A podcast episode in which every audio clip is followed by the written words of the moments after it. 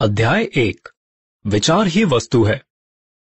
कुछ साल पहले, एडविन सी बाँस ने इस सच्चाई को जाना कि लोग दरअसल सोचकर अमीर बन सकते हैं। इसकी शुरुआत हुई महान एडिसन के साथ, पार्टनरशिप करने की उनकी प्रबल इच्छा से। वे एडिसन के साथ काम करना चाहते थे, उनके लिए काम नहीं करना चाहते थे। जब यह इच्छा या विचार उनके दिमाग में पहली बार कौंधा तो वे इस स्थिति में नहीं थे कि इस पर अमल कर सकें। उनकी राह में दो बाधाएँ थी। पहली ये कि वे एडिसन को नहीं जानते थे, और दूसरी ये कि उसके पास ऑरेंज न्यू जर्सी जाने के लिए रेल के किराए तक के पैसे नहीं थे। वह एक दिन मिस्टर एडिसन की प्रयोगशाला में पहुँच गया, और उसने यह घोषणा की कि वह उस महान आविष्कारक का बिज़नेस पार्टनर बनने के लिए आया है।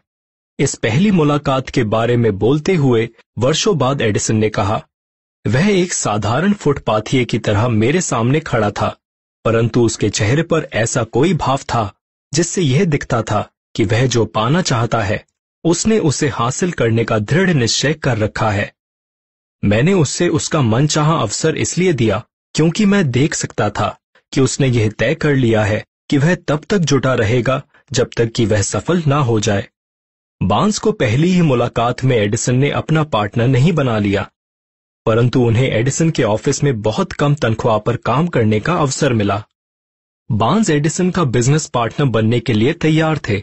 इससे भी बड़ी बात यह कि उन्होंने तब तक तैयार बने रहने का संकल्प कर लिया था जब तक कि उन्हें अपनी मनचाही चीज़ हासिल ना हो जाए।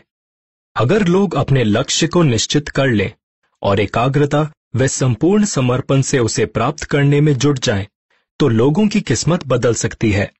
आखिरकार उन्हें वह अवसर मिल ही गया, जिसकी उन्हें तलाश थी। जब अवसर आया तो वह ऐसे रूप में आया और ऐसी दिशा से आया, जिसकी बाँस ने उम्मीद भी नहीं की थी। एडिसन ने एक नया ऑफ़िस यंत्र बनाया था, जिसे उस वक्त एडिसन डिक्टेटिंग मशीन के नाम से जाना जाता था।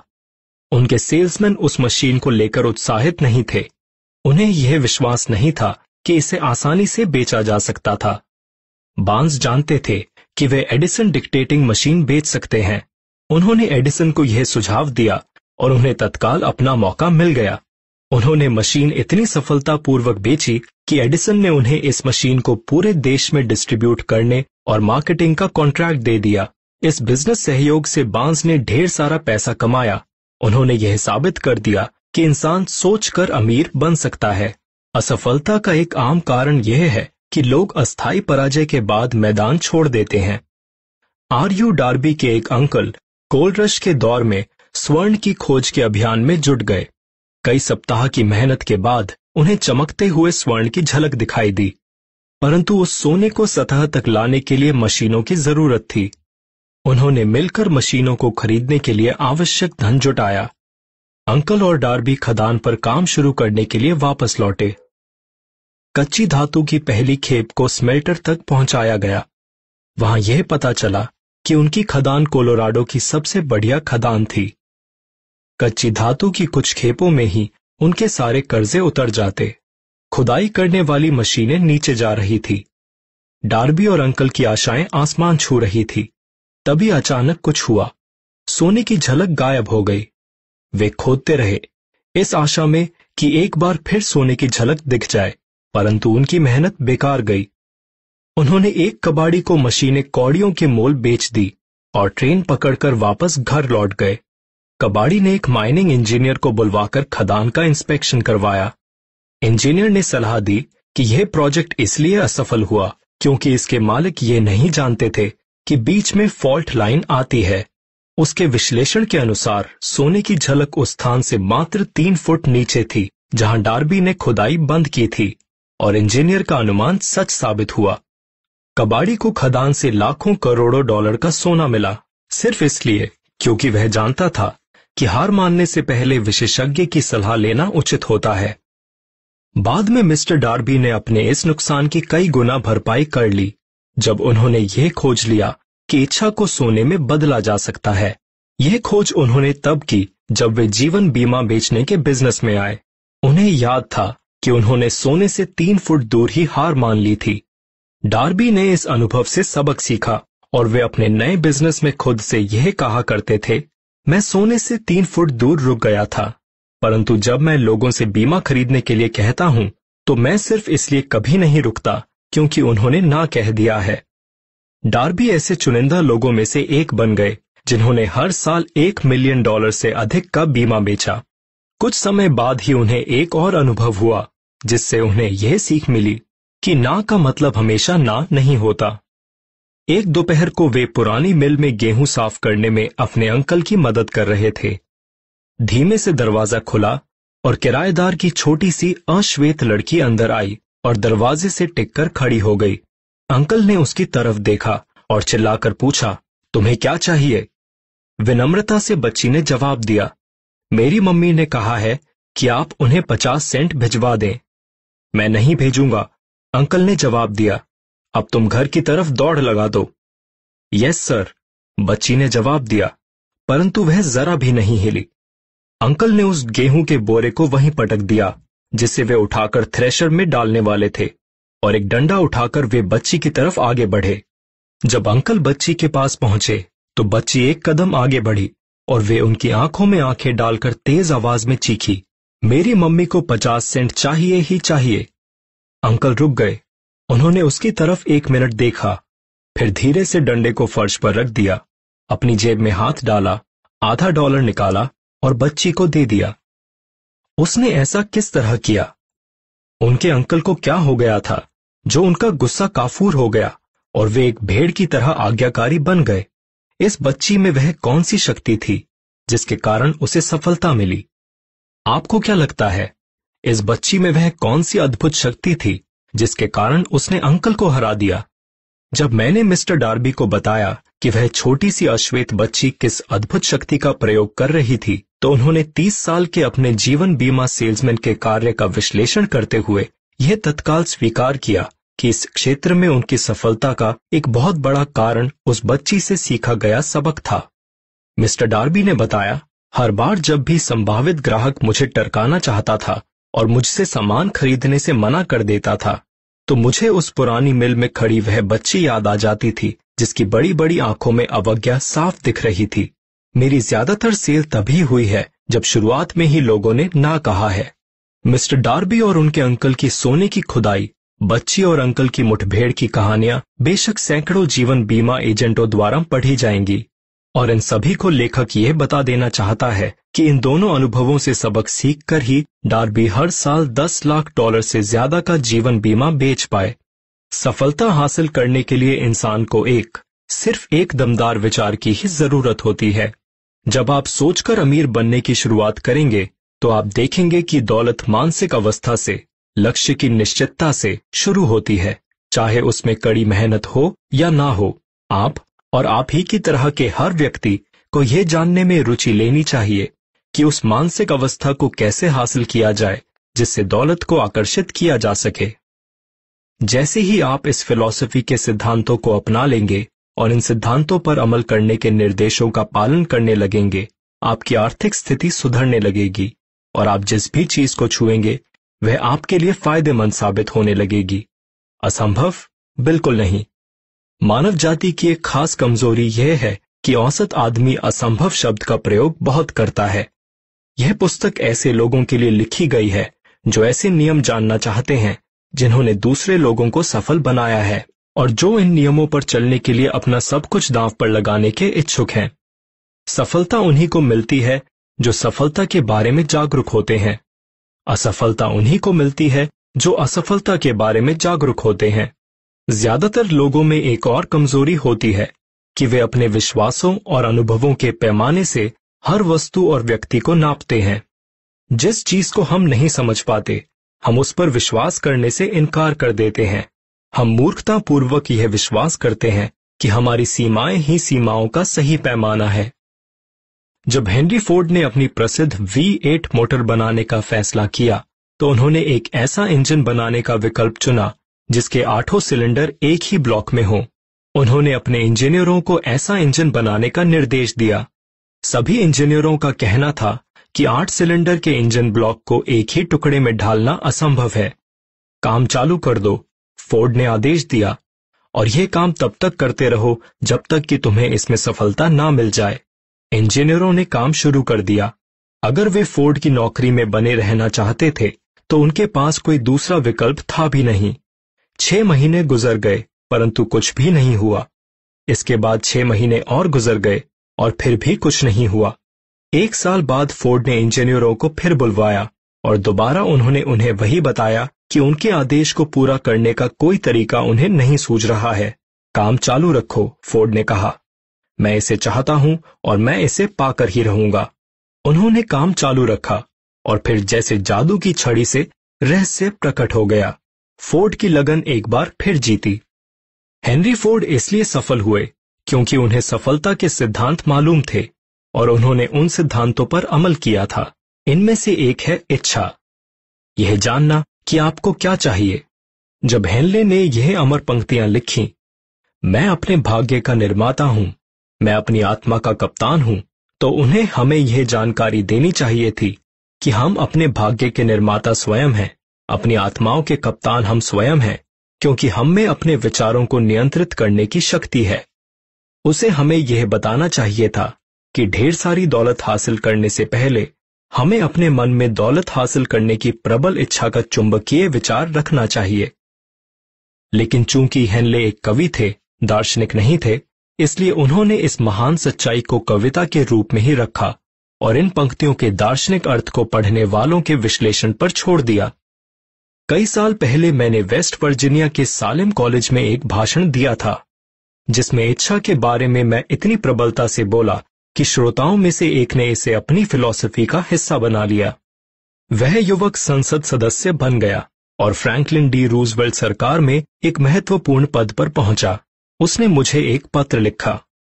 मैं उसके पत्र को प्रस्तुत कर रहा हूँ। प्रिय नेपोलियन 1922 में आपने सालिम कॉलेज में एक भाषण दिया था। तब मैं उसी कॉलेज में पढ़ता था। उस भाषण में आपने मेरे मन में एक ऐसे विचार का बीज बोया था, जिसकी वजह से मैं आज इतना सफल हो चुका हूँ, जिसकी वजह से मैं आज इतने सारे लोगों की सेवा कर पा रहा हूँ, और जिसकी वजह से ही मैं भविष्य में भी सफलता प्राप्त कर पाऊँगा। मुझे याद है, जैसे ये कल ही की बात हो, कि आपने हेनरी फोर्ड का उदाहरण दिया था, जिनके पास ज़्यादा शिक्षा नहीं थी, जिनके पास एक डॉलर भी नहीं था, जिनके कोई प्रभावशाली मित्र भी नहीं थे, परंतु इन सब के बावजूद वे सफलता की चोटी पर पहुँच गए। मैंने उसी समय अपना मन बना लिया था। आपके भाषण के पूरा होने से पहले ही मैंने ठान लिया था कि चाहे मेरे जीवन में कितनी भी कठिनाइयाँ आए मैं उन सबको पार करके सफलता प्राप्त करूँगा। आज अमेरिका में ऐसे हज़ारों लोग हैं, जो यह जानना चाहेंगे कि विचारों को दौलत में किस तरह बदला जा सकता है। गरीबी के दलदल से बाहर निकलकर अमीरी के गलीचे तक कैसे पहुँचा जा सकता है? शुभकामनाओं सहित, आपका जेनिंग्स रेंडोल्फ। अध्याय दो। इच्छा। जब एडविन सी बाँस ऑरेंज न्यू जर्सी में पचास साल पहले मालगाड़ी से उतरे तो वे किसी फुटपाथिये की तरह दिख रहे थे, परंतु उनके विचार शहनशाहों जैसे थे। उन्होंने ये कल्पना की कि वे एडिसन के सामने अपने जीवन की इकलौती प्रबल इच्छा को व्यक्त कर रहे हैं। उस महान आविष्कारक का बिज़नेस पार्टनर बनने की प्रबल इच्छा। बाँस की इच्छा सिर्फ़ आशा नहीं थी, यह सिर्फ़ कामना नहीं थी। यह एक तीव्र प्रबल इच्छा थी जो सबसे ऊपर थी और हर चीज़ के पार जाती थी। उनकी इच्छा एक निष्ठ थी, उनका एक निश्चित लक्ष्य था। कुछ साल बाद एडविन सी बाँस एक बार फिर एडिसन के सामने खड़े थे।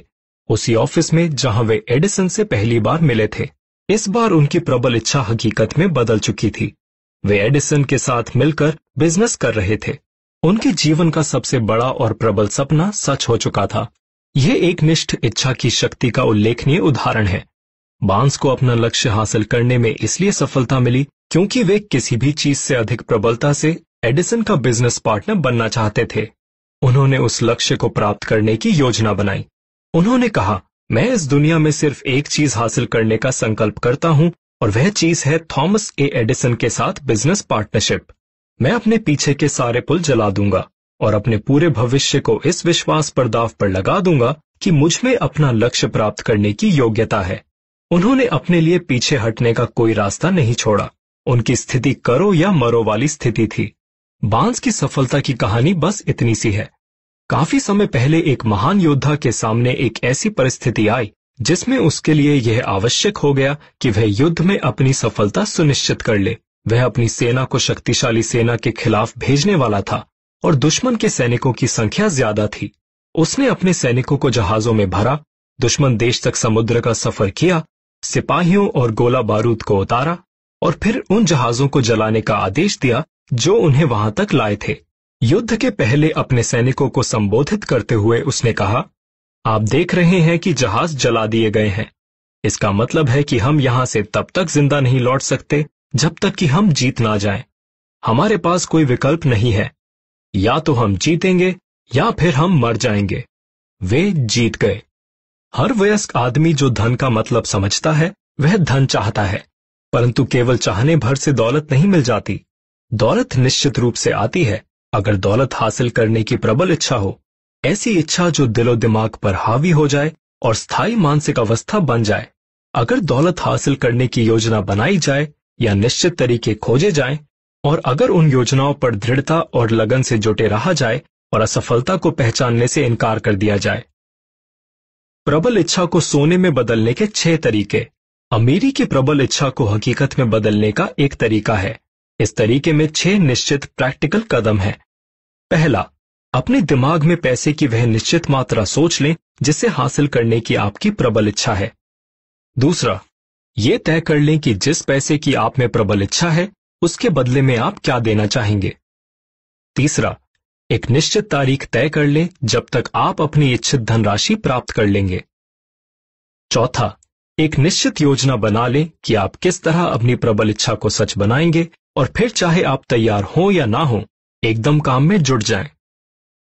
पांचवा, आप कितनी रकम हासिल करना चाहते हैं, उसकी समय सीमा, आप उस धनराशि के बदले में क्या देना चाहते हैं, और वह योजना जिसके द्वारा आप इस धनराशि को हासिल करना चाहते हैं, इन सब का स्पष्ट, संक्षिप्त ब्यौरा लिख लें छठवां, अपने लिखे हुए ब्यौरे को ज़ोर से दिन में दो बार पढ़ें, एक बार रात को सोने से पहले और एक बार सुबह उठते ही जब आप पढ़ें तो यह अनुभव करें और विश्वास करें, जैसे आपके पास उतना पैसा अभी हाल मौजूद है। यह महत्वपूर्ण है कि आप इन छह कदमों में बताए गए निर्देशों का पालन करें। यह विशेष महत्वपूर्ण है कि आप छठे कदम के निर्देशों का अनुसरण करें। आप शिकायत कर सकते हैं कि आपके लिए यह विश्वास करना असंभव है कि आपके पास उतना पैसा अभी हाल मौजूद है। यहाँ पर प्रबल इच्छा आपकी सहायता करेगी। अगर आप में सचमुच अमीर बनने की प्रबल इच्छा होगी और यह इच्छा एक दीवानगी बन जाएगी तो आपको खुद यह विश्वास दिलाने में जरा भी कठिनाई नहीं आएगी कि आप इसे हासिल कर लेंगे। कुछ लोग इन छह कदमों की ताकत को पहचानने में असफल रहते हैं। उन लोगों को यह जानना चाहिए कि यह जानकारी एंड्रू कार्नेगी से हासिल की गई है, जिन्होंने स्टील मिल में साधारण मजदूर के रूप में अपना करियर शुरू किया, परंतु अपनी छोटी शुरुआत के बावजूद इन सिद्धांतों की बदौलत उन्होंने 10 करोड़ डॉलर से अधिक की दौलत कमाई। इन सिद्धांतों में किसी कठिन मेहनत की ज़रूरत नहीं होती। यह आपसे कोई बलिदान नहीं मांगते। वे यह नहीं चाहते कि आप मूर्ख या अति विश्वासी बन जाएँ। इन पर अमल करने के लिए यह कतई ज़रूरी नहीं है कि आप उच्च शिक्षित हों। परंतु इन छह कदमों को सफलतापूर्वक जीवन में उतारने के लिए आप में पर्याप्त कल्पना शक्ति होना अनिवार्य है, ताकि आप यह देख सकें और समझ सकें कि अमीर बनना किस्मत या संयोग या अवसर के भरोसे नहीं छोड़ा जा सकता। यहीं पर आप यह भी जान लें कि आप ढेर सारी दौलत कभी नहीं कमा सकते। अगर आप में अमीर बनने की प्रबल इच्छा नहीं है, और अगर आप वास्तव में यह विश्वास नहीं करते कि यह दौलत आपके पास होगी। आप जो काम करना चाहते हैं, अगर वह सही है और आप उसमें विश्वास करते हैं तो फिर आगे बढ़िए और उस काम को कर दीजिए। अपने सपने को सामने रखिए और इस बात की परवाह मत कीजिए कि आपकी अस्थायी असफलता पर लोग क्या कहेंगे। लोग शायद ये नहीं जानते कि हर असफलता के भीतर उतनी ही बड़ी सफलता का बीज छुपा होता है। थॉमस एडिसन ने एक ऐसे बल्ब का सपना देखा, जो बिजली से जले और उन्होंने अपने सपने को भौतिक स्वरूप देने का काम शुरू कर दिया। वे दस हज़ार बार असफल हुए, परंतु वे अपने सपने को साकार करने में जुटे रहे, जब तक कि वह सपना सच नहीं हो गया। प्रैक्टिकल स्वप्नदर्शी मैदान छोड़कर नहीं भागते। महत्वाकांक्षा के अभाव, उदासीनता या आलस से सपने पैदा नहीं होते। सफल लोगों की ज़िंदगी का टर्निंग पॉइंट आमतौर पर किसी संकट के समय आता है, जिस समय उन्हें अपने दूसरे व्यक्तित्व का पता चलता है। हेलन केलर जन्म के कुछ ही समय बाद बहरी, गूँगी और अंधी हो गई। अपने महानतम दुर्भाग्य के बावजूद, उन्होंने इतिहास के महानतम लोगों में अपना नाम दर्ज करवाया। उनका पूरा जीवन इस बात का गवाह है कि कोई भी व्यक्ति तब तक नहीं हारता, जब तक कि वह अपनी हार को सच के रूप में स्वीकार नहीं करता। बीथोवन बहरे थे, मिल्टन अंधे थे, परंतु उनके नाम अमर हैं, क्योंकि उन्होंने सपने देखे और उन सपनों को क्रमबद्ध विचारों में बदला। याद रखें, जीवन में अपने लक्ष्य को ऊँचा रखने के लिए, अमीरी और समृद्धि का लक्ष्य बनाने के लिए, आपको गरीबी और दुख के लक्ष्य बनाने की तुलना में ज़्यादा प्रयास नहीं करना है। एक महान कवि ने इस शाश्वत सत्य को इन पंक्तियों में बखूबी समझाया है। ज़िंदगी एक न्यायप्रिय मालिक है। यह आपको उतना ही देती है जितना आप मांगते हैं। परंतु एक बार आप अपनी मजदूरी तय कर लेते हैं तो फिर आपको उतने पर ही काम करना पड़ता है। मैं एक असाधारण व्यक्ति की कहानी सुनाना चाहूँगा। जब वह इस संसार में आया तो उसके कान नहीं थे, और जब डॉक्टरों से ज़ोर देकर पूछा गया तो उन्होंने कहा कि यह बच्चा जीवन भर बहरा और गूँगा रहेगा। मैंने डॉक्टर की राय को चुनौती दी। मैं बच्चे का पिता था। मैं भी एक निर्णय पर पहुँचा और मैंने भी अपनी राय दी, परंतु मैंने अपनी राय को अपने दिल तक ही रखा। अपने दिल में मैं जानता था कि मेरा पुत्र सुनेगा भी और बोलेगा भी। मुझे विश्वास था कि कोई ना कोई तरीका तो होगा और मैं जानता था कि मैं वह तरीका ढूंढ लूँगा। उस इच्छा से मैं जरा भी पीछे नहीं हटा। जैसे ही बच्चा बड़ा हुआ, मैं पूरी तरह सुनने की प्रबल इच्छा को उसके दिमाग में भरने लगा। मैंने उसे यकीन दिलाया कि प्रकृति उसकी इस प्रबल इच्छा को शारीरिक यथार्थ में बदल देगी। हर दिन मैं खुद से किए गए वादे को दोहराता रहा कि मेरा पुत्र बहरा और गूँगा नहीं रहना चाहिए। जब वह बड़ा हुआ और अपने आसपास की चीज़ों को देखने लगा तो हमने पाया कि उसमें सुनने की थोड़ी शक्ति तो थी। जब वह उस उम्र में पहुँचा, जब बच्चे आमतौर पर बोलना शुरू करते हैं तो उसने बोलने की कोई कोशिश नहीं की, परंतु उसकी हरकतों से हम समझ जाते थे कि वह कुछ आवाजों को थोड़ा बहुत सुन सकता था। फिर ऐसा कुछ हुआ जिससे मुझे आशा बंधी। हम एक रिकॉर्ड प्लेयर लाए। जब बच्चे ने इसका संगीत पहली बार सुना तो वह तो खुशी के मारे पागल हो गया और उसने उस मशीन पर कब्जा कर लिया। एक बार वह रिकॉर्ड प्लेयर के सामने खड़े होकर उसी रिकॉर्ड को दो घंटे तक सुनता रहा और उसके दांत उस मशीन के किनारे पर जकड़े हुए थे। उसकी इस आदत का महत्व हमें कई वर्षों तक समझ में नहीं आया। जब तक कि हमें ध्वनि के बोन कंडक्शन के सिद्धांत के बारे में पता नहीं चला। रिकॉर्ड प्लेयर पर उसके कब्जे के कुछ समय बाद मुझे पता चला कि अगर मैं उसके सिर के नीचे की तरफ़ वाली हड्डी पर अपने होंठ लगाकर कुछ बोलूँ तो वह मेरी बातों को साफ़ साफ़ सुन सकता है। यह पता चलने के बाद कि वह मेरी आवाज़ को साफ़ सुन सकता है, मैंने तत्काल उसके मस्तिष्क में सुनने और बोलने की इच्छा को भरना शुरू कर दिया। मुझे जल्दी ही यह जानकारी मिली कि बच्चे को बेड टाइम कहानियों में मज़ा आता है। इसलिए मैंने ऐसी कहानियाँ लिखी जो उसे स्वावलंबन कल्पना शक्ति और सुनने तथा सामान्य बनने की तीव्र इच्छा विकसित करने का संदेश दे सके। खास तौर पर मैंने एक कहानी पर ज़ोर दिया, जिसे मैं उसे बार बार नए और नाटकीय अंदाज में बदल बदल कर सुनाता रहा। मैं इस कहानी के द्वारा उसके मस्तिष्क में यह विचार बीज बोना चाहता था कि उसकी शारीरिक स्थिति दुर्भाग्य नहीं है, बल्कि एक छुपा हुआ बहुमूल्य सौभाग्य है। जब मैं पिछली बातें याद करता हूँ तो मैं अब यह देख सकता हूँ कि चूँकि मेरे पुत्र को मुझ पर विश्वास था, इसलिए उसे इतने चमत्कारी परिणाम मिले। उसने बिना सवाल पूछे मेरी हर बात मानी। मैंने उसके दिमाग में यह विचार बिठा दिया कि वह अपने बड़े भाई से ज़्यादा लाभप्रद स्थिति में है और उसे कई तरीकों से लाभ मिलेगा। उदाहरण के तौर पर स्कूल में टीचर जब देखेंगे कि उसके कान नहीं है तो इस वजह से वे उसकी तरफ़ अधिक ध्यान देंगे और उसके साथ असाधारण दयालुता से पेश आएँगे। और सचमुच टीचर्स ने ऐसा ही किया। एक दोपहर जब वह घर में अकेला था, यानी नौकरों के सिवा वहाँ कोई नहीं था तो वह किचन की खिड़की से बाहर निकला, ज़मीन पर कूदा और बाहर की तरफ़ चल पड़ा। उसने पड़ोस के जूते बनाने वाले से छह सेंट की पूंजी उधार ली, अखबार खरीदने में इस पूंजी का निवेश किया, अखबार बेचे, फिर से निवेश किया और देर शाम तक वह इसी तरह बार बार निवेश करता रहा और अखबार बेचता रहा। आखिर अपने बही खाते को सही करने के बाद और अपने बैंकर से लिए छह सेंट के उधार को वापस करने के बाद उसने अपना मुनाफा गिना। बयालीस सेंट। जब हम रात को घर लौटे तो हमने देखा कि वह अपने बिस्तर पर गहरी नींद में सो रहा है और बयालीस सेंट उसकी मुट्ठी में जकड़े हुए हैं। उसकी माँ ने उसकी मुट्ठी खोली, सिक्के निकाले और रो पड़ी। यह भी होना था। अपने पुत्र की पहली सफलता पर रोना तो उचित नहीं था। मेरी प्रतिक्रिया बिल्कुल विपरीत थी। मैं खुलकर हंसा, क्योंकि मैं जानता था कि अपने बच्चे के दिमाग में मैंने आत्मविश्वास का रवैया विकसित करने का जो प्रयास किया था, मैं उसमें सफल हुआ था। छोटा बहरा बच्चा जो सुनने लगा, छोटा बहरा बच्चा स्कूल पास कर गया, और बिना अपने टीचर्स के लेक्चर सुने कॉलेज भी पास कर गया। वह अपने टीचर्स की बात तभी सुन पाता था जब वे पास में खड़े होकर ज़ोर से चिल्लाते थे। वह मूक बधिर बच्चों के स्कूल में पढ़ने नहीं गया। हमने उसे इस बात की इजाज़त नहीं दी कि वह इशारों की भाषा सीखे।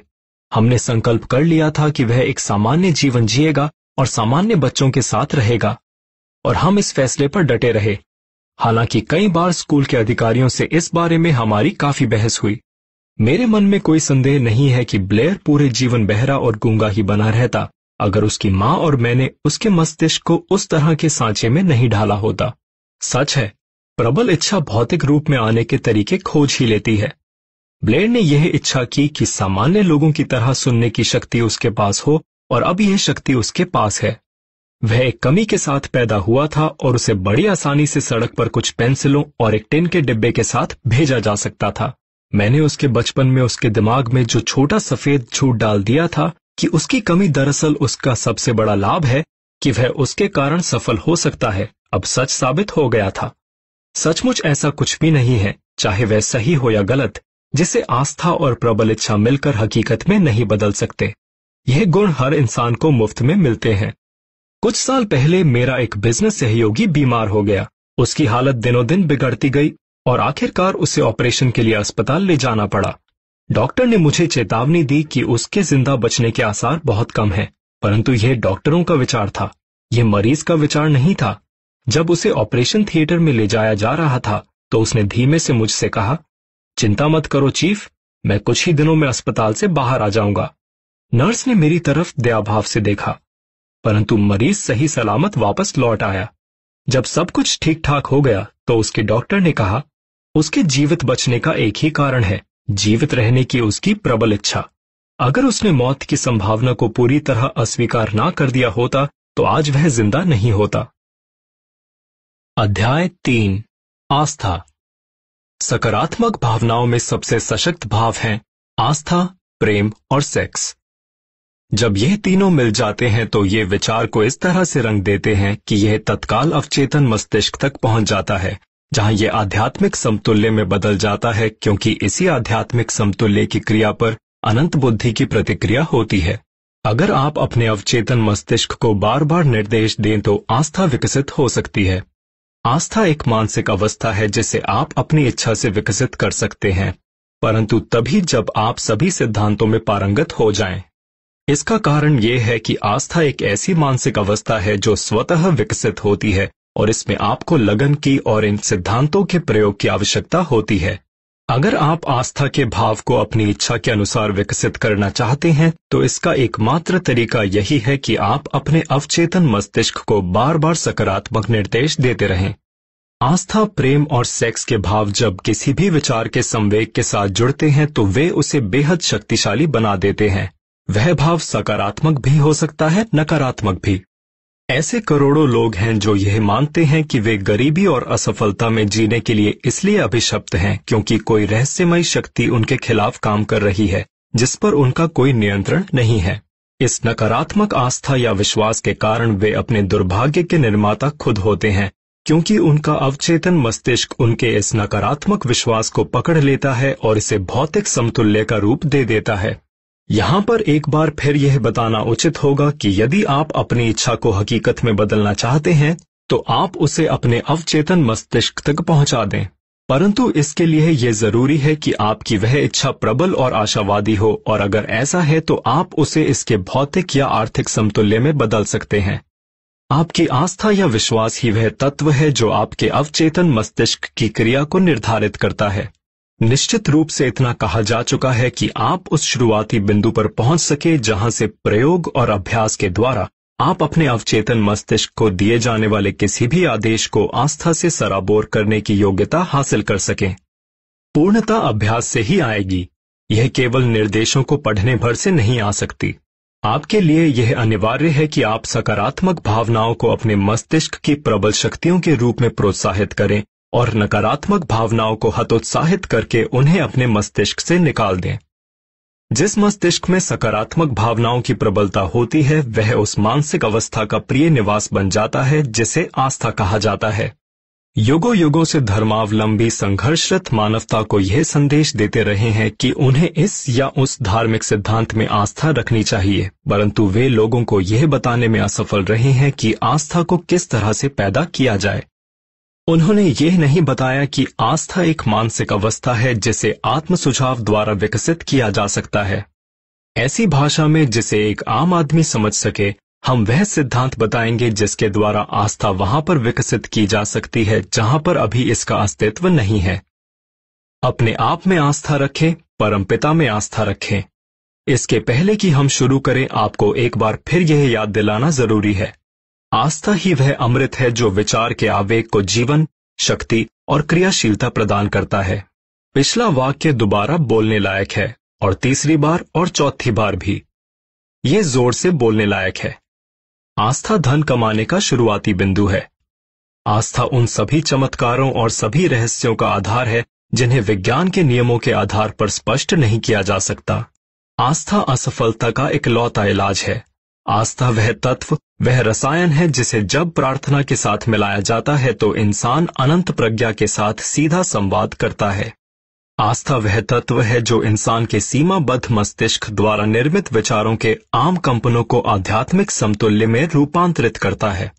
आस्था इकलौता माध्यम है जिसके द्वारा इंसान अनंत प्रज्ञा की वैश्विक शक्ति का दोहन और प्रयोग कर सकता है। दुर्भाग्यशाली माहौल के प्रभावों को हटाने का संकल्प करें और अपने जीवन को सही पटरी पर ले आएँ। अपनी मानसिक पूंजी और दायित्वों का हिसाब लगाएँ और आप पाएँगे कि आपकी सबसे बड़ी कमज़ोरी है आत्मविश्वास की कमी। आप आत्म सुझाव के सिद्धांत की मदद से इस कमी या अड़चन को दूर कर सकते हैं और अपने संकोच को साहस में बदल सकते हैं। महत्वपूर्ण तथ्य यह है कि यह मानव जाति की सफलता और प्रसिद्धि के लिए काम करता है। बशर्ते इसका रचनात्मक प्रयोग किया जाए। दूसरी ओर अगर इसका विध्वंसात्मक प्रयोग किया जाए तो यह उतनी ही तत्परता से नष्ट भी कर सकता है। इस वक्तव्य में एक बहुत महत्वपूर्ण सच्चाई छुपी है। यानी जो हार जाते हैं और गरीबी, दुख और कष्ट में अपना जीवन गुजारते रहते हैं, वे ऐसा इसलिए करते हैं क्योंकि उन्होंने आत्म सुझाव के सिद्धांत का नकारात्मक प्रयोग किया है। अवचेतन मस्तिष्क को इस बात से कोई फ़र्क नहीं पड़ता कि विचार रचनात्मक हैं या विध्वंसात्मक। यह उस सामग्री पर काम करता है जो हम अपने विचार संवेगों के द्वारा इसे प्रदान करते हैं। अवचेतन मस्तिष्क डर के द्वारा आवेशित विचार को भी उतनी ही तेज़ी से हकीकत में बदल देगा, जितनी तेज़ी से यह साहस या आस्था के द्वारा प्रेरित विचार को हकीकत में बदलेगा। बिजली का यदि रचनात्मक प्रयोग किया जाए तो यह उद्योग के पहियों को घुमाती है और मानव जाति की उपयोगी सेवा करती है, परंतु नकारात्मक प्रयोग किए जाने पर यह जान भी ले सकती है।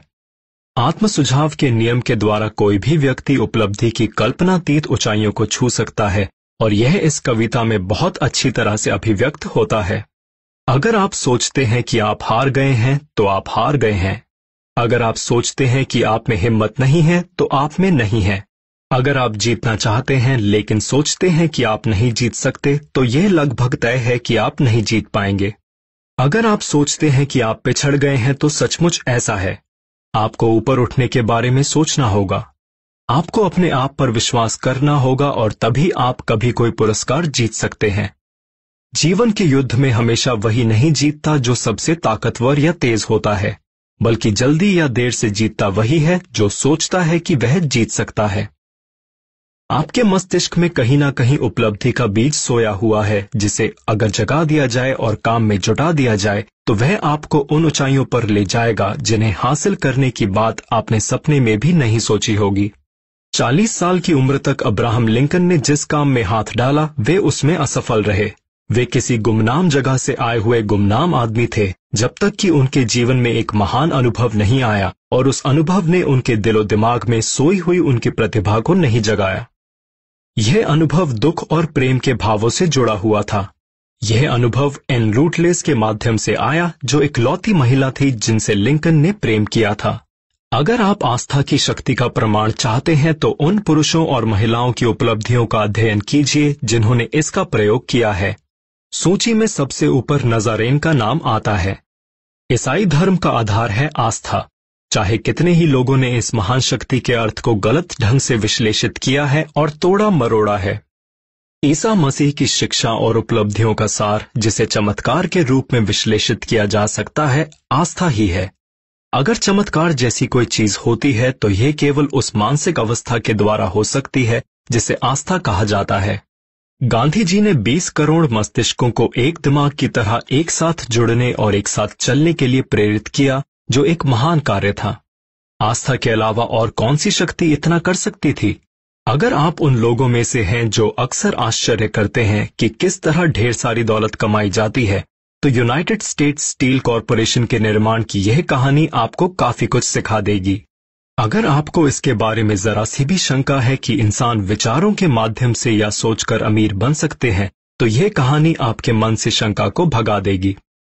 12 दिसंबर 1900 की शाम को देश के लगभग 80 अमीर दिग्गज फिफ्थ एवेन्यू के यूनिवर्सिटी क्लब के समारोह हॉल में इकट्ठे हुए।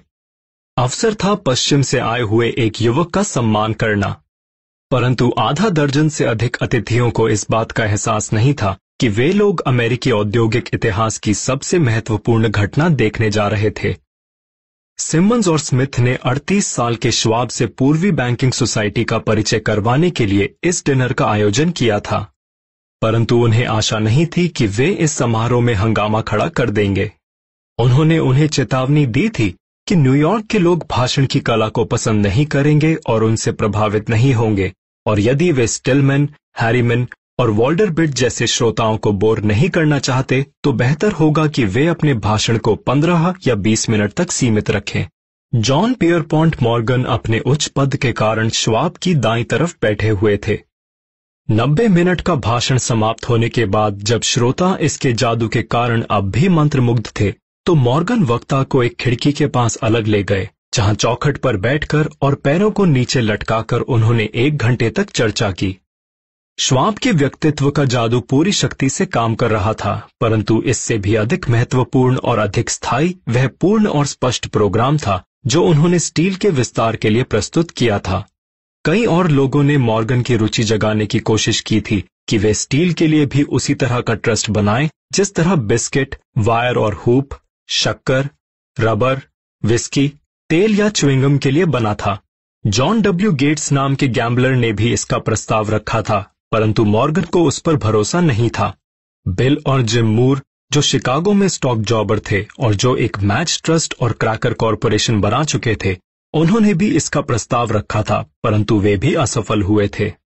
देहात के वकील एल्बर्ट एच. गैरी भी यही चाहते थे, परंतु वे इतने बड़े नहीं थे कि उनकी बातों का प्रभाव पड़े। सिर्फ़ श्वाब की वाकपटुता ही जेपी मॉर्गन को उन ऊंचाइयों तक ले जा सकी जहाँ से वे ये देख पाए कि इस साहसिक आर्थिक कार्य के कितने ज़बरदस्त परिणाम निकलेंगे। हालाँकि आसानी से पैसे कमाने वाले लोगों की नज़र में यह विचार एक पागलपन भरा सपना ही था। आर्थिक चुंबकीयता एक पीढ़ी पहले शुरू हुई थी, और इसने स्टील जगत में हज़ारों छोटी और कई मामलों में अक्षमता से चलाई जा रही कंपनियों को बड़े और प्रतियोगिता से धराशायी हो चुके कॉरपोरेशनों में तब्दील किया था। और ये हंसमुख business pirate John W Gates के द्वारा खोजी गई तकनीकों से संभव हुआ था। छोटी कंपनियों की श्रृंखला से गेट्स पहले ही American steel and wire company बना चुके थे, और मॉर्गन के साथ मिलकर उन्होंने फेडरल स्टील कंपनी बना ली थी। परंतु अगर इनकी तुलना एंड्रू कार्नेगी के विशालकाय ट्रस्ट से की जाए, जिसके त्रेपन स्वामी और संचालक थे तो यह सारी कंपनियाँ और कॉरपोरेशन बौने थे। चाहे वे कितनी ही एकता का परिचय दे दें परंतु वे सब मिलकर भी कार्नेगी के साम्राज्य में सुरंग नहीं लगा सकते थे और मॉर्गन यह बात जानते थे। चार्ल्स एम श्वाब के भाषण में मॉर्गन को एकता की समस्या का जवाब मिल गया। कार्नेगी के बिना बना कोई भी ट्रस्ट, जिसके पास सबसे बड़ी स्टील कंपनी थी, दरअसल ट्रस्ट कहा ही नहीं जा सकता। जैसा एक लेखक ने कहा, यह ऐसा नींबू का शरबत होगा, जिसमें नींबू ही ना हो। 12 दिसंबर 1900 की रात को श्वाब के भाषण में निश्चित रूप से यह संकेत था। हालाँकि इस बात का कोई दावा या वादा नहीं किया गया था कि विशाल का एक कार्नेगी साम्राज्य मॉर्गन के टेंट में लाया जा सकता है। श्वाब ने स्टील के भविष्य के बारे में चर्चा की और एक ऐसा सिस्टम बनाने पर ज़ोर दिया, जिसमें क्षमता हो, विशेषज्ञता हो, असफल मिलों की तालाबंदी हो और सफल वस्तुओं पर प्रयास की एकाग्रता हो, खनिज के आवागमन में बचत हो, ओवरहेड और प्रशासनिक मदों में बचत हो और विदेशी बाज़ार में सफल प्रवेश हो। उन्होंने यह दावा किया कि स्टील की कीमत कम करने से बाज़ार का विस्तार होगा। स्टील के अधिक उपयोग खोजे जाएँगे और विश्व के व्यापार का एक बड़ा हिस्सा उनकी झोली में आ जाएगा। दरअसल, हालाँकि श्वाब को यह बात पता नहीं थी, परंतु श्वाब आधुनिक मास प्रोडक्शन के मसीहा थे। श्वाब ने उनके सामने तर्कों का जो भोज रखा था, उसे पचाने में मॉर्गन को एक सप्ताह लगा। उन्होंने अपने आप को पूरी तरह से आश्वस्त कर लिया। कि इसका परिणाम आर्थिक अपच नहीं होगी। उन्होंने श्वाब को बुलवाया और उन्होंने पाया कि वह युवक जरा संकोची था।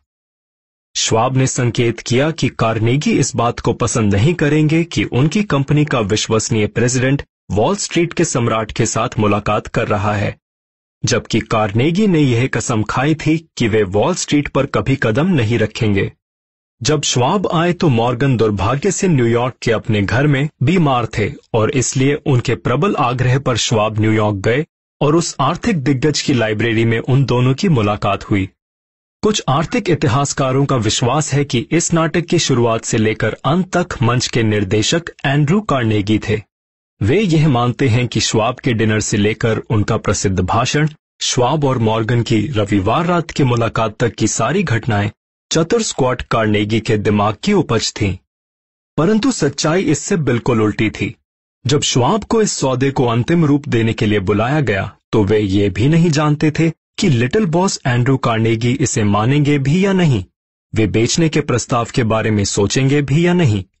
खासकर उन लोगों को जिनसे वे बुरी तरह से चिढ़ते थे। परंतु श्वाब उस मुलाकात में अपने साथ अपनी ही लिखाई में कॉपर प्लेट के आंकड़ों की छह शीट लेकर गए। जिनमें यह लिखा हुआ था कि इस नए ट्रस्ट की हर स्टील कंपनी का आर्थिक मूल्य और उसकी संभावित आर्थिक कमाई की क्षमता क्या थी। चार लोग उन आंकड़ों का विश्लेषण करते हुए पूरी रात बैठे रहे। ज़ाहिर है कि इनमें सबसे प्रमुख व्यक्ति मॉर्गन थे, जिनका धन के दैवी अधिकार में दृढ़ विश्वास था। उनके साथ उनका अभिजात्य पार्टनर रॉबर्ट बेकन था, जो एक विद्वान और सुसंस्कृत व्यक्ति था। तीसरा था जॉन डब्ल्यू गेट्स, जिसे मॉर्गन एक गैम्बलर होने के कारण छोटा समझते थे और उसे एक औज़ार की तरह इस्तेमाल करते थे। चौथे खुद श्वाब थे, जो स्टील बनाने और बेचने की प्रक्रियाओं के बारे में उस समय जीवित किसी भी समूह से अधिक जानते थे।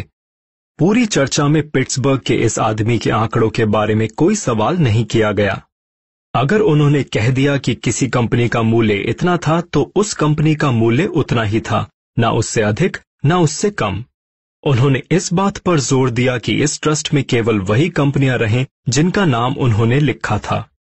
उन्होंने एक ऐसे कॉरपोरेशन की रचना की थी जिसमें कोई डुप्लीकेशन नहीं होगा और उन मित्रों के लालच की संतुष्टि भी नहीं होगी जो अपनी कंपनियों के बोझ को मॉर्गन के विशाल कंधों पर उतारना चाहते होंगे। सवाल यह था कि क्या कार्नेगी बेचेंगे? जनवरी में वेस्टचेस्टर में सेंट एंड्रूज लिंक्स में एक गोल्फ गेम चल रहा था। और एंड्रू ठंड से बचने के लिए स्वेटर पहने हुए थे और चार्ली लगातार बोल रहे थे ताकि कार्नेगी का हौसला बुलंद रहे।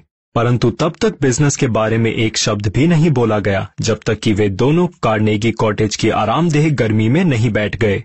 फिर उसी वाकपटुता के साथ, जिससे उन्होंने यूनिवर्सिटी क्लब के 80 करोड़पतियों को मंत्रमुग्ध किया था, श्वाब ने आराम से रिटायर होने के सुनहरे सपने बताए और उस बूढ़े आदमी की सामाजिक इच्छाओं को संतुष्ट करने के लिए करोड़ों अरबों का ज़िक्र किया। कार्नेगी ने जवाब में कागज़ के एक टुकड़े पर एक रकम लिखकर श्वाब को थमा दी और कहा, ठीक है, हम इतने में बेच देंगे। आंकड़ा लगभग 40 करोड़ डॉलर था और अगर श्वाब के द्वारा अनुमानित 32 करोड़ डॉलर के आंकड़े को मूलभूत आंकड़ा माना जाए तो इसमें पिछले दो सालों में पूंजी मूल्य में हुई वृद्धि के रूप में 8 करोड़ डॉलर जोड़ दिए गए थे। बाद में ट्रांस एटलांटिक लाइनर के डेक पर खड़े होकर कार्नेगी ने मॉर्गन से अफसोस से कहा, काश मैंने आपसे 10 करोड़ डॉलर ज़्यादा मांगे होते। अगर आपने मांगे होते तो आपको वह मिल गए होते। मॉर्गन ने उन्हें खुश होकर बताया। इस बात से काफ़ी सनसनी फैली। एक ब्रिटिश संवाददाता ने तार दिया कि विदेशी स्टील जगत इस दैत्याकार ट्रस्ट से स्तंभित है। येल के प्रेसिडेंट हेडली ने घोषणा की कि अगर देश में ट्रस्ट बनाने संबंधी नियम नहीं बनाए गए तो अगले 25 सालों में वॉशिंगटन में एक सम्राट शासन करेगा। परंतु योग्य स्टॉक विशेषज्ञ कीन ने नए स्टॉक को जनता को इतनी योग्यता से बेचा कि सारा का सारा पानी, कई लोगों का अनुमान था साठ करोड़ डॉलर, पलक झपकते ही सोख लिया गया। कार्नेगी के पास करोड़ों डॉलर थे और मॉर्गन सिंडिकेट के पास कष्ट उठाने के एवज में छह करोड़ बीस लाख डॉलर थे और गेट से लेकर गैरी तक सभी के पास करोड़ों डॉलर थे। अड़तीस साल के श्वाब को भी अपना पुरस्कार मिला। वे इस नए कॉरपोरेशन के प्रेसिडेंट बन गए और 1930 तक इस पर नियंत्रण करते रहे। अमीरी विचार के रूप में शुरू होती है। धनराशि की सीमा उस व्यक्ति द्वारा निर्धारित की जाती है, जिसके दिमाग में यह विचार आता है। आस्था सीमाओं को हटा देती है। जब आप जीवन से अपनी मनचाही वस्तु के लिए कीमत का सौदा करें तो इस बात को ज़रूर याद रखें। अध्याय चार। आत्म सुझाव प्रकृति ने इंसान को इस तरह से बनाया है कि वह अपने अवचेतन मस्तिष्क तक पहुँच रहे विचारों पर पूरा नियंत्रण रख सके। हालाँकि इस बात का यह अर्थ नहीं है कि इंसान हमेशा इस नियंत्रण का प्रयोग करता है। ज़्यादातर मामलों में वह इस नियंत्रण का इस्तेमाल नहीं करता, जिससे यह स्पष्ट होता है कि इतने सारे लोग जीवन भर गरीब क्यों बने रहते हैं। याद कीजिए, यह कहा गया है कि अवचेतन मस्तिष्क एक बगीचे की तरह होता है, जिसमें अगर बेहतर फ़सलों के बीज ना बोए गए तो अनुपयोगी पौधे प्रचुरता में उग आएँगे। आत्म सुझाव नियंत्रण की वह एजेंसी है, जिसके द्वारा इंसान अपने अवचेतन मस्तिष्क के इस बगीचे में सकारात्मक और रचनात्मक प्रकृति के बीज बोता है, या फिर वह इसकी सही देखभाल नहीं करता, और नकारात्मक और विध्वंसात्मक प्रकृति के विचारों को इस बगीचे में अंदर चले आने की अनुमति देता है। साधारण भाव रहित शब्द अवचेतन मस्तिष्क को प्रभावित नहीं करते। आपको तब तक अच्छे परिणाम नहीं मिलेंगे जब तक कि आप ये ना सीख जाएँ कि आस्था और भावना के साथ किस तरह से शब्दों या विचारों को अवचेतन मस्तिष्क तक पहुँचाया जाए। अवचेतन मस्तिष्क उन निर्देशों को स्वीकार करता है जो पूरी आस्था की भावना के साथ दिए जाते हैं और उन आदेशों पर कार्य करता है। हालाँकि अक्सर इन आदेशों को बार बार दोहराना पड़ता है और तभी अवचेतन मस्तिष्क उन आदेशों पर पालन करता है। इस वक्तव्य का अनुसरण करते हुए इस संभावना पर विचार करें कि आप अपने अवचेतन मस्तिष्क के साथ एक पूरी तरह उचित धोखा कर रहे हैं और आप इसे विश्वास दिला रहे हैं, क्योंकि आपको यह विश्वास है कि जिस धनराशि की आप कल्पना कर रहे हैं, वह आपका इंतज़ार कर रही है। और अब यह आपके अवचेतन मस्तिष्क का काम है कि वह आपको उस धनराशि को हासिल करने के व्यावहारिक तरीके सुझाए, जिस पर आपका अधिकार है। आपके अवचेतन मस्तिष्क को प्रेरित करने के तीन कदम। पहला, किसी शांत जगह पर जाएँ जहाँ कोई व्यवधान ना हो। अपनी आँखें बंद कर लें और उस धनराशि के बारे में लिखे हुए वक्तव्य को ज़ोर से दोहराएँ, जिसे आप इकट्ठी करना चाहते हैं। वह समय सीमा जिसमें आप यह धनराशि कमाना चाहते हैं। और उस सेवा या वस्तु का वर्णन जो आप उस पैसे के बदले में देना चाहते हैं।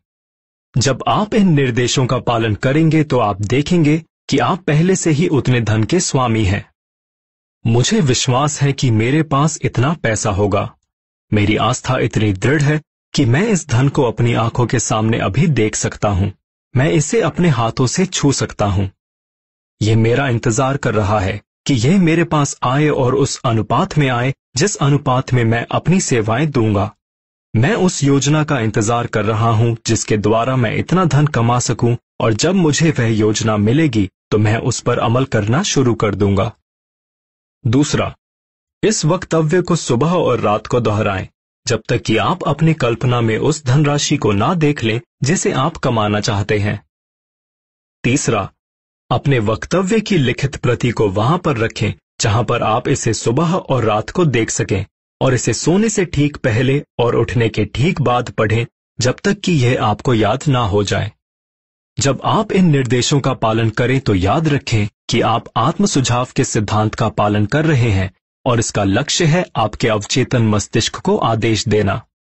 यह भी याद रखें कि आपका अवचेतन मस्तिष्क केवल उन्हीं निर्देशों के अनुरूप काम करेगा, जो भावना के साथ इस तक पहुँचाए जाएँगे। मानसिक शक्ति का रहस्य। सभी नए विचारों के प्रति शंका का भाव रखना इंसान के स्वभाव में है। परंतु अगर आप इन निर्देशों का पालन करेंगे तो आपकी शंका आस्था में बदल जाएगी और जल्द ही यह आस्था, पूर्ण आस्था में बदल जाएगी। कई दार्शनिकों ने यह कहा है कि इंसान इस धरती पर अपने भाग्य का निर्माता स्वयं है, परंतु उनमें से अधिकांश यह कहना भूल गए हैं कि वह अपने भाग्य का निर्माता क्यों है। इंसान स्वयं का और अपने आसपास के माहौल का निर्माता बन सकता है, क्योंकि उसके पास अपने अवचेतन मस्तिष्क को प्रभावित करने की शक्ति है। इच्छा को धन में रूपांतरित करने की तकनीक में आत्म सुझाव का प्रयोग शामिल है, जिसके द्वारा इंसान अपने अवचेतन मस्तिष्क तक पहुँच सकता है और उसे प्रभावित कर सकता है। बाकी के सिद्धांत सिर्फ़ औज़ार हैं, जिनके द्वारा आत्म सुझाव का प्रयोग किया जाता है। इस विचार को अपने मस्तिष्क में रखें और आप हमेशा सचेत रहेंगे कि आत्म सुझाव आपकी भौतिक सफलता में कितना महत्वपूर्ण योगदान देता है। अध्याय पाँच। व्यक्तिगत अनुभव या विचार। अमीरी की दिशा में चौथा कदम।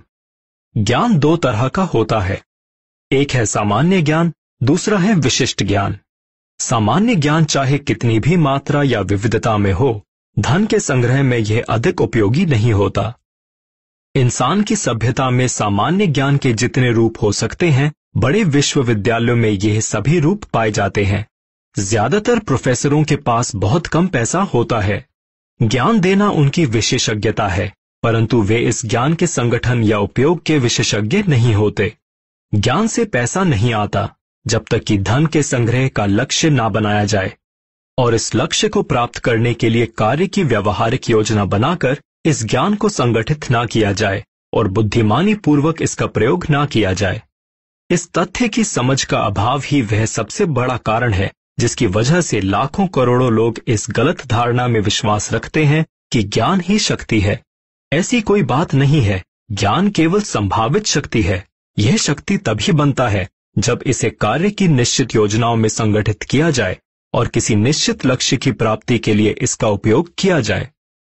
यह ज़रूरी नहीं है कि वही व्यक्ति शिक्षित हो जिसके पास सामान्य या विशिष्ट ज्ञान की प्रचुरता हो। शिक्षित आदमी वह होता है जिसने अपने मस्तिष्क को इस तरह से विकसित कर लिया है कि वह जो चाहता है, उसे हासिल कर सकता है, और इस प्रक्रिया में वह दूसरों के अधिकारों का हनन नहीं करता। अज्ञानी आदमी जो दौलतमंद बना।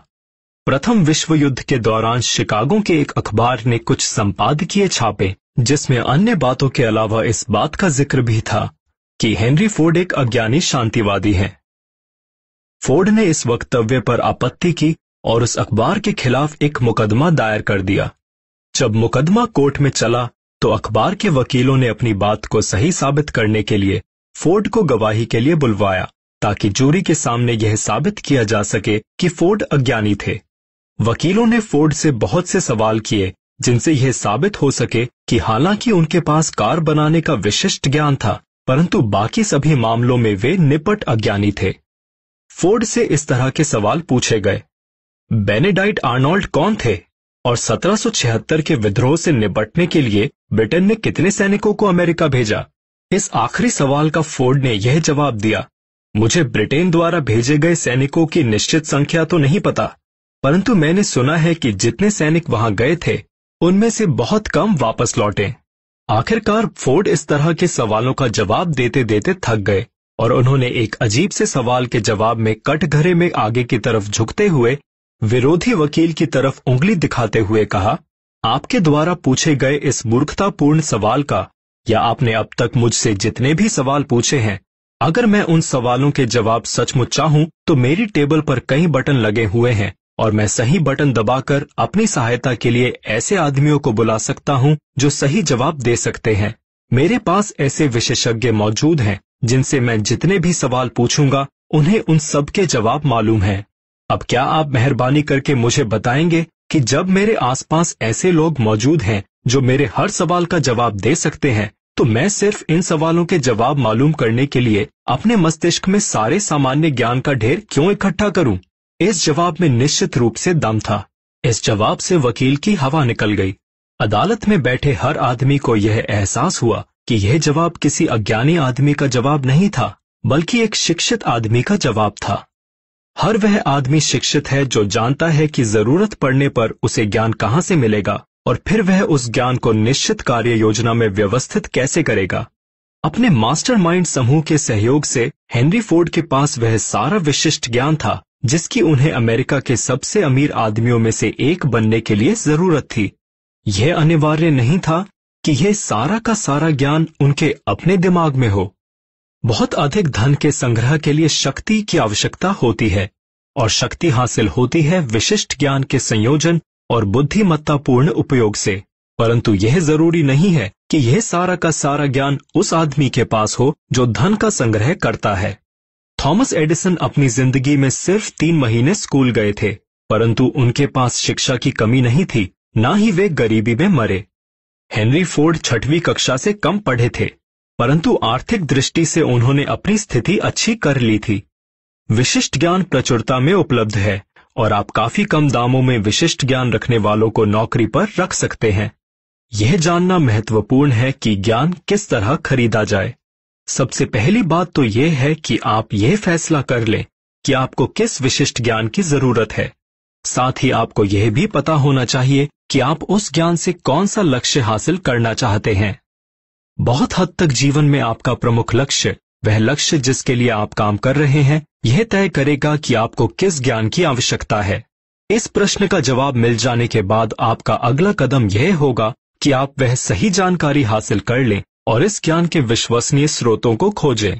जब ज्ञान हासिल किया जाए तो उसके बाद अपने निश्चित लक्ष्य के लिए योजना बनाकर इसे प्रयोग में लाया जाए।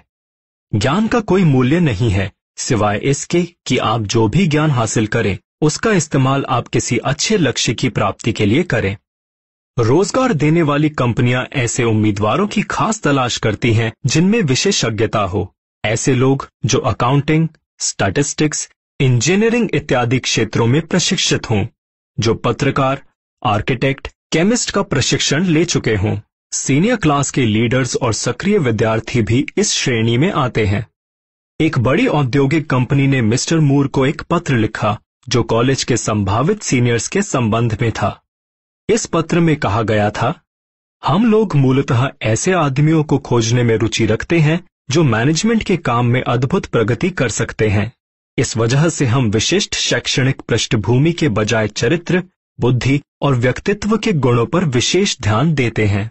गर्मी की छुट्टियों में ऑफिसों, स्टोर्स और औद्योगिक संगठनों में अप्रेंटिसशिप की वकालत करते हुए मिस्टर मूर ने यह कहा कि कॉलेज के पहले दो या तीन सालों में हर विद्यार्थी से यह कहा जाना चाहिए कि वह एक निश्चित भावी कोर्स चुन ले। और अगर उसे यह लगता है कि वह गैर विशिष्टता वाले शैक्षणिक पाठ्यक्रम में बिना मकसद के भटक रहा है तो वह ऐसा करना बंद कर दे। लोगों में एक कमज़ोरी होती है, जिसका कोई इलाज नहीं है। यह शाश्वत कमज़ोरी है, महत्वाकांक्षा की कमी। लोग, खासकर तनख्वाह पाने वाले लोग, अगर अपने खाली समय का टाइम टेबल बनाएँ और उसमें होम स्टडी के लिए समय निर्धारित करें तो प्रायः वे ज़्यादा समय तक नीचे की पायदान पर नहीं रहते। उनके कार्य उन्हें ऊपर की पायदानों पर ले जाते हैं। उनकी राह से कई बाधाओं को हटा देते हैं और उनकी वजह से उन्हें उन लोगों की दोस्ताना रुचि हासिल हो जाती है, जिनके पास उन्हें अवसर देने की शक्ति है। प्रशिक्षण का होम स्टडी का तरीका नौकरी करने वाले लोगों के लिए खास तौर पर उपयोगी है। जिन्हें यह महसूस होता है कि स्कूल छोड़ने के बाद उन्हें कोई अतिरिक्त विशेषज्ञ ज्ञान हासिल करना चाहिए, परंतु जिनके पास वापस स्कूल जाने के लिए समय नहीं है। स्टुअर्ट ऑस्टिन वियर ने खुद को कंस्ट्रक्शन इंजीनियर के रूप में तैयार किया था और वे इसी लाइन में आगे बढ़े। परंतु मंदी के दौर में उनका काम सिमट गया और वे उतना नहीं कमा पा रहे थे जितने की उन्हें ज़रूरत थी। उन्होंने खुद का अवलोकन किया, अपने गुणों की सूची बनाई और यह फैसला किया कि वे वकालत के व्यवसाय में जाएँगे। वे दोबारा स्कूल गए और उन्होंने विशेष कोर्स किए जिनके द्वारा उन्होंने खुद को कॉरपोरेशन वकील के रूप में तैयार कर लिया।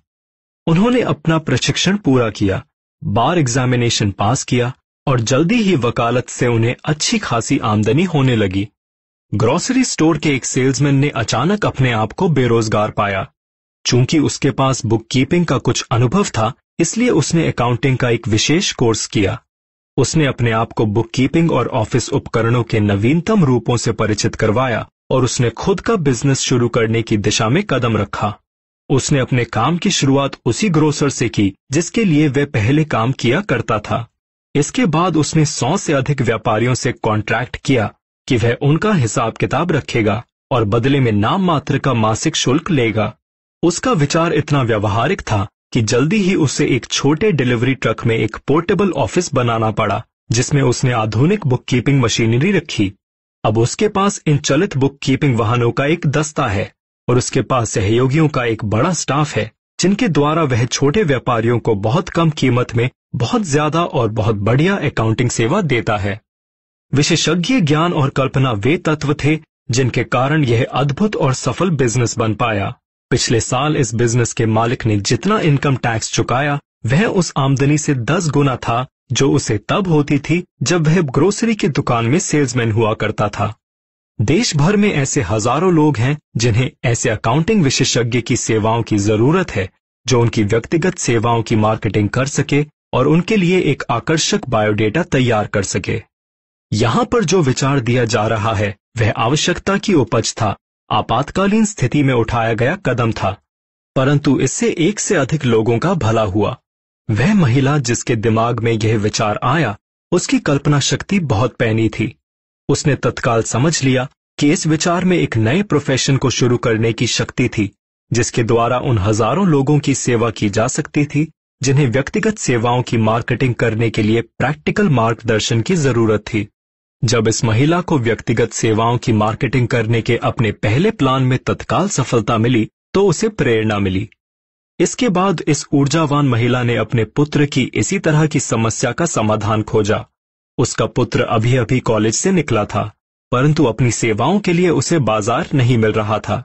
उस महिला ने अपने पुत्र के लिए जो मार्केटिंग प्लान बनाया, वह व्यक्तिगत सेवाओं को बेचने का मेरे द्वारा देखा गया सर्वश्रेष्ठ उदाहरण था। जब प्लान पुस्तिका पूरी हुई तो इसमें टाइप किए गए पचास पेज थे, और पूरी जानकारी अच्छी तरह सुनियोजित थी। इसमें उसके पुत्र की जन्मजात योग्यता, स्कूलिंग व्यक्तिगत अनुभव के अलावा बहुत सी जानकारी दी गई थी।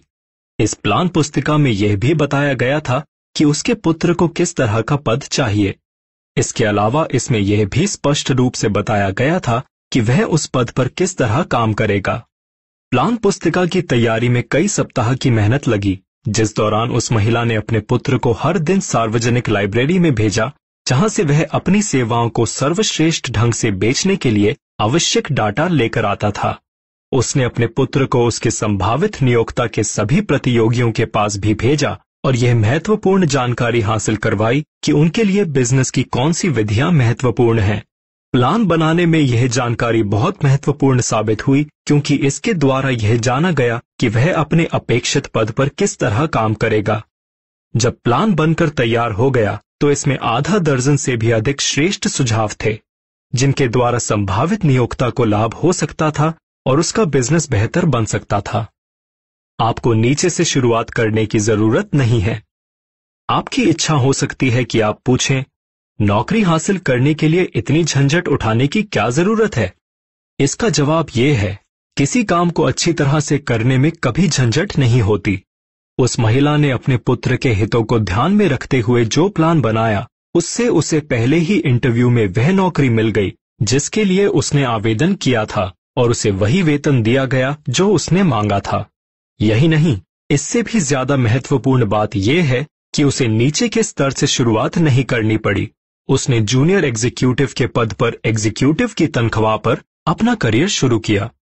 नीचे से नौकरी शुरू करना और ऊपर के पदों पर निरंतर तरक्की करने का विचार हालाँकि दमदार नज़र आता है परंतु इसमें सबसे बड़ी आपत्ति ये है, ज़्यादातर लोग जो नीचे से शुरुआत करते हैं, वे अपने सिर को इतना ऊपर नहीं उठा पाते कि अवसर उन्हें देख पाए, और इसलिए वे हमेशा नीचे ही बने रहते हैं। असंतोष से अपने लिए काम करवाएँ। डैन हाल्पिन का उदाहरण एक बहुत अच्छा उदाहरण है। अपने कॉलेज के दिनों में वे प्रसिद्ध 1930 national championship Notre Dame football team के मैनेजर थे, जब यह स्वर्गीय न्यूट रॉकने के निर्देशन में थी। हाल्पिन ने बड़े ही निराशाजनक समय में अपना कॉलेज पूरा किया, क्योंकि उस वक्त मंदी के कारण नौकरियाँ कम हो गई थी। इसलिए इन्वेस्टमेंट बैंकिंग और मोशन पिक्चर्स में हाथ पाव मारने के बाद, उन्होंने अपने भविष्य की संभावना का पहला कदम पहचाना। कमीशन बेसिस पर बिजली के हेयरिंग एड्स बेचना। लगभग दो सालों तक उसने यह काम लगातार किया, हालाँकि वह इस काम को कतई पसंद नहीं करता था, और वह कभी ऊपर नहीं उठ पाया होता अगर उसने अपने असंतोष को दूर ना किया होता, उसने सबसे पहले तो यह लक्ष्य बनाया कि वह अपनी कंपनी का असिस्टेंट सेल्स मैनेजर बने और उसे यह नौकरी मिल गई। ऊपर की तरफ़ उठाए गए इस कदम ने उसे भीड़ के इतना ऊपर उठा दिया, जिससे वह अधिक बड़े अफसर को देख पाया। इसके अलावा उसने अपने आप को इतना ऊपर उठा लिया था, जहाँ अफसर उसे देख सके। उसने हेयरिंग एड्स बेचने के मामले में इतना शानदार रिकॉर्ड बनाया था कि प्रतिद्वंद्वी कंपनी डिक्टोग्राफ प्रोडक्ट्स कंपनी के चेयरमैन ए एम एंड्रूज ने यह जानना चाहा कि आखिर डैन हाल्पिन नाम का यह आदमी कौन है जो लंबे समय से काम कर रही डिक्टोग्राफ कंपनी की सेल इतनी कम करवा रहा है। उसने हाल्पिन को मिलने के लिए बुलवाया। जब इंटरव्यू खत्म हुआ तो हाल्पिन नया सेल्स मैनेजर बन गया, जिसे अकाउस्टिकन डिवीज़न का चार्ज दे दिया गया था। फिर यह देखने के लिए कि युवा हालपिन किस मिट्टी का बना है। मिस्टर एंड्रूज तीन महीने के लिए फ्लोरिडा चले गए और हालपिन को उसके हाल पर छोड़ दिया, चाहे वह डूबे या तैरे। वह डूबा नहीं। न्यूट रोकने की भावना सारी दुनिया विजेता से प्रेम करती है और पराजित आदमी की तरफ़ देखने की उसके पास फुर्सत नहीं होती, ने उसे प्रेरित किया। उसने अपने काम को इतने बढ़िया ढंग से किया कि वह अपनी कंपनी का वाइस प्रेसिडेंट चुन लिया गया। यह एक ऐसा पद था जिसे अधिकांश लोग 10 साल की निष्ठा भरी मेहनत के बाद हासिल करके गर्व का अनुभव करते। हालपिन को यह पद छह महीने से भी कम में मिल गया था। इस पूरी फिलॉसफी में मैं इस बिंदु पर ज़ोर देने की कोशिश कर रहा हूँ कि अगर हम चाहें तो हम उन परिस्थितियों को नियंत्रित करने में सक्षम होते हैं, जिनके द्वारा हम ऊँचे पदों पर पहुँचते हैं या नीचे ही बने रहते हैं। जिस महिला ने अपने पुत्र के लिए पर्सनल सर्विस सेल्स प्लान बनाया था उसे देश भर से लोगों के यह आग्रह मिले कि वह उनके लिए भी इसी तरह के प्लान बना दे। यह सभी लोग उसका सहयोग चाहते थे, ताकि उन्हें अपनी व्यक्तिगत सेवाओं के बदले में अधिक धन मिल सके। अगर आपके पास कल्पना है, और अगर आप अपनी व्यक्तिगत सेवाओं के बदले में अधिक लाभदायक विकल्प खोज रहे हैं तो यह सुझाव आपके लिए प्रेरक साबित हो सकता है। इस विचार से इतनी अधिक आमदनी संभव है, जो औसत डॉक्टर, वकील या इंजीनियर को भी नहीं होती, जिसने कॉलेज में कई साल तक अपने विषय की शिक्षा हासिल की है। दमदार विचारों की कोई निश्चित कीमत नहीं होती। अध्याय छ, कल्पना। कल्पना सचमुच वह वर्कशॉप है, जहाँ इंसान द्वारा बनाए गए सभी प्लान सही आकार में ढलते हैं। यहाँ मस्तिष्क की कल्पना की शक्ति द्वारा संवेग या इच्छा को आकार, रूप और कार्य रूप दिया जाता है। यह कहा गया है कि इंसान जिस चीज़ की कल्पना कर सकता है, वह उसकी रचना भी कर सकता है। अपनी कल्पना शक्ति की मदद से इंसान ने पिछले पचास वर्षों के दौरान प्रकृति की शक्तियों को जितना खोजा है और उनका जितना दोहन किया है, उतना इससे पहले मानव जाति के पूरे इतिहास में नहीं हुआ। उसने हवा को पूरी तरह से जीत लिया है और उड़ने के मामले में पक्षियों को बुरी तरह पीछे छोड़ दिया है। उसने करोड़ों मील दूर स्थित सूर्य का भार मालूम कर लिया है। और इसका विश्लेषण कर लिया है और कल्पना की मदद से यह निर्धारित कर लिया है कि यह किन तत्वों द्वारा बना है। उसने वाहनों की गति बढ़ा ली है और अब वह 600 मील प्रति घंटे से भी अधिक की रफ्तार से यात्रा कर सकता है। कल्पना के दो रूप। कल्पना दो रूपों में कार्य करती है। एक रूप है संशिलष्ट कल्पना और दूसरा है रचनात्मक कल्पना। संशिलष्ट कल्पना। इस शक्ति के द्वारा इंसान पुरानी अवधारणाओं, विचारों या योजनाओं को नए कॉम्बिनेशन में व्यवस्थित कर सकता है। इस शक्ति से कुछ नहीं रचा जाता। ये केवल अनुभव, शिक्षा और अवलोकन की सामग्री के हिसाब से काम करती है। आविष्कार करने वाले लोग अधिकतर इसी शक्ति का प्रयोग करते हैं। रचनात्मक कल्पना। रचनात्मक कल्पना शक्ति वह शक्ति है जिसके द्वारा प्रेरणा और आभास प्राप्त किए जाते हैं। इसी शक्ति के द्वारा सभी मूलभूत या नए विचार इंसान को प्रदान किए जाते हैं। इसी शक्ति के द्वारा कोई इंसान दूसरे इंसानों के अवचेतन मस्तिष्क के साथ संवाद कर पाता है। रचनात्मक कल्पना तभी कार्य करती है जब चेतन मस्तिष्क बहुत तेज गति से काम कर रहा हो। उदाहरण के तौर पर जब चेतन मस्तिष्क प्रबल इच्छा के भाव के द्वारा प्रेरित होता है। रचनात्मक कल्पना शक्ति को प्रयोग के द्वारा जितना विकसित किया जाता है, यह उतनी ही चौकस रहती है। बिज़नेस, उद्योग, फाइनेंस के महान लीडर और महान कलाकार संगीतकार, कवि और लेखक महान इसलिए बनते हैं क्योंकि उन्होंने रचनात्मक कल्पना की शक्ति को विकसित कर लिया है। कल्पना की संशीलष्ट और रचनात्मक शक्तियाँ प्रयोग के द्वारा अधिक सशक्त बन जाती हैं। ठीक उसी तरह जिस तरह शरीर की कोई मांसपेशी या अंग उपयोग के द्वारा सुदृढ़ बन जाता है। संशीलष्ट कल्पना के विकास पर अपना ध्यान केंद्रित करें, क्योंकि यही वह शक्ति है जिसके प्रयोग के द्वारा आप अपनी इच्छा को धन में रूपांतरित कर पाएँगे। कल्पना का व्यावहारिक प्रयोग कैसे किया जाए? विचार अमीरी का शुरुआती बिंदु है। विचार कल्पना द्वारा पैदा होते हैं। आइए हम कुछ सुपरिचित विचारों का परीक्षण करें, जिनसे बहुत सारी दौलत कमाई गई है। ऐसी आशा है कि इन उदाहरणों से आपको उस तरीके के बारे में निश्चित जानकारी मिल जाएगी, जिसके द्वारा कल्पना का प्रयोग अमीर बनने में किया जा सकता है। जादुई केतली। पचास साल पहले एक बूढ़ा देहाती डॉक्टर शहर में आया। उसने अपना घोड़ा बांधा और धीमे से वह एक दवाई की दुकान में पिछले दरवाजे से घुस गया और युवा ड्रग क्लर्क से चर्चा करने लगा। एक घंटे तक बूढ़ा डॉक्टर और क्लर्क धीमे धीमे बातें करते रहे। फिर डॉक्टर बाहर गया। वह अपनी बग्गी के पास पहुँचा और उसने उसमें से एक बड़ी सी पुरानी केतली निकाली। एक बड़ा लकड़ी का पैडल भी, जिसका प्रयोग केतली के सामान को हिलाने में किया जाता था और उसने इन चीज़ों को स्टोर के पिछवाड़े में रख दिया। क्लर्क ने केतली की जाँच की, अपने अंदर की जेब में हाथ डालकर नोट निकाले और डॉक्टर को दे दिए। क्लर्क ने डॉक्टर को कुल 500 डॉलर दिए थे, जो उसकी पूरी बचत थी। डॉक्टर ने क्लर्क को एक छोटा सा कागज़ का टुकड़ा दिया, जिस पर एक गोपनीय फॉर्मूला लिखा हुआ था। उस छोटे से कागज़ पर लिखे हुए शब्द किसी राजा के खजाने के बराबर कीमती थे, परंतु डॉक्टर के लिए नहीं। ये जादुई शब्द केतली का उबलना शुरू करने के लिए आवश्यक थे। परंतु ना तो डॉक्टर और ना ही क्लर्क यह जानते थे कि इस केतली से कितना अथाह धन बरसेगा। बूढ़ा डॉक्टर केतली को 500 डॉलर में बेचकर बहुत खुश था। क्लर्क अपने पूरे जीवन की बचत को एक कागज़ के टुकड़े और एक पुरानी केतली के लिए दांव पर लगाकर बहुत बड़ा जोखिम ले रहा था। उसने सपने में भी नहीं सोचा था कि उसके निवेश से केतली जब उबलेगी तो उसमें से पिघला हुआ सोना बहेगा। जो एक दिन अलादीन के चिराग के चमत्कारी प्रदर्शन को भी पीछे छोड़ देगा। क्लर्क ने दरअसल जो खरीदा था, वह एक विचार था। पुरानी केतली और लकड़ी का पैडल और कागज़ पर लिखा हुआ एक गोपनीय संदेश तो साथ में मिले थे। केतली का चमत्कारी प्रदर्शन तब होना शुरू हुआ, जब इसके नए मालिक ने गोपनीय निर्देशों के साथ एक ऐसा तत्व मिलाया, जिसके बारे में डॉक्टर कुछ नहीं जानता था। सोचकर देखिए, क्या आप बता सकते हैं कि वह क्या था? जो उस युवक ने गोपनीय संदेश के साथ मिलाया था, जिसकी वजह से केतली से सोना बरसने लगा। यहाँ पर आपको एक ऐसी वास्तविक कहानी बताई जा रही है, जो कल्पना से भी अधिक हैरान करने वाली है। उन तथ्यों की कहानी, जो एक विचार के रूप में प्रारंभ हुए। आइए हम सोने के उस विशाल ढेर की तरफ़ देखें, जो इस विचार से उत्पन्न हुए। इसने बहुत धन कमाया है, और आज भी यह दुनिया भर में उन लोगों को बहुत धन कमा कर दे रहा है जो केतली की सामग्री को करोड़ों लोगों तक पहुँचा रहे हैं। पुरानी केतली आज दुनिया में शक्कर के सबसे बड़े उपभोक्ताओं में से एक है, और इस वजह से यह हज़ारों लोगों को गन्ना उगाने का, शक्कर बनाने का, और शक्कर बेचने का रोज़गार उपलब्ध करा रही है। पुरानी केतली हर साल करोड़ों कांच की बोतलों को काम में लेती है, जिससे कांच का काम करने वाले बहुत से लोगों को रोज़गार मिलता है।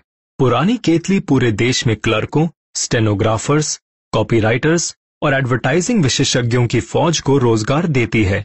इसने उन दर्जनों कलाकारों को दौलत और शोहरत दिलाई है, जिन्होंने इस प्रोडक्ट का विज्ञापन करते हुए बेहतरीन पिक्चर्स बनाई हैं। पुरानी केतली ने एक छोटे से दक्षिणी शहर को दक्षिण की बिज़नेस राजधानी बना दिया है, जहाँ ये प्रत्यक्ष या अप्रत्यक्ष रूप से शहर के हर बिज़नेस और हर नागरिक को लाभ पहुंचाती है। इस विचार का प्रभाव अब दुनिया के हर सभ्य देश को लाभ पहुंचाता है। और इसे छूने वाले हर आदमी को सोने की बहती हुई धारा में से हिस्सा मिलता है। केतली से बरसते सोने ने दक्षिण के एक प्रसिद्ध कॉलेज को बनाया, जहाँ हज़ारों युवक और युवतियाँ सफलता के लिए अनिवार्य प्रशिक्षण प्राप्त करते हैं। अगर पीतल की यह पुरानी केतली बोल सके तो यह हर भाषा में रोमांस की रोमांचक कहानियाँ सुनाएगी। प्रेम का रोमांस, बिज़नेस का रोमांस, प्रोफेशनल पुरुषों और महिलाओं का रोमांस जो इसके द्वारा प्रतिदिन प्रेरित होते हैं। लेखक कम से कम एक ऐसे रोमांस के बारे में पूरी तरह से आश्वस्त है, क्योंकि वह इसका एक हिस्सा रहा है, और यह उस स्थान से ज़्यादा दूर शुरू नहीं हुआ था, जहाँ ड्रग क्लर्क ने पुरानी केतली खरीदी थी। यहाँ पर लेखक अपनी पत्नी से मिला था, और उसी ने लेखक को इस जादुई केतली के बारे में पहली बार बताया था।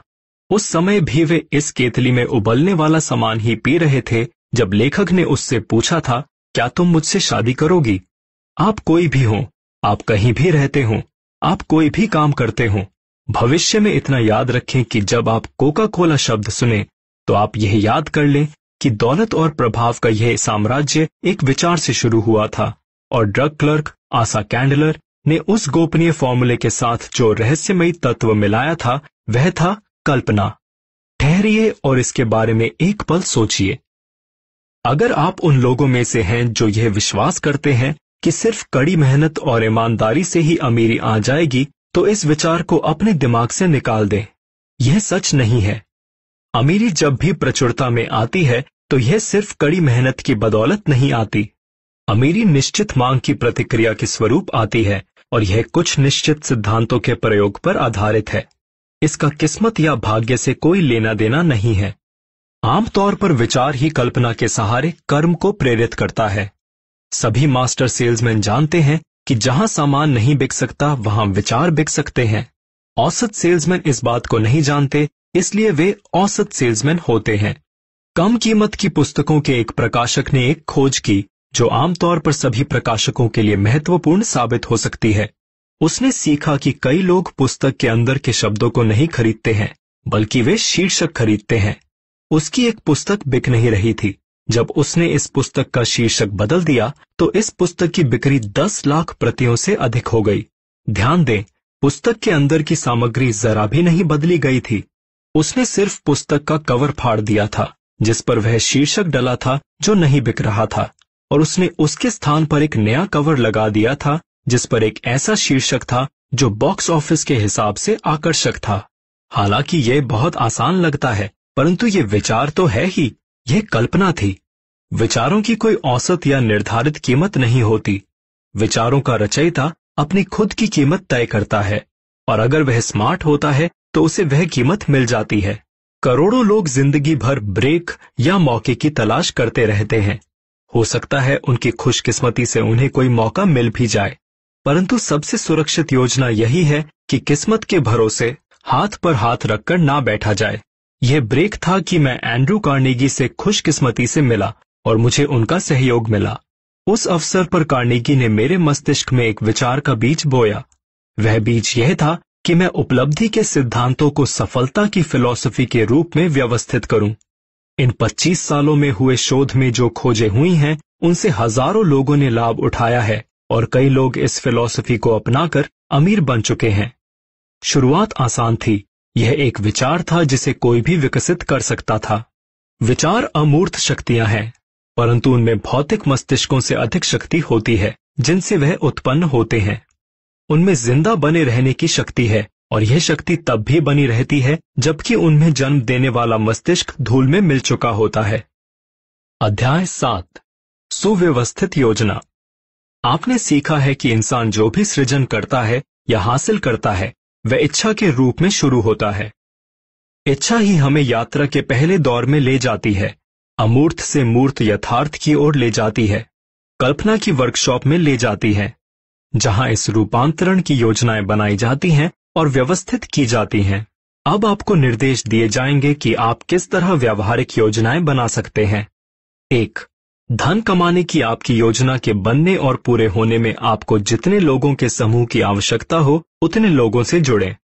दो, अपना मास्टरमाइंड समूह बनाने से पहले यह फैसला करें कि आप अपने समूह के सदस्यों को उनके सहयोग के बदले में क्या लाभ दे सकते हैं तीन, सप्ताह में कम से कम दो बार और जितना अधिक संभव हो, अपने मास्टरमाइंड समूह के सदस्यों से मिलें जब तक कि आप मिलकर धन कमाने के लिए आवश्यक योजनाएँ पूरी तरह से ना बना लें। चार, अपने मास्टरमाइंड समूह के हर सदस्य के साथ आपका तालमेल आदर्श होना चाहिए। अगर आप इस निर्देश का पूरी तरह पालन नहीं करेंगे तो आप असफल हो सकते हैं। मास्टरमाइंड सिद्धांत वहाँ पर सफल नहीं हो सकता, जहाँ पूरा तालमेल ना हो। इन तथ्यों को अपने दिमाग में रखें। पहला, आप अपने लिए एक अत्यंत महत्वपूर्ण कार्य में संलग्न हैं। सफलता सुनिश्चित करने के लिए आपके पास त्रुटिहीन योजनाएँ होनी चाहिए। दूसरा, आपको दूसरों के अनुभव, शिक्षा, प्राकृतिक योग्यता और कल्पना का लाभ प्राप्त करना चाहिए। ये उन तरीकों से मेल खाता है जिनका अनुसरण करके हर दौलतमंद आदमी ने दौलत कमाई है। दूसरे लोगों के सहयोग के बिना किसी व्यक्ति में इतना अनुभव, शिक्षा जन्मजात योग्यता और ज्ञान नहीं होता कि ढेर सारी दौलत का संग्रह सुनिश्चित हो जाए। दौलत कमाने के अपने प्रयास में आप जिस भी योजना को अमल में लाएँ, वह योजना आपके और आपके मास्टरमाइंड समूह के हर सदस्य की संयुक्त रचना होनी चाहिए। आप अपने मस्तिष्क से निकली योजनाओं को आंशिक तौर पर या पूरी तौर पर बना सकते हैं परंतु यह ज़रूरी है कि इन योजनाओं को आपके मास्टरमाइंड समूह के सदस्यों द्वारा जांचा जाए और स्वीकार किया जाए।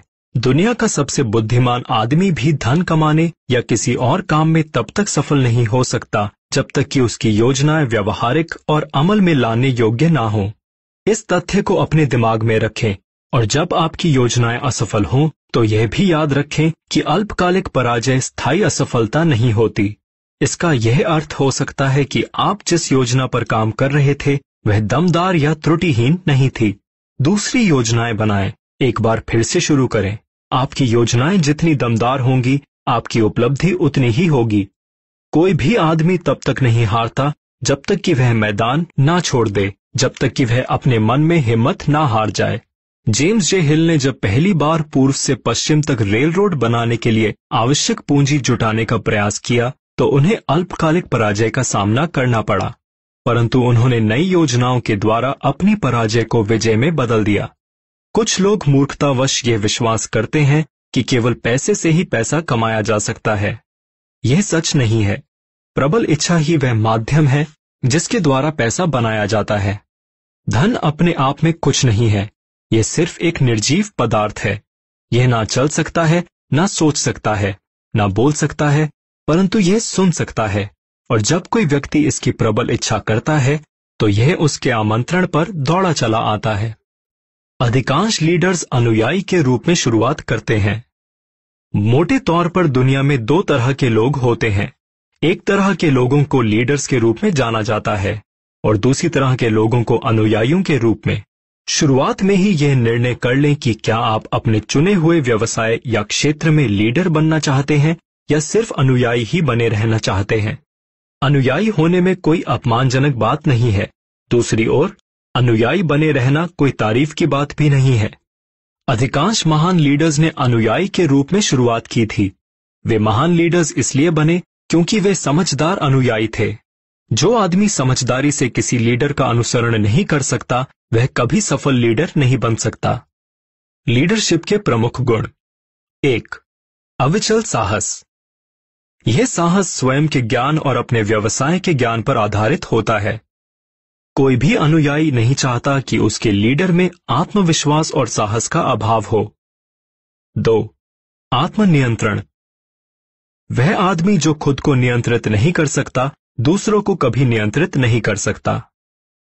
तीन, न्यायपूर्ण आचरण। न्यायपूर्ण आचरण के बिना कोई लीडर अपने अनुयायियों का सम्मान ना तो हासिल कर सकता है, ना ही उसे लंबे समय तक बनाए रख सकता है। चार निर्णय की निश्चितता। जो आदमी ढुलमुल निर्णय लेता है, वह बताता है कि उसे खुद पर विश्वास नहीं है, और ऐसा आदमी दूसरों का सफलतापूर्वक नेतृत्व नहीं कर सकता। पाँच, योजनाओं की निश्चितता। सफल लीडर अपने काम की योजना बनाता है और योजना पर काम करता है। छ जितना मिले उससे ज़्यादा देने की आदत।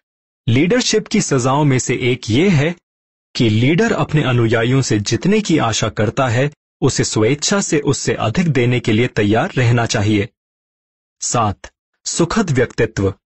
कोई भी बेतरतीब या लापरवाह आदमी सफल लीडर नहीं बन सकता। लीडरशिप के लिए सम्मान चाहिए। आठ, सहानुभूति और समझ। सफल लीडर को अपने समर्थकों के प्रति सहानुभूति रखनी चाहिए। यही नहीं उसे उन्हें और उनकी समस्याओं को भी समझना चाहिए। नौ, विवरण की कुशलता। सफल लीडरशिप के लिए यह भी ज़रूरी है कि वह लीडर की स्थिति के विवरण में भी पारंगत हो। दस, पूरी ज़िम्मेदारी लेने की इच्छा। सफल लीडर को अपने समर्थकों की गलतियों और कमियों की पूरी ज़िम्मेदारी लेने के लिए तैयार रहना चाहिए। ग्यारह, सहयोग। सफल लीडर को मिलकर प्रयास करने के सिद्धांत को समझ लेना चाहिए और उस पर अमल करना चाहिए। और अपने अनुयायियों को भी ऐसा ही करने के लिए प्रेरित करना चाहिए। लीडरशिप के दो रूप हैं। पहला और अधिक प्रभावी रूप है समर्थकों या अनुयायियों की सहमति और सहानुभूति के साथ। और दूसरा है शक्ति के साथ, जिसमें समर्थकों की सहमति या सहानुभूति ना हो। इतिहास ऐसे उदाहरणों से भरा पड़ा है जो बताते हैं कि शक्ति के साथ हासिल की गई लीडरशिप ज़्यादा समय तक नहीं चल पाती। तानाशाहों और राजाओं के पतन और गुमनामी महत्वपूर्ण है। इसका अर्थ है कि लोग थोपी हुई लीडरशिप को लंबे समय तक सहन नहीं करेंगे और उसका अनुसरण नहीं करेंगे। नेपोलियन, मुसोलिनी, हिटलर शक्ति द्वारा हासिल की गई लीडरशिप के उदाहरण थे। उनकी लीडरशिप खत्म हो गई। समर्थकों की सहमति द्वारा लीडरशिप ही लीडरशिप का वह इकलौता रूप है जो लंबे समय तक बना रहता है। लीडरशिप में असफलता के दस प्रमुख कारण। एक, जब कोई आदमी चाहे वह लीडर हो या अनुयायी, यह कहता है कि वह अपनी योजनाएँ बदलने या किसी आपातकालीन स्थिति का सामना करने में इसलिए असमर्थ है क्योंकि वह बहुत अधिक व्यस्त है तो वह अपनी अक्षमता सिद्ध कर रहा है। दो जब समय की मांग होती है तो वास्तविक महान लीडर्स ऐसा काम करने के लिए खुशी खुशी तैयार रहते हैं, जो वे दूसरों से करने के लिए कहते हैं। तीन, दुनिया लोगों को कभी उनके ज्ञान के लिए भुगतान नहीं करती। आप अपने ज्ञान का क्या करते हैं या दूसरों को करने के लिए किस तरह प्रेरित करते हैं, भुगतान इसी के लिए किया जाता है। चार, वह लीडर जिसे इस बात का डर हो कि उसका कोई समर्थक उसके पद को हथिया लेगा देर सबेर यह सुनिश्चित कर लेता है कि ऐसा ही हो। पाँच, कल्पनाशीलता के बिना लीडर आपातकालीन स्थितियों का सामना करने में असमर्थ रहता है और ऐसी योजनाएँ नहीं बना पाता जिनके द्वारा वह अपने समर्थकों का प्रभावी मार्गदर्शन कर सके। छ उस लीडर से सभी लोग चिढ़ते हैं जो अपने समर्थकों के काम का सारा श्रेय खुद ले लेता है। वास्तविक महान लीडर कभी श्रेय लेने का दावा पेश नहीं करता। सात अनुयायी असंयमी लीडर का सम्मान नहीं करते। आठ, वह लीडर जो अपने सहयोगियों, अपने वरिष्ठों, अपने कनिष्ठों और अपने कार्य के प्रति वफादार नहीं होता, वह लंबे समय तक लीडर नहीं बना रह सकता। नौ, प्रभावी लीडर प्रोत्साहन द्वारा नेतृत्व करता है और अपने समर्थकों के दिल में डर पैदा करने की कोशिश नहीं करता। दस, वह आदमी जो ओहदे को महत्व देता है दरअसल उसके पास आमतौर पर महत्व देने के लिए और कुछ नहीं होता। वास्तविक लीडर के ऑफ़िस के दरवाजे उन सभी लोगों के लिए खुले रहते हैं, जो अंदर प्रवेश करना चाहते हैं, और उसके काम करने का स्थान औपचारिकता और दिखावे से मुक्त होता है। राजनैतिक, धार्मिक, सामाजिक, आर्थिक, हर क्षेत्र में नए लीडर्स की मांग बढ़ रही है। किसी पद के लिए कब और कैसे आवेदन भेजें? यहाँ पर जो बताया जा रहा है वह कई वर्षों के अनुभव का निचोड़ है। इसने सेवाओं को प्रभावी ढंग से बेचने में हज़ारों लोगों की मदद की है। अनुभव यह सिद्ध करता है कि आगे बताए जाने वाले तरीके सबसे सीधे और प्रभावी तरीके हैं, जो व्यक्तिगत सेवाओं के खरीदार और विक्रेता दोनों को जोड़ते हैं। एक, रोज़गार ब्यूरो। सावधानी से किसी प्रतिष्ठित ब्यूरो का चुनाव करना चाहिए, जिसकी उपलब्धि के संतोषजनक परिणाम हो। और जिसने पर्याप्त लोगों को अच्छी नौकरियाँ दिलवाई हों, ऐसे ब्यूरो तुलनात्मक रूप से कम होते हैं। दो, अखबार बिज़नेस जर्नल्स मैगजीन्स में विज्ञापन। आमतौर पर वर्गीकृत विज्ञापन उन मामलों में संतोषजनक परिणाम देते हैं, जहाँ क्लर्क या तनख्वाह वाले आम पदों के लिए अप्लाई किया जाता है। उन लोगों के लिए डिस्प्ले एडवर्टाइजिंग आवश्यक है, जो एग्जीक्यूटिव पद चाहते हैं। यह विज्ञापन अखबार के ऐसे खंड में छपना चाहिए, जहाँ नियोक्ता का ध्यान इसकी तरफ़ एकदम चला जाए। तीन, एप्लीकेशन जो सीधे उन फर्म्स या व्यक्तियों को लिखे जाएँ, जहाँ ऐसी सेवाओं की आवश्यकता हो। इन पत्रों को अच्छी तरह से साफ़ टाइप करवाया जाए और इन पर हाथ से हस्ताक्षर किए जाएँ। चार, व्यक्तिगत परिचितों के द्वारा आवेदन।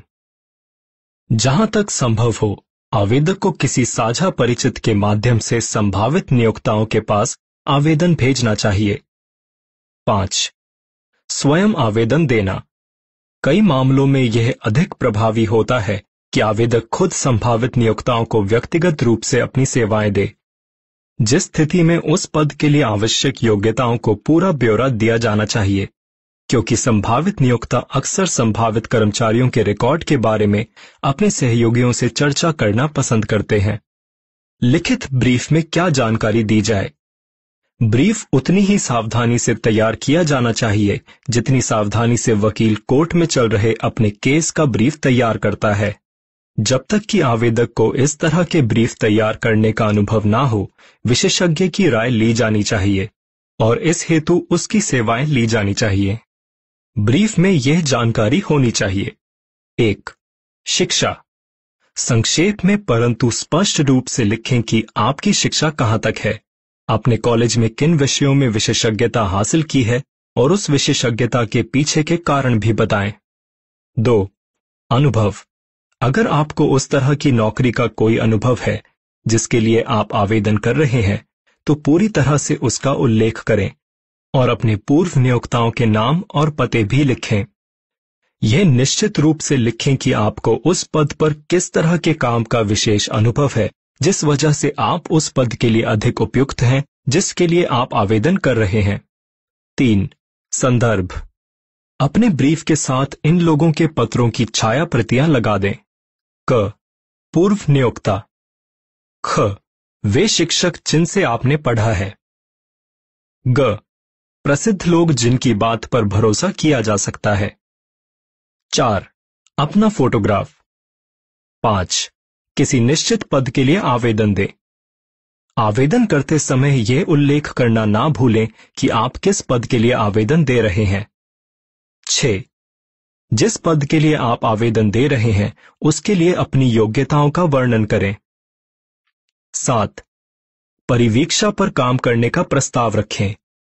यह एक क्रांतिकारी सुझाव लग सकता है, परंतु अनुभव ने यह सिद्ध किया है कि इससे कम से कम एक मौका अवश्य मिलता है। आठ। अपने संभावित नियोक्ता के बिज़नेस का ज्ञान। किसी भी नौकरी के लिए आवेदन देते समय उस बिज़नेस के बारे में पर्याप्त रिसर्च कर लें और उस बिज़नेस की पर्याप्त जानकारी हासिल कर लें। अपने ब्रीफ में यह संकेत करें कि आपने उस क्षेत्र में क्या ज्ञान हासिल किया है। याद रखें कि वह वकील केस नहीं जीतता, जिसका वकालत का ज्ञान सबसे अधिक होता है, बल्कि वह वकील केस जीतता है, जो अपने केस की सबसे अच्छी तैयारी करता है। अगर आपने केस को अच्छी तरह से तैयार और प्रस्तुत किया है तो आप शुरुआत में ही आधी जीत हासिल कर चुके हैं। सफल सेल्समैन अपने पहनावे पर ध्यान देते हैं। वे जानते हैं कि पहली छाप अमिट होती है। आपका ब्रीफ आपका सेल्समैन है। इसे अच्छा सा सूट पहनाएँ, ताकि यह दूसरों से अलग दिख सके। ताकि आपका संभावित नियोक्ता कहे कि उसने आज तक इस तरह का ब्रीफ नहीं देखा, जो किसी पद के लिए आवेदन के साथ आया है। वही पद कैसे पाएँ जो आप चाहते हैं। हर आदमी उस तरह का काम करना पसंद करता है, जिसके लिए वह सबसे अधिक उपयुक्त होता है। चित्रकार रंगों से काम करना पसंद करता है, कलाकार हाथों से काम करना पसंद करता है, और लेखक लिखना पसंद करता है। यह तय कर लें कि आप किस तरह की नौकरी चाहते हैं। उस कंपनी या आदमी को चुन लें जिसके लिए आप काम करना चाहते हैं। अपने संभावित नियोक्ता का और साथ ही उस कंपनी की नीतियों, स्टाफ और प्रगति के अवसरों का भी अध्ययन करें। स्वयं का, स्वयं के गुणों और क्षमताओं का विश्लेषण करें और यह जाने कि आप क्या प्रदान कर सकते हैं। नौकरी के बारे में भूल जाएँ। इस बात पर ध्यान एकाग्र करें कि आप क्या दे सकते हैं। एक बार आप अपने दिमाग में योजना बना ले तो किसी अनुभवी लेखक से इसे कागज़ पर साफ़ तरीके से और पूरे विस्तार से लिखवा ले। इसे सही पद पर बैठे व्यक्ति के सामने प्रस्तुत करें और बाकी का काम वह कर देगा। हर कंपनी में ऐसे आदमी के लिए हमेशा जगह होती है, जिसके पास एक निश्चित कार्य योजना हो, जिससे उस कंपनी को लाभ पहुँच सके। जब आप इस तरह से काम करेंगे तो हो सकता है कि इसमें कुछ दिन या कुछ सप्ताह का अतिरिक्त समय लग जाए। परंतु इसकी वजह से आपकी आमदनी, तरक्की और प्रतिष्ठा में जो अंतर होगा, वह कम तनख्वाह पर कड़ी मेहनत के आपके कई साल बचा देगा। सेवाओं की मार्केटिंग का नया तरीका। जो लोग भविष्य में अपनी सेवाओं की मार्केटिंग बेहतर तरीके से करना चाहते हैं, उन्हें यह समझ लेना चाहिए कि नियोक्ता और कर्मचारी के रिश्ते अब पहले जैसे नहीं रहे, बल्कि बदल चुके हैं। नियोक्ताओं और उनके कर्मचारियों के बीच भावी संबंध एक पार्टनरशिप के रूप में होंगे, जिसमें होंगे नियोक्ता, कर्मचारी और जनता, जिसकी वे सेवा करते हैं। व्यक्तिगत सेवाओं की मार्केटिंग के नए तरीके को कई कारणों से नया कहा जाता है। पहला कारण यह कि भविष्य में नियोक्ता और कर्मचारी दोनों ही सहकर्मी समझे जाएँगे, जिनका बिज़नेस है जनता की बेहतर सेवा करना। शिष्टाचार और सेवा आज व्यापार के लोकप्रिय शब्द हैं, और वे उस आदमी पर अधिक लागू होते हैं, जो व्यक्तिगत सेवाओं की मार्केटिंग कर रहा है, बजाय उस नियोक्ता के, जिसकी वह सेवा कर रहा है। अगर वे अच्छी तरह सेवा करने में सफल नहीं होते तो उन्हें सेवा करने का मौका नहीं दिया जाएगा। मंदी के दौरान मैंने पेंसिल्वेनिया के एंथ्रेसाइट कोयले के क्षेत्र में कुछ महीने गुजारे, और उन परिस्थितियों का अध्ययन किया जिन्होंने कोयला उद्योग को बहुत नुकसान पहुँचाया था। कोयले के ऑपरेटर्स और कर्मचारियों में एक दूसरे के साथ तीखी सौदेबाजी हुई और कोयले की कीमत में सौदेबाजी की कीमत भी जुड़ गई। ऐसा तब तक होता रहा जब तक उन्होंने ये नहीं जाना कि इस वजह से उन्होंने तेल से जलने वाले सामानों को लोकप्रिय बना दिया था और कच्चे तेल के उत्पादकों को अमीर बना दिया था। आपकी क्यू क्यू एस रेटिंग क्या है? व्यक्तिगत सेवाओं की प्रभावी मार्केटिंग के लिए, जिसका अर्थ है स्थायी मार्केट, संतोषजनक मूल्य, सुखद स्थिति। आपको क्यू क्यू एस फॉर्मूला अपनाना चाहिए और उसका अनुसरण करना चाहिए, जिसका अर्थ है क्वालिटी प्लस क्वांटिटी प्लस सहयोग की सही भावना इक्वल्स सेवा की आदर्श सेल्समैनशिप क्यू क्यू एस फॉर्मूले को याद रखें या इससे भी अधिक करें, इसकी आदत डाल लें।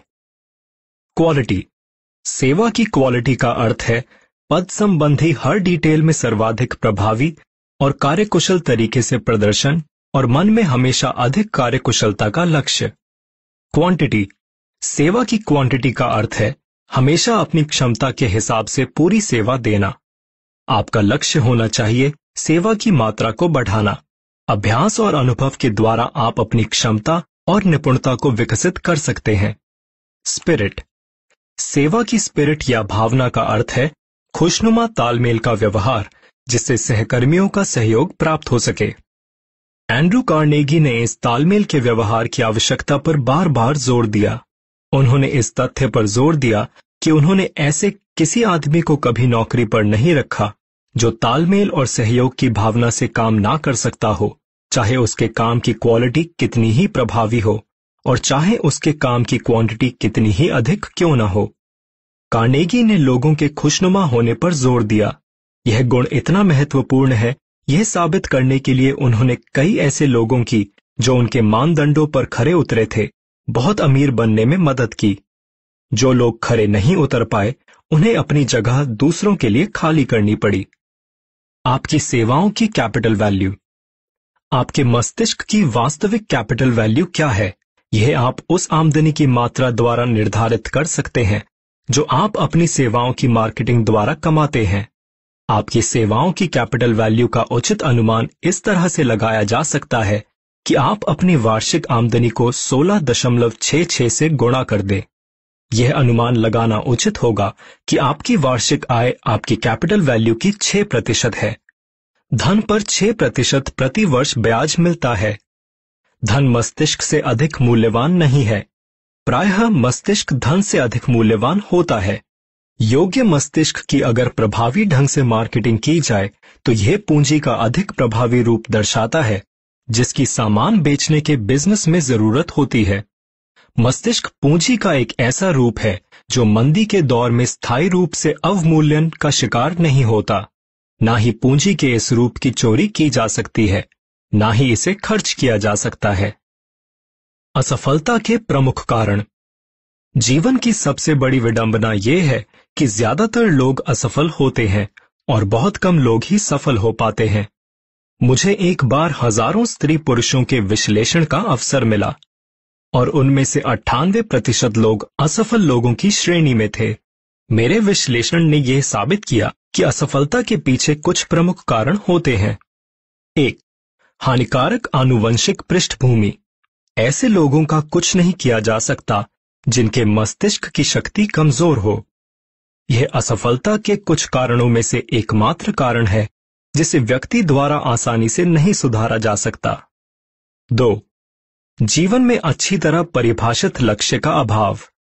मैंने जिन लोगों का विश्लेषण किया, उनमें से अट्ठानवे प्रतिशत के पास ऐसा कोई लक्ष्य नहीं था। शायद यही उनकी असफलता का प्रमुख कारण था। तीन, औसत दर्जे से ऊपर उठने की महत्वाकांक्षा का अभाव। चार, अपर्याप्त शिक्षा।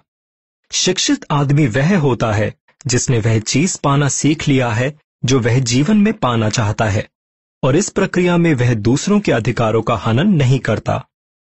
पाँच आत्म अनुशासन की कमी। खुद को अनुशासित करना सबसे कठिन कार्य है। अगर आप खुद को नहीं जीत पाते तो आप खुद से हार जाएँगे। शीशे के सामने खड़े होने पर आपको अपना सबसे अच्छा दोस्त और अपना सबसे बड़ा दुश्मन एक साथ खड़ा नज़र आएगा। छ, बुरा स्वास्थ्य। कोई भी आदमी अच्छे स्वास्थ्य के बिना उल्लेखनीय सफलता का सुख नहीं भोग सकता। सात, बचपन में माहौल के बुरे प्रभाव। जिस तरह से पौधे को मोड़ा जाता है, उसी तरह का पेड़ उगेगा। आपराधिक प्रवृत्ति वाले अधिकांश लोगों की ऐसी प्रवृत्ति बुरे माहौल और बचपन की बुरी संगत का परिणाम होती है। आठ, टालमटोल। हम में से अधिकांश लोग जीवन भर असफल होते रहते हैं, क्योंकि हम किसी महत्वपूर्ण कार्य को शुरू करने से पहले सही समय का इंतज़ार करते हैं। इंतज़ार मत कीजिए। जहाँ आप खड़े हैं, वहीं पर शुरू कर दीजिए, और आपके पास जो औज़ार हैं, उन्हीं से काम करना शुरू कर दीजिए। नौ। लगन का अभाव। लगन का कोई विकल्प नहीं होता। वह आदमी जो लगन को अपना मंत्र बनाता है, यह पाता है कि असफलता आखिरकार थक चुकी है और उसके जीवन से हमेशा हमेशा के लिए दूर जा चुकी है। दस। नकारात्मक व्यक्तित्व। ऐसे आदमी के लिए सफलता की कोई आशा नहीं है, जो नकारात्मक व्यक्तित्व के कारण लोगों को अपने से दूर कर देता है। ग्यारह। कामेच्छा पर नियंत्रण का अभाव। सेक्स की ऊर्जा उन सभी प्रेरक ऊर्जाओं में सबसे शक्तिशाली है, जिनसे लोग कार्य के लिए प्रवृत्त होते हैं। चूँकि यह सबसे सशक्त भाव है, इसलिए इसे नियंत्रित किया जाना चाहिए और रूपांतरण के द्वारा दूसरे चैनलों में बदलना चाहिए। बारह। कुछ नहीं के बदले कुछ पाने की अनियंत्रित इच्छा। जुए की प्रवृत्ति लाखों लोगों को असफल बना देती है। इसका प्रमाण उन्नीस सौ उनतीस के वॉल स्ट्रीट क्रैश के अध्ययन में पाया जा सकता है, जिस दौरान लाखों लोगों ने स्टॉक मार्जिन पर जुआ खेलकर पैसा बनाने की कोशिश की। तेरह, निर्णय की उचित शक्ति का अभाव। जो लोग सफल होते हैं, वे तत्काल निर्णय पर पहुँचते हैं, और अगर वे उन निर्णयों को बदलते हैं तो बहुत देर से बदलते हैं। जो लोग असफल होते हैं, वे या तो निर्णय ही नहीं ले पाते या फिर बहुत देर से निर्णय लेते हैं, परंतु वे अक्सर अपने निर्णय बदल लेते हैं। चौदह, विवाह में गलत जीवन साथी का चुनाव। यह असफलता का सबसे आम कारण है। पंद्रह, अति सावधानी। अति सावधानी भी उतनी ही बुरी है जितनी की कम सावधानी। दोनों तरह की अति से बचें। सोलह, बिज़नेस में सहयोगियों का गलत चुनाव। व्यक्तिगत सेवाओं की मार्केटिंग में आपको ऐसा नियोक्ता चुनने में बहुत सावधानी बरतनी होगी, जो आपको प्रेरणा दे और जो स्वयं बुद्धिमान और सफल हो। सत्रह, अंधविश्वास और पूर्व आग्रह। अंधविश्वास डर का एक रूप है। यह अज्ञान की निशानी भी है। जो लोग सफल होते हैं, वे अपने दिमाग खुले रखते हैं और किसी चीज़ से नहीं डरते। अठारह, व्यवसाय का गलत चुनाव। व्यक्तिगत सेवाओं की मार्केटिंग में सबसे महत्वपूर्ण कदम है एक ऐसा व्यवसाय चुनना, जिसमें आप अपने आप को पूरे उत्साह से झोंक सकें।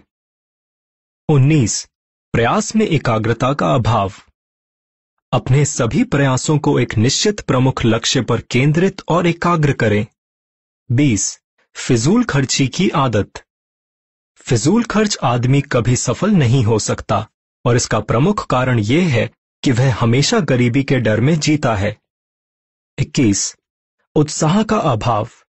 उत्साह के बिना कोई भी विश्वास नहीं जगा सकता। 22. असहिष्णुता। बंद दिमाग वाला आदमी अपवाद स्वरूप ही आगे बढ़ पाता है। असहिष्णुता का अर्थ यह है कि उसने ज्ञान हासिल करना बंद कर दिया है। असहिष्णुता के सबसे विनाशकारी रूप धर्म, प्रजाति और राजनैतिक विचारों के मतभेदों से संबंधित है। तेईस। असंयम। असंयम के सबसे विनाशकारी रूप भोजन, मदिरा और सेक्स की गतिविधियों से संबंधित हैं। इनमें से किसी में भी अति सफलता के लिए घातक होती है। 24. दूसरों के साथ सहयोग करने की अयोग्यता। ये एक ऐसी गलती है जो कोई भी समझदार बिजनेसमैन या लीडर सहन नहीं करेगा। 25. शक्ति जिसे आपने अपने प्रयासों से हासिल ना किया हो ऐसे आदमी के हाथ में शक्ति, जिसे उसने खुद धीरे धीरे हासिल ना किया हो, सफलता के लिए घातक है फटाफट अमीरी, गरीबी से भी अधिक खतरनाक है 26. जानबूझकर की गई बेईमानी ईमानदारी का कोई विकल्प नहीं है परंतु ऐसे आदमी के लिए कोई आशा नहीं है, जो जानबूझकर बेईमानी का रास्ता चुनता है 27. घमंड और अहंकार, यह गुण लाल बत्तियाँ हैं, जो दूसरों को दूर रहने की चेतावनी देती हैं। 28. सोचने के बजाय अनुमान लगाना। ज़्यादातर लोग इतने उदासीन या आलसी होते हैं कि वे अंदाजे के आधार पर आए विचारों पर या बिना सोचे समझे झटपट निर्णय करना पसंद करते हैं। उनतीस, पूंजी का अभाव। यह उन लोगों में असफलता का एक आम कारण है जो पहली बार बिज़नेस में उतरते हैं और उनके पास अपनी गलतियों के झटके को सहन करने के लिए पूंजी का पर्याप्त रिज़र्व फंड नहीं होता, जिसके द्वारा वे अपने आप को बाज़ार में तब तक बनाए रख सकें, जब तक कि उनकी प्रतिष्ठा स्थापित ना हो जाए।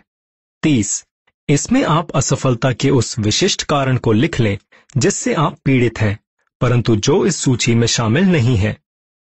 असफलता के प्रमुख कारणों में जीवन की विडंबना का वर्णन मिलता है।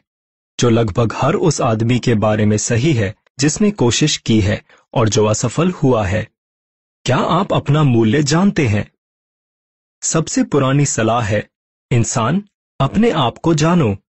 अगर आप सामान को सफलतापूर्वक बेचना चाहते हैं तो आपको सामान का ज्ञान होना चाहिए।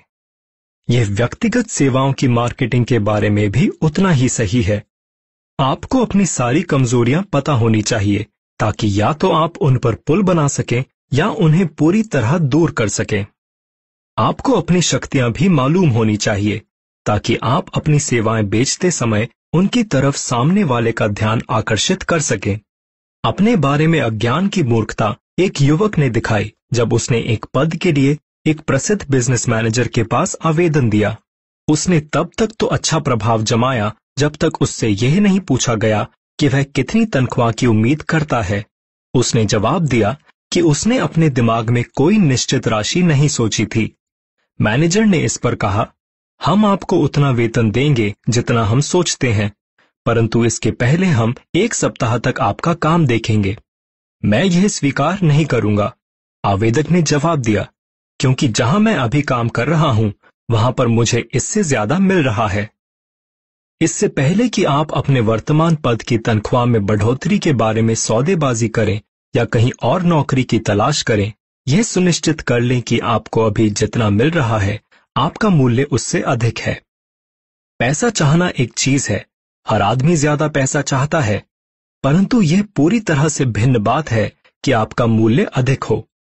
कई लोग अपनी इच्छाओं को अपनी उचित तनख्वाह मानने की गलती कर बैठते हैं आपकी आर्थिक आवश्यकताओं या इच्छाओं का आपके मूल्य से कोई लेना देना नहीं है।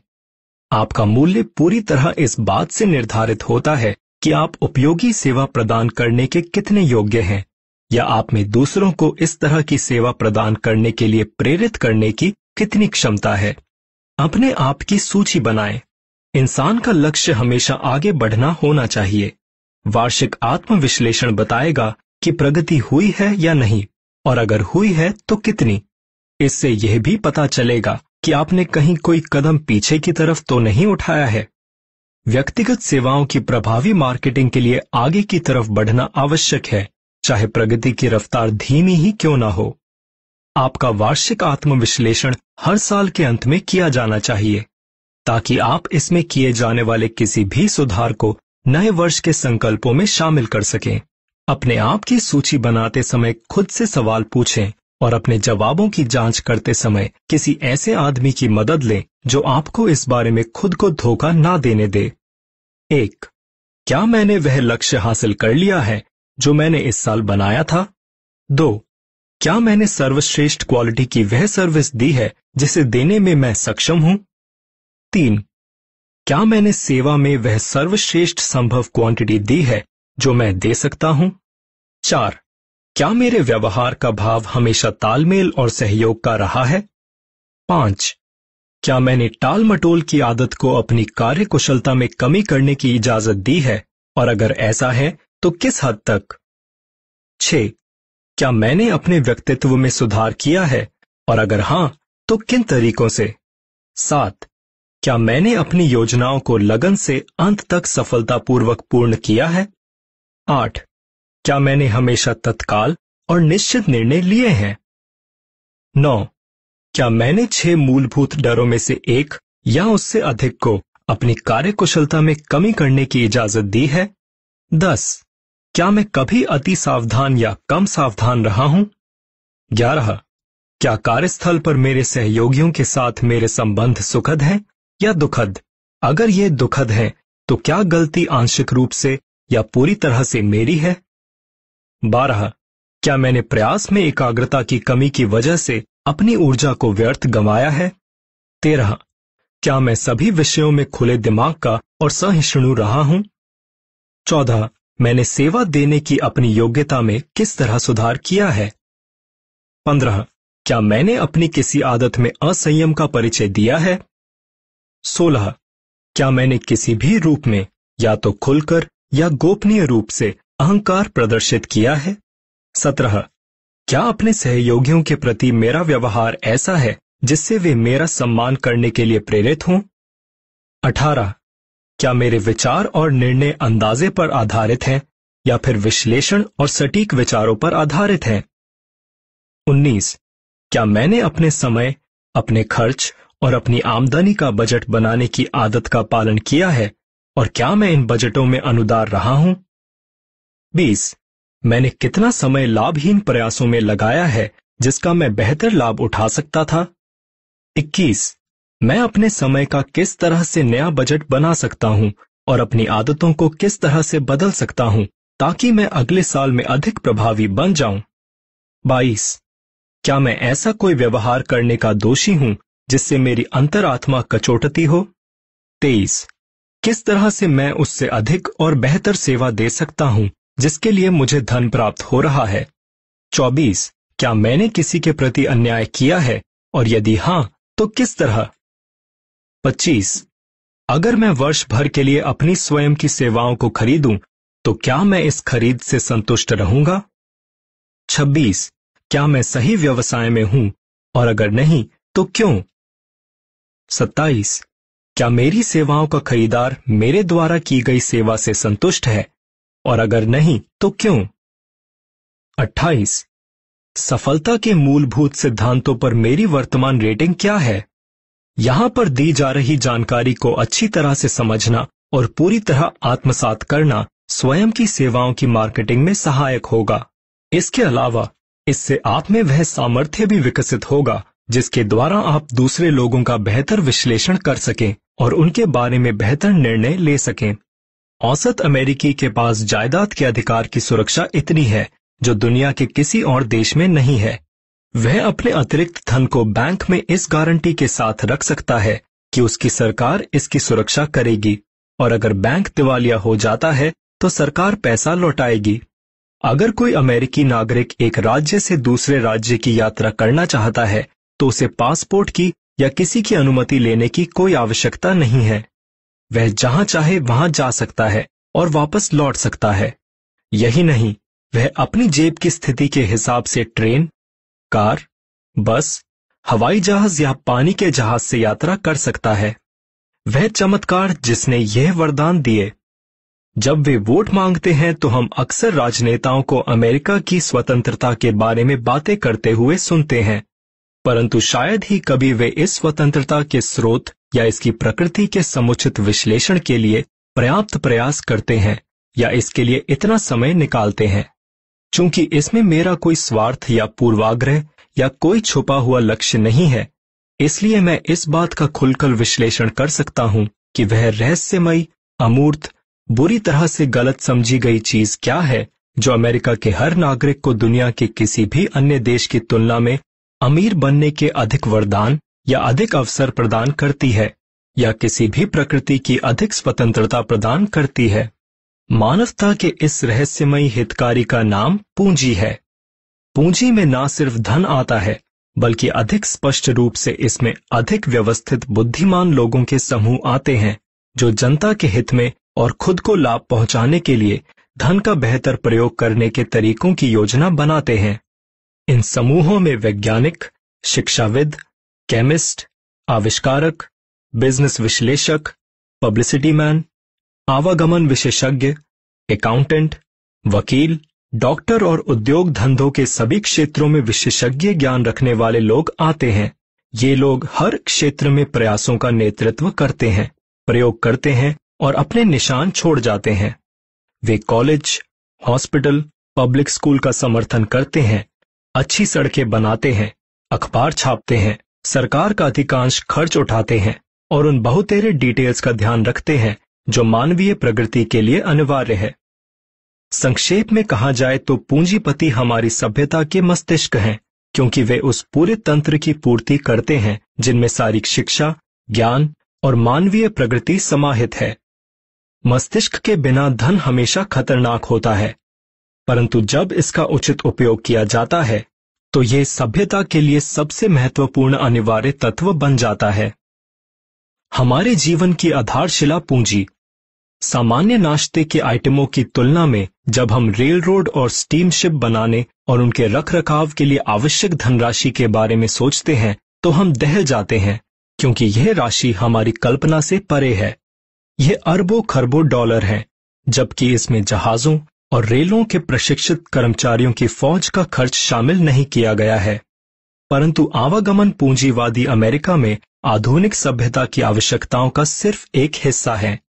आवागमन के लिए पहले यह ज़रूरी है कि ज़मीन से कुछ उगाया जाए या मार्केट के लिए उत्पादन किया जाए। इसके उपकरणों, मशीनरी, पैकिंग, मार्केटिंग और करोड़ों लोगों के लिए करोड़ों डॉलर और लगेंगे। स्टीमशिप और रेल रोड धरती से अपने आप नहीं उगाते और अपने आप काम नहीं करने लगते। वे सभ्यता की पुकार सुनकर आते हैं और वे उन लोगों के श्रम, कुशलता और संगठन शक्ति के द्वारा आते हैं जिनमें कल्पना है, आस्था है, उत्साह है, निर्णय करने की शक्ति है और लगन है। इन लोगों को पूंजीपतियों के नाम से जाना जाता है। वे कुछ बनाने की इच्छा से, हासिल करने की इच्छा से उपयोगी सेवा देने की इच्छा से, लाभ कमाने और अमीर बनने की इच्छा से प्रेरित होते हैं, और चूँकि वे ऐसी सेवा देते हैं, जिसके बिना सभ्यता का कोई अस्तित्व नहीं होता, इसलिए वे बहुत अमीर बन जाते हैं। इस पुस्तक का लक्ष्य है एक ऐसा लक्ष्य, जिसके लिए मैं आधी सदी से अधिक तक पूरी निष्ठा से समर्पित हूँ। उन सभी को यह ज्ञान प्रदान करना, उन सभी के सामने वह सबसे विश्वसनीय फिलॉसफी प्रस्तुत करना जिसके माध्यम से लोग अमीर बन सकें और जितनी धनराशि वे कमाना चाहते हैं, उतनी धनराशि कमा सकें। मैंने दो चीज़ें बताने के लिए यहाँ पर पूंजीवादी तंत्र के आर्थिक लाभों का विश्लेषण किया है। एक, इसलिए ताकि जो लोग अमीर बनना चाहते हैं, वे उस तंत्र को पहचान लें और खुद को उसके अनुरूप ढाल लें, जो अमीरी के सारे रास्तों को नियंत्रित करता है।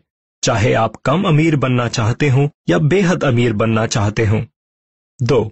इसलिए ताकि आपको तस्वीर का दूसरा पहलू दिख जाए, जो राजनेताओं और वक्ताओं द्वारा आमतौर पर दिखाए जाने वाले स्याह पहलू से भिन्न है। राजनेता और वक्ता जानबूझकर मुद्दों को तोड़ मरोड़ कर पेश करते हैं और संगठित पूंजी के बारे में ऐसे बात करते हैं, जैसे यह कोई जहरीला कोबरा हो। कानूनी रूप से अमीर बनने और अमीर बने रहने का केवल एक ही भरोसेमंद तरीका है, और वह है उपयोगी सेवा प्रदान करना। ऐसा कोई सिस्टम नहीं बना है जिसके द्वारा लोग सिर्फ़ संख्या की शक्ति द्वारा कानूनी रूप से अमीर बन सकें, या बदले में किसी रूप में मूल्य चुकाए बिना अमीर बन सकें। अमीरी के आपके अवसर। अमेरिका ईमानदार आदमी के लिए अमीर बनने के ढेर सारे अवसर प्रदान करता है और पूरी स्वतंत्रता देता है। जब कोई शिकार खेलने जाता है तो वह ऐसी जगह चुनता है जहाँ पर उसे पर्याप्त शिकार उपलब्ध हो। अमीरी की तलाश करते समय भी यही नियम स्वाभाविक रूप से लागू होता है। अगर आप अमीरी की तलाश में हैं तो इस देश की संभावनाओं को नजरअंदाज ना करें, जिसके नागरिक इतने अमीर हैं कि यहाँ की महिलाएँ लिपस्टिक, रूज और कॉस्मेटिक्स पर एक साल में पाँच लाख डॉलर से अधिक खर्च करती हैं। अगर आप धन की तलाश में हैं तो सावधानी से उस देश के बारे में विचार कीजिए, जो हर साल सिगरेट पर सैकड़ों मिलियन डॉलर खर्च करता है। ऐसे देश से दूर जाने की जल्दबाजी में ना रहें, जिसके नागरिक स्वेच्छा से, यहाँ तक कि उत्साह से, हर साल करोड़ों डॉलर फुटबॉल, बेसबॉल और प्राइज फाइट्स पर खर्च करते हैं। यह याद रखें कि व्यापार और व्यक्तिगत सेवाओं के इस विनिमय के पीछे अमीर बनने के प्रचुर अवसर सुलभ हैं। यहाँ अमेरिकी स्वतंत्रता आपकी मदद करती है। इन बिजनेसों को करने के लिए जितने भी प्रयास ज़रूरी हैं, उन्हें करने से आपको कोई नहीं रोक सकता। अगर आप में योग्यता है, प्रशिक्षण है, अनुभव है तो आप भी बहुत बड़ी धनराशि कमा सकते हैं। जो लोग बेहद अमीर बनने लायक सौभाग्यशाली नहीं हैं, वे कम अमीर तो बन ही सकते हैं। सिस्टम किसी से भी यह अधिकार नहीं छीनता, परंतु यह ऐसा कोई आश्वासन नहीं देता कि बिना कुछ किए ही आपको कुछ हासिल हो जाएगा, क्योंकि यह सिस्टम स्वयं अर्थशास्त्र के नियम द्वारा नियंत्रित होता है। जो बिना कुछ दिए हासिल करने के सिद्धांत को ना तो पहचानता है, ना ही इसे लंबे समय तक सहन करता है। अध्याय आठ। निर्णय।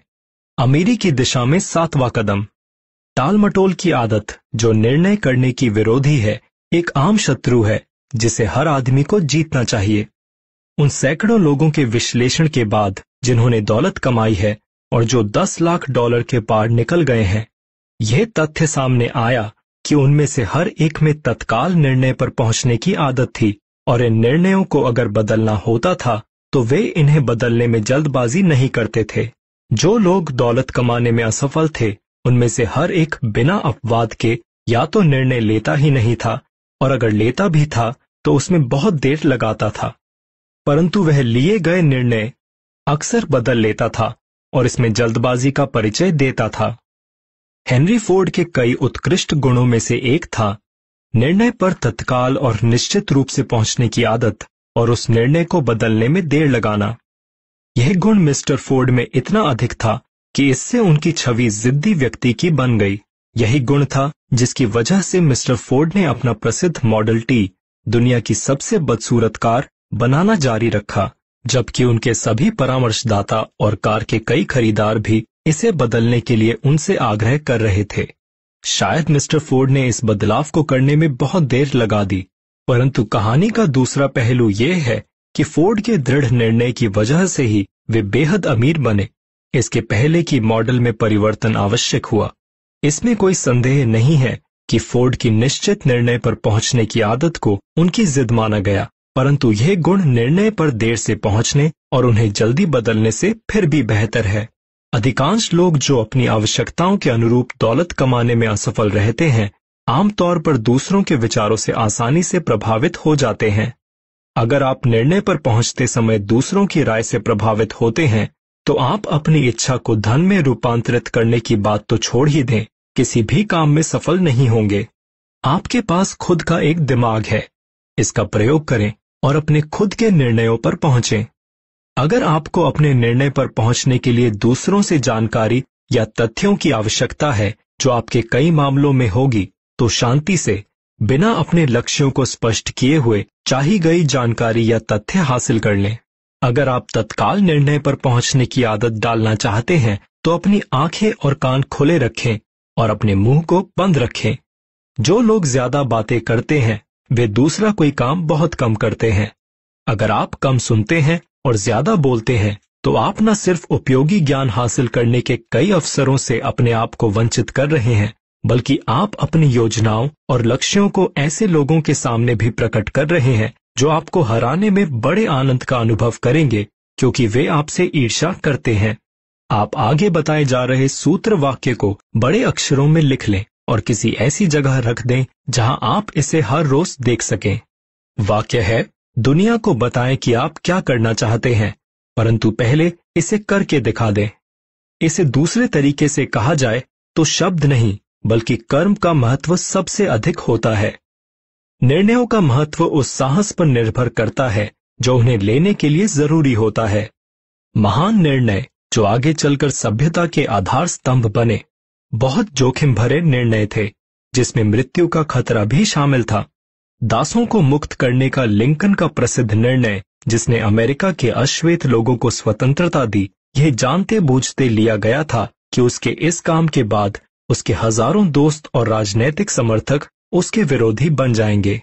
परंतु जहाँ तक अमेरिकी नागरिकों का सवाल है, अब तक का सबसे महान निर्णय फिलाडेल्फिया में 4 जुलाई 1776 को लिया गया, जब छप्पन लोगों ने एक दस्तावेज़ पर अपने नाम लिखकर हस्ताक्षर किए, और वे जानते थे कि इससे या तो सारे अमेरिकी लोग स्वतंत्र हो जाएँगे, या फिर ये सब छप्पन लोग फांसी के फंदों पर लटक जाएँगे।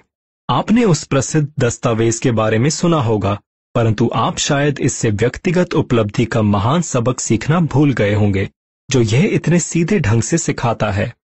हम सभी को उस महत्वपूर्ण निर्णय की तारीख याद है, परंतु हम में से बहुत कम लोगों को यह एहसास है कि यह निर्णय लेने में कितने साहस की ज़रूरत थी।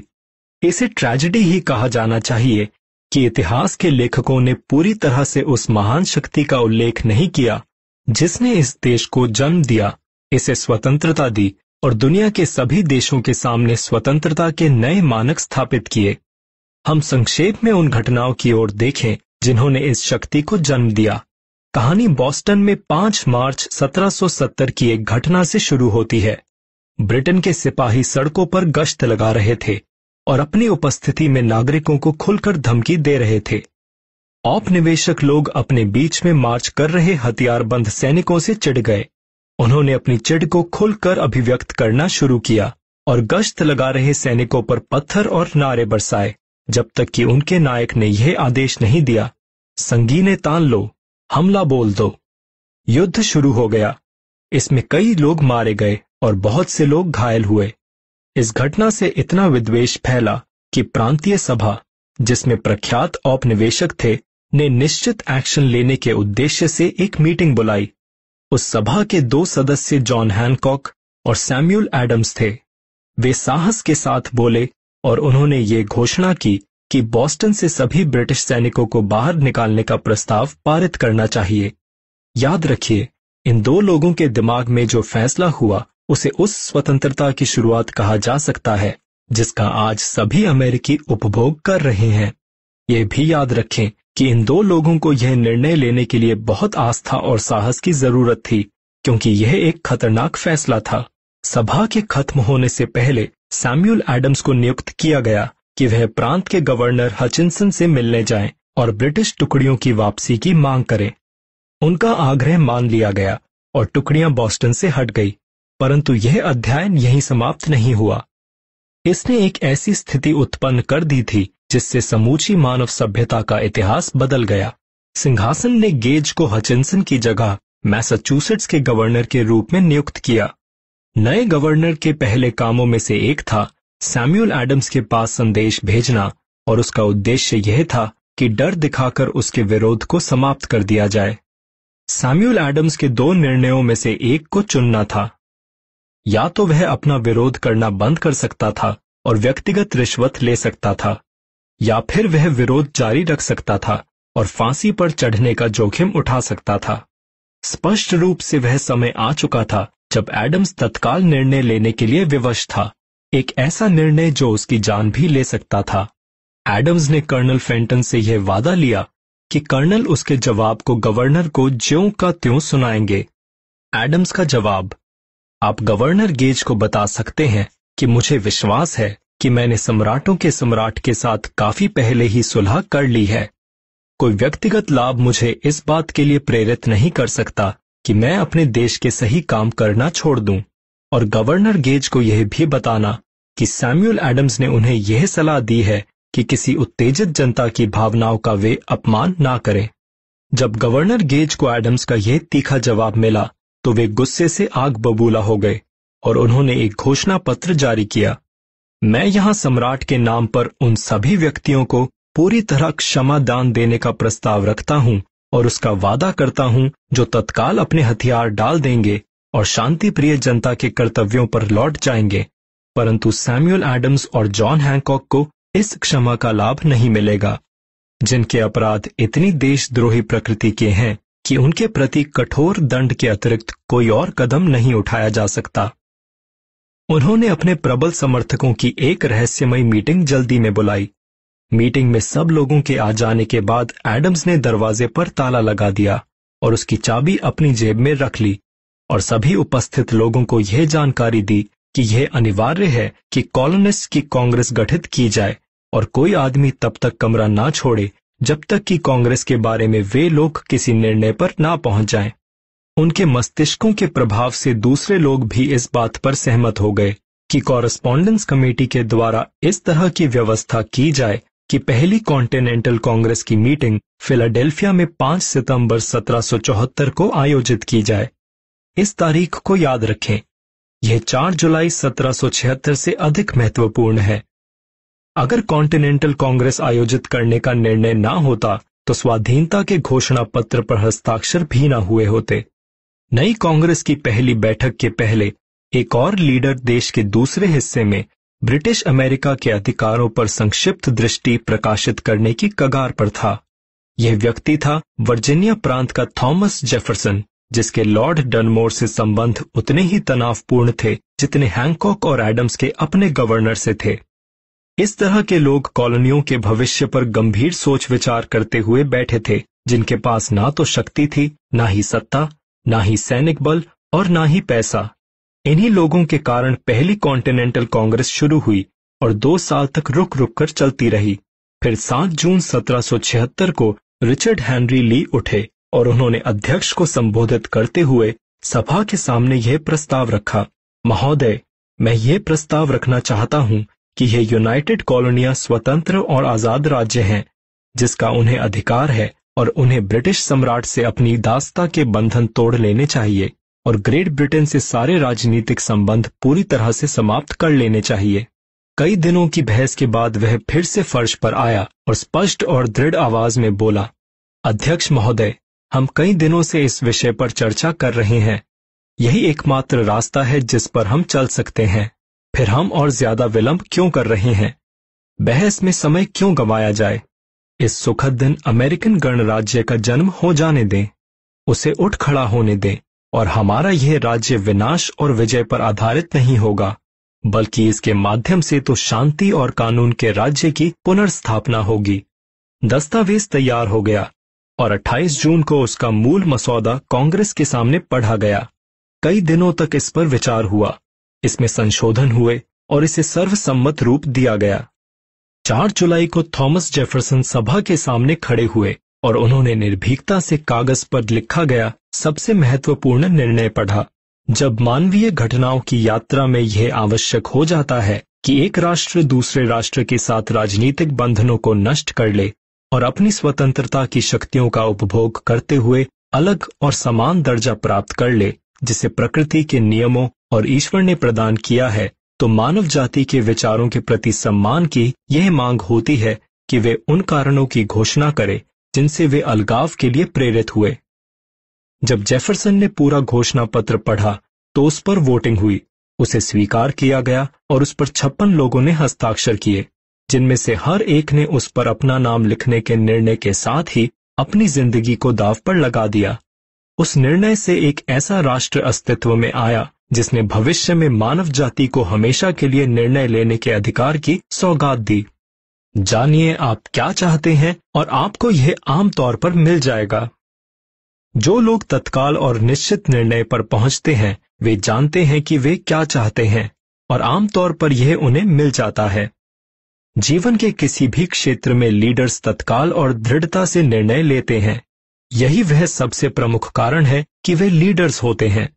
दुनिया में उस आदमी को जगह देने की आदत होती है, जिसके शब्दों और कार्यों से पता चलता है कि वह जानता है कि वह कहाँ जा रहा है। अनिर्णय एक ऐसी आदत है, जो बचपन में शुरू होती है। जब बच्चा ग्रेड स्कूल हाई स्कूल और कॉलेज में आगे बढ़ता है तो यह आदत धीरे धीरे स्थायी आदत बनती जाती है, जिसमें लक्ष्य की कोई निश्चितता नहीं होती। अध्याय नौ, लगन।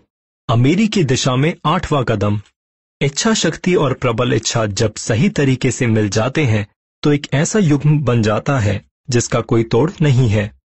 जो लोग बेहद अमीर बनते हैं, उन्हें आमतौर पर भावशून्य और कई बार निर्मम भी समझा जाता है। प्रायः उन्हें गलत समझा जाता है। उनमें इच्छा शक्ति होती है, जिसे वे लगन के साथ मिला देते हैं, और इस तरह वे अपने लक्ष्यों को हासिल करना सुनिश्चित कर लेते हैं। लगन शब्द के पीछे कोई बहुत बड़ा अर्थ नहीं छुपा हुआ है, परंतु यह गुण इंसान के चरित्र के लिए उतना ही महत्वपूर्ण है, जितना कि स्टील के लिए कार्बन। लगन का अभाव असफलता के सबसे बड़े कारणों में से एक है।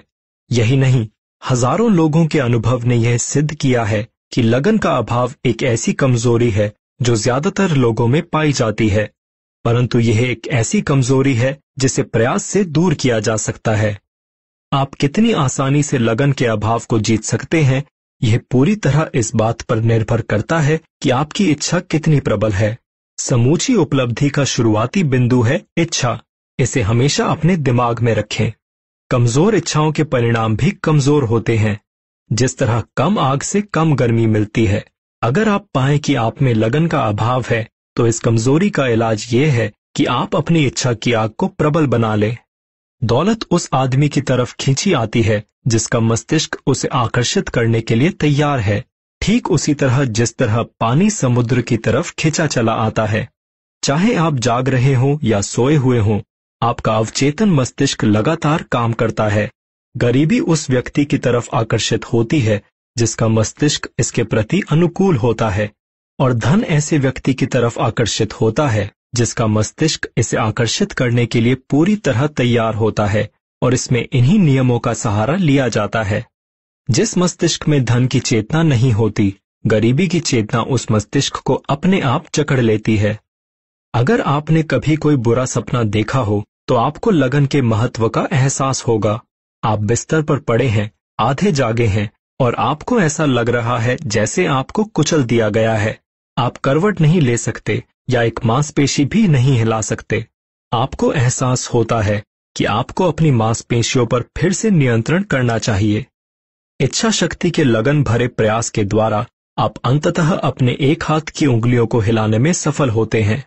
अपनी उंगलियों को हिलाना जारी रखते हुए आप अपने नियंत्रण को अपनी पूरी बाह तक ले आते हैं, जब तक कि आप इसे उठा ना लें। इसके बाद आप दूसरे हाथ के साथ भी यही करते हैं। अंततः आप अपने एक पैर की मांसपेशियों पर नियंत्रण कर लेते हैं और यही दूसरे पैर के साथ भी करते हैं। फिर इच्छा के सर्वश्रेष्ठ प्रयास के द्वारा आप अपने मांसपेशीय तंत्र पर पूरा नियंत्रण हासिल कर लेते हैं और अपने बुरे सपने से बाहर निकल आते हैं। इसमें कदम दर कदम चलना ही रहस्य है। जिन्होंने लगन की आदत डाली है उन्होंने एक तरह से असफलता का बीमा करा लिया है। चाहे वे कितनी ही बार असफल हो जाएँ, परंतु वे आखिरकार सीढ़ी के शिखर पर पहुँच ही जाते हैं। कई बार ऐसा लगता है जैसे कोई छुपा हुआ मार्गदर्शक कहीं पर है, जो निराशाजनक अनुभवों के द्वारा लोगों को परखता है। जो लोग हारने के बाद अपने आप को उठा लेते हैं और कोशिश करना जारी रखते हैं और अंततः सफल हो जाते हैं, उनसे दुनिया कहती है, शाबाश, हम जानते थे कि तुम ये कर सकते हो। छुपा हुआ मार्गदर्शक लगन के इम्तिहान से गुजरे बिना किसी को भी महान उपलब्धि का आनंद नहीं लेने देता। जो लोग यह इम्तहान नहीं देते, वे इसमें उत्तीर्ण भी नहीं होते। इस नियम के अपवाद हैं। कुछ लोग अनुभव से लगन के महत्व को जानते हैं। ये ऐसे लोग हैं जिन्होंने हार को स्वीकार नहीं किया। उन्होंने इसे केवल एक क्षणिक अनुभव माना। ये ऐसे लोग हैं जिनकी इच्छाएँ, लगन से इतनी जुड़ी हैं कि उनकी पराजय आखिरकार विजय में बदल जाती है। हम जो ज़िंदगी के हाशिए पर खड़े रहते हैं, बड़ी संख्या में उन लोगों को देखते हैं, जो हार कर ज़मीन पर गिर चुके हैं, परंतु वे कभी उठकर खड़े नहीं होते। दूसरी ओर हम देखते हैं कि कुछ लोग यह मानते हैं कि पराजय और कुछ नहीं, बल्कि अधिक प्रयास करने की प्रेरणा है। सौभाग्य से ये लोग ज़िंदगी के रिवर्स गियर को कभी स्वीकार नहीं करते, परंतु हम जिसे नहीं देख पाते और जिसके अस्तित्व के बारे में अधिकांश लोग अनजान रहते हैं, वह ऐसी मौन परंतु प्रबल शक्ति है, जो उन लोगों की मदद के लिए आगे आती है, जो निराशा के विरुद्ध संघर्ष करते हैं। अगर हम इस शक्ति को कोई नाम देना चाहें तो हमें इसे लगन कहना होगा। हम सभी एक बात जानते हैं कि अगर किसी में लगन ना हो तो वह ज़िंदगी के किसी भी क्षेत्र में महत्वपूर्ण सफलता हासिल नहीं कर सकता। तब हम जानते हैं कि उस आदमी ने वह रहस्य जान लिया है कि ब्रॉडवे को किस तरह जीता जा सकता है। रहस्य हमेशा सिर्फ़ एक शब्द से जुड़ा है, लगन। यह रहस्य फैनी हर्स्ट के संघर्ष में बताया गया है, जिनकी लगन ने ग्रेट व्हाइट वे को जीता। वे 1915 में न्यूयॉर्क आई थी और अपने लेखन से अमीर बनना चाहती थी। हालाँकि यह जल्दी नहीं हुआ, परंतु यह हुआ। चार साल तक मिस हर्स्ट ने न्यूयॉर्क के फुटपाथों के बारे में स्वयं के अनुभव से सीखा। उन्होंने अपने दिन मेहनत करके और रातें आशा करते हुए बिताई। जब आशा की लौ मंद पड़ गई तो उन्होंने ये नहीं कहा, ठीक है ब्रॉडवे, तुम ही जीते। इसके बजाय उन्होंने कहा, ठीक है ब्रॉडवे, तुम कुछ लोगों को नीचे गिरा सकते हो, परंतु मुझे नहीं। मैं तुम्हें मजबूर कर दूँगी कि तुम्हें हार माननी पड़ेगी। एक प्रकाशक द सैटरडे इवनिंग पोस्ट ने उसे 36 रिजेक्शन स्लिप भेजी और इसके बाद ही उनकी एक कहानी छपी। औसत लेखक तो ज़िंदगी के बाकी क्षेत्रों के औसत लोगों की तरह पहली रिजेक्शन स्लिप आते ही मैदान छोड़ देता।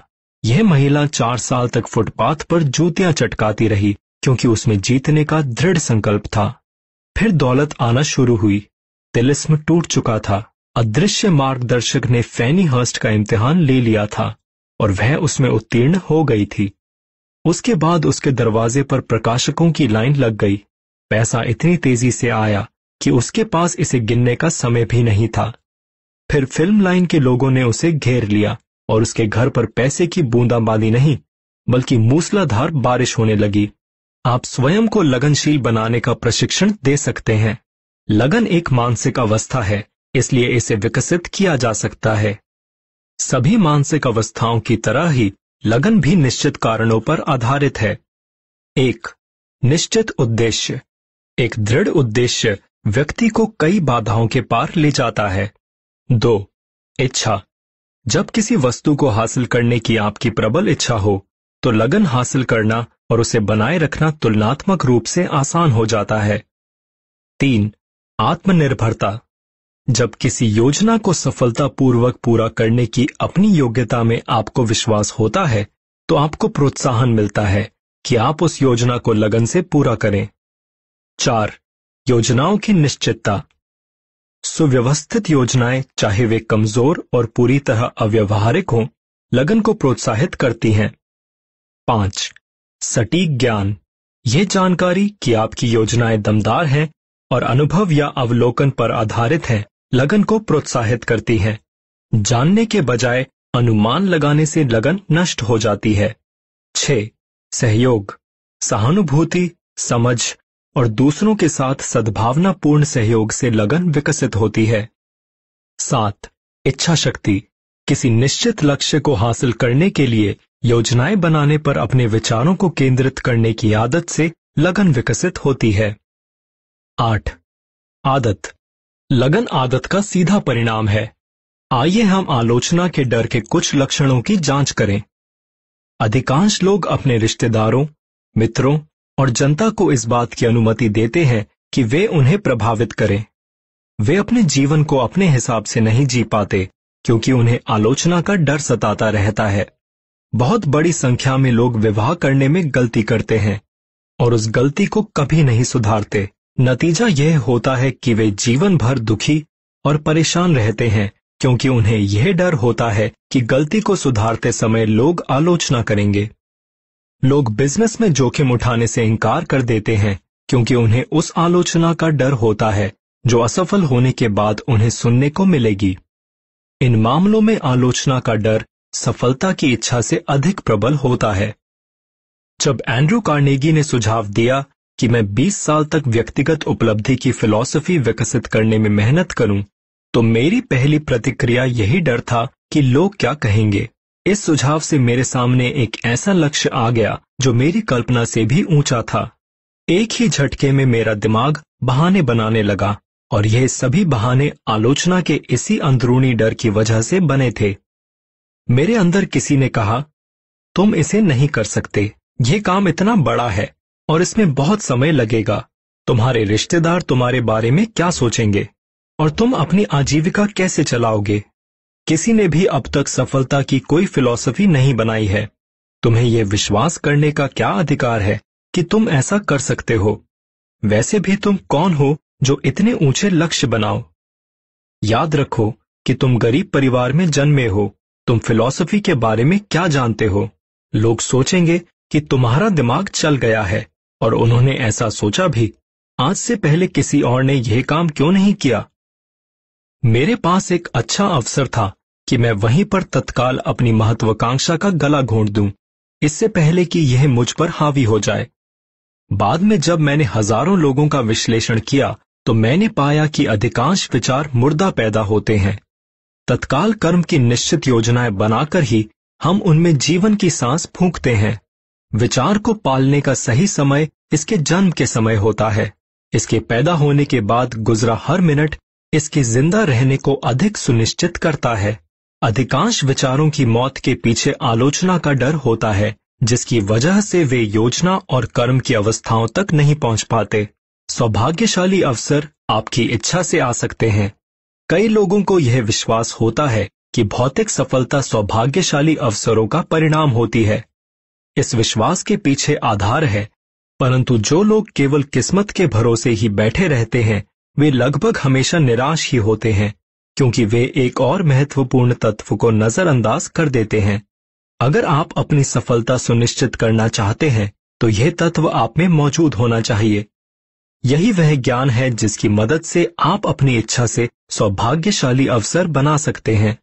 मंदी के दौरान डब्ल्यू सी फील्ड्स नामक कॉमेडियन ने अपना सारा पैसा गंवा दिया और उसने पाया कि उसके पास कोई आमदनी नहीं है, कोई नौकरी नहीं है और उसकी कमाई के साधन का अस्तित्व समाप्त हो चुका है। यही नहीं, उसकी उम्र भी साठ के ऊपर थी, जब कई लोग अपने आप को बूढ़ा समझने लगते हैं। वह अपनी वापसी के लिए इतना उत्सुक था कि उसने बिना तनख्वाह के एक नए क्षेत्र में काम करने का प्रस्ताव रखा। उसकी अन्य समस्याओं के अलावा वह गिर पड़ा। और उसकी गर्दन में भी चोट आई।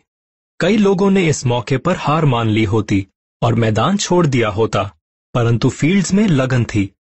वह जानता था कि अगर वह डटा रहेगा तो उसे देर सबेर अवसर मिलेंगे और उसे ये अवसर मिले भी, परंतु किस्मत के कारण नहीं। आदमी को केवल उसी अवसर पर भरोसा करना चाहिए, जो वह खुद पैदा करे या कर सके। इसके लिए लगन के प्रयोग की आवश्यकता होती है। शुरुआती बिंदु है निश्चित लक्ष्य। अमीरी सिर्फ़ कल्पनाओं से नहीं आती। अमीरी निश्चित योजनाओं की प्रतिक्रिया स्वरूप ही आती है, जिनके पीछे निश्चित इच्छाएँ हो और निरंतर लगन हो। लगन को विकसित कैसे करें? लगन की आदत डालने के चार आसान कदम हैं।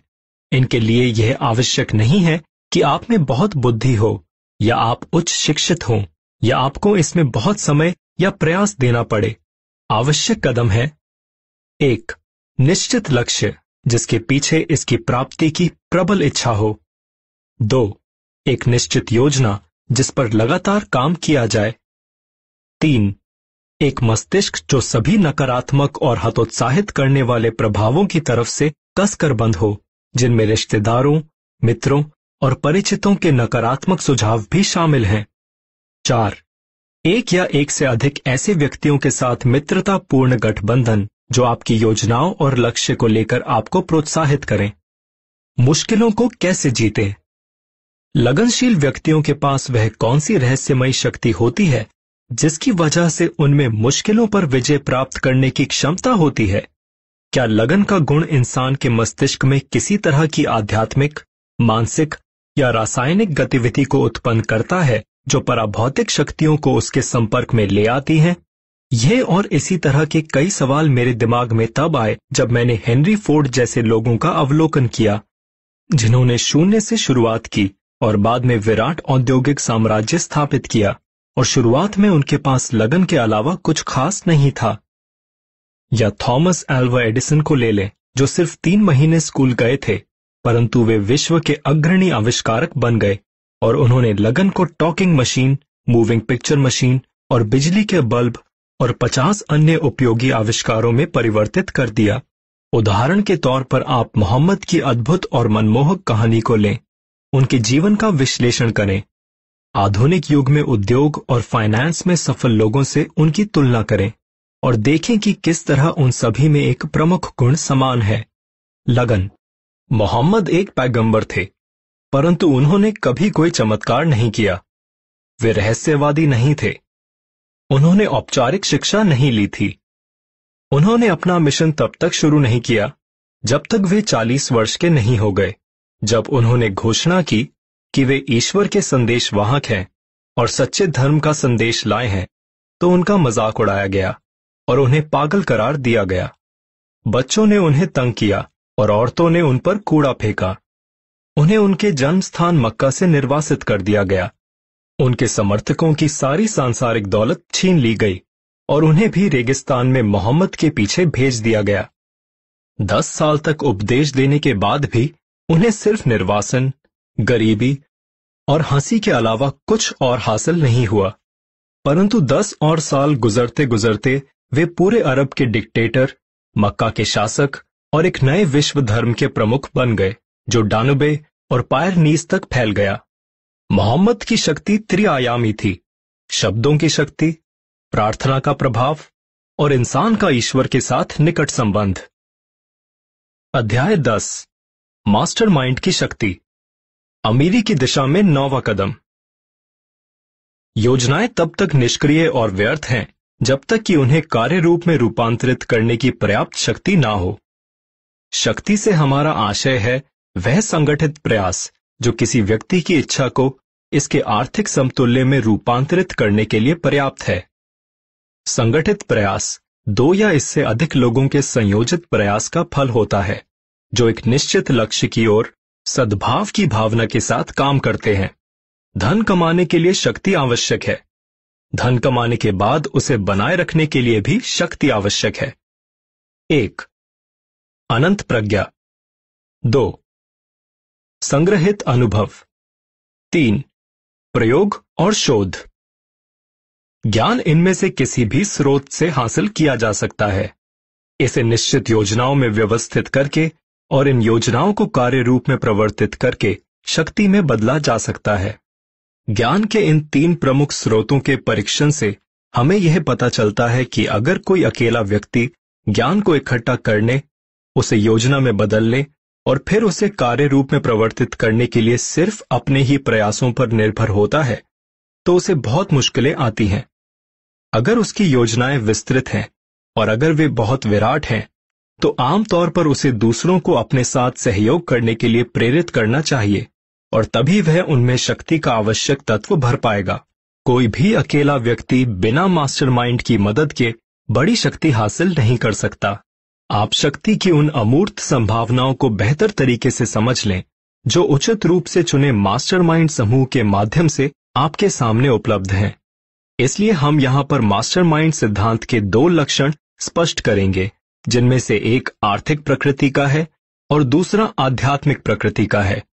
आर्थिक पहलू स्पष्ट है।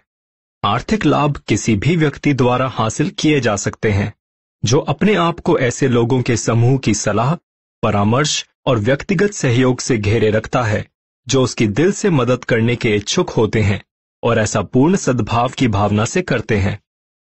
मानवीय मस्तिष्क ऊर्जा का एक रूप है और इसका एक हिस्सा आध्यात्मिक प्रकृति का होता है।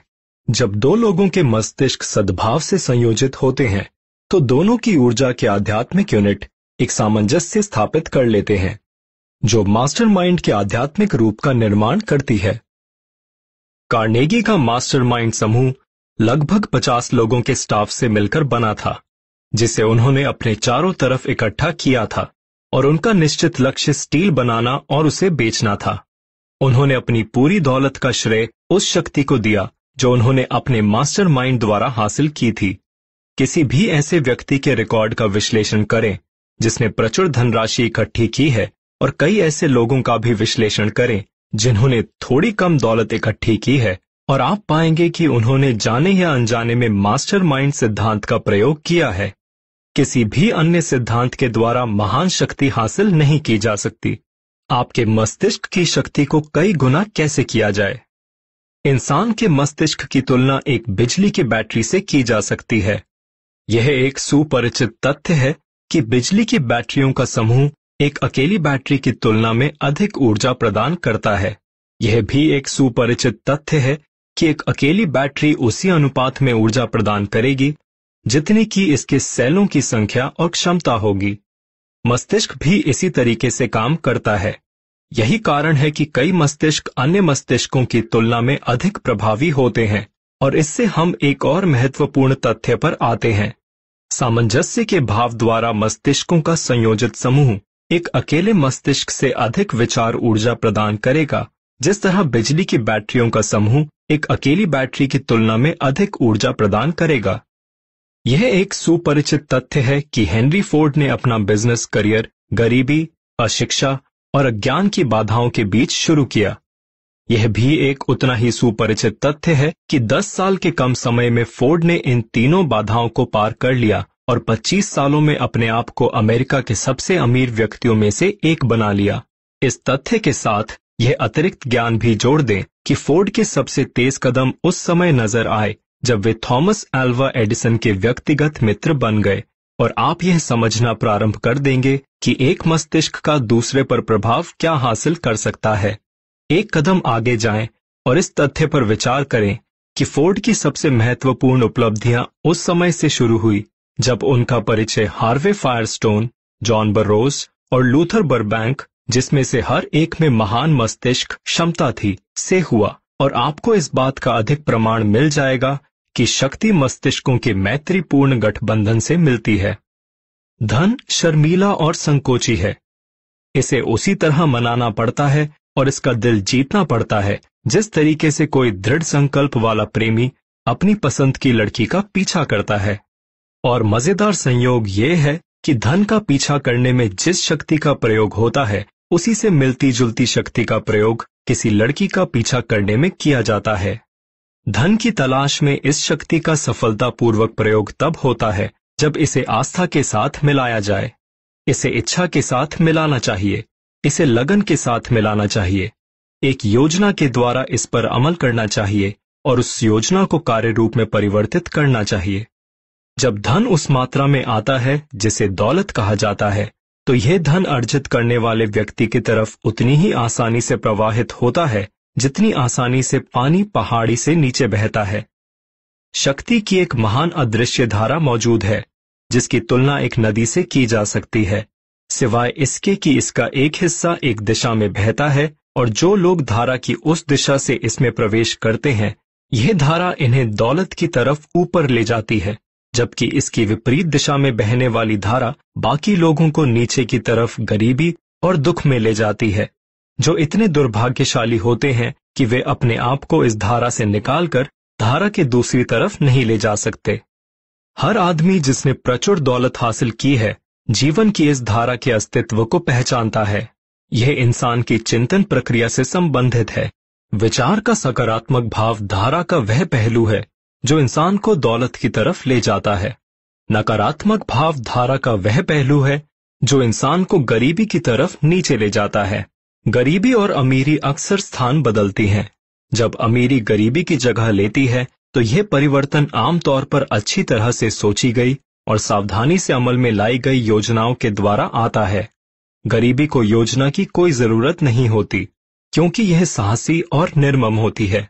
अमीरी संकोची और शर्मीली होती है। इसे आकर्षित करना होता है। अध्याय ग्यारह। सेक्स रूपांतरण का रहस्य।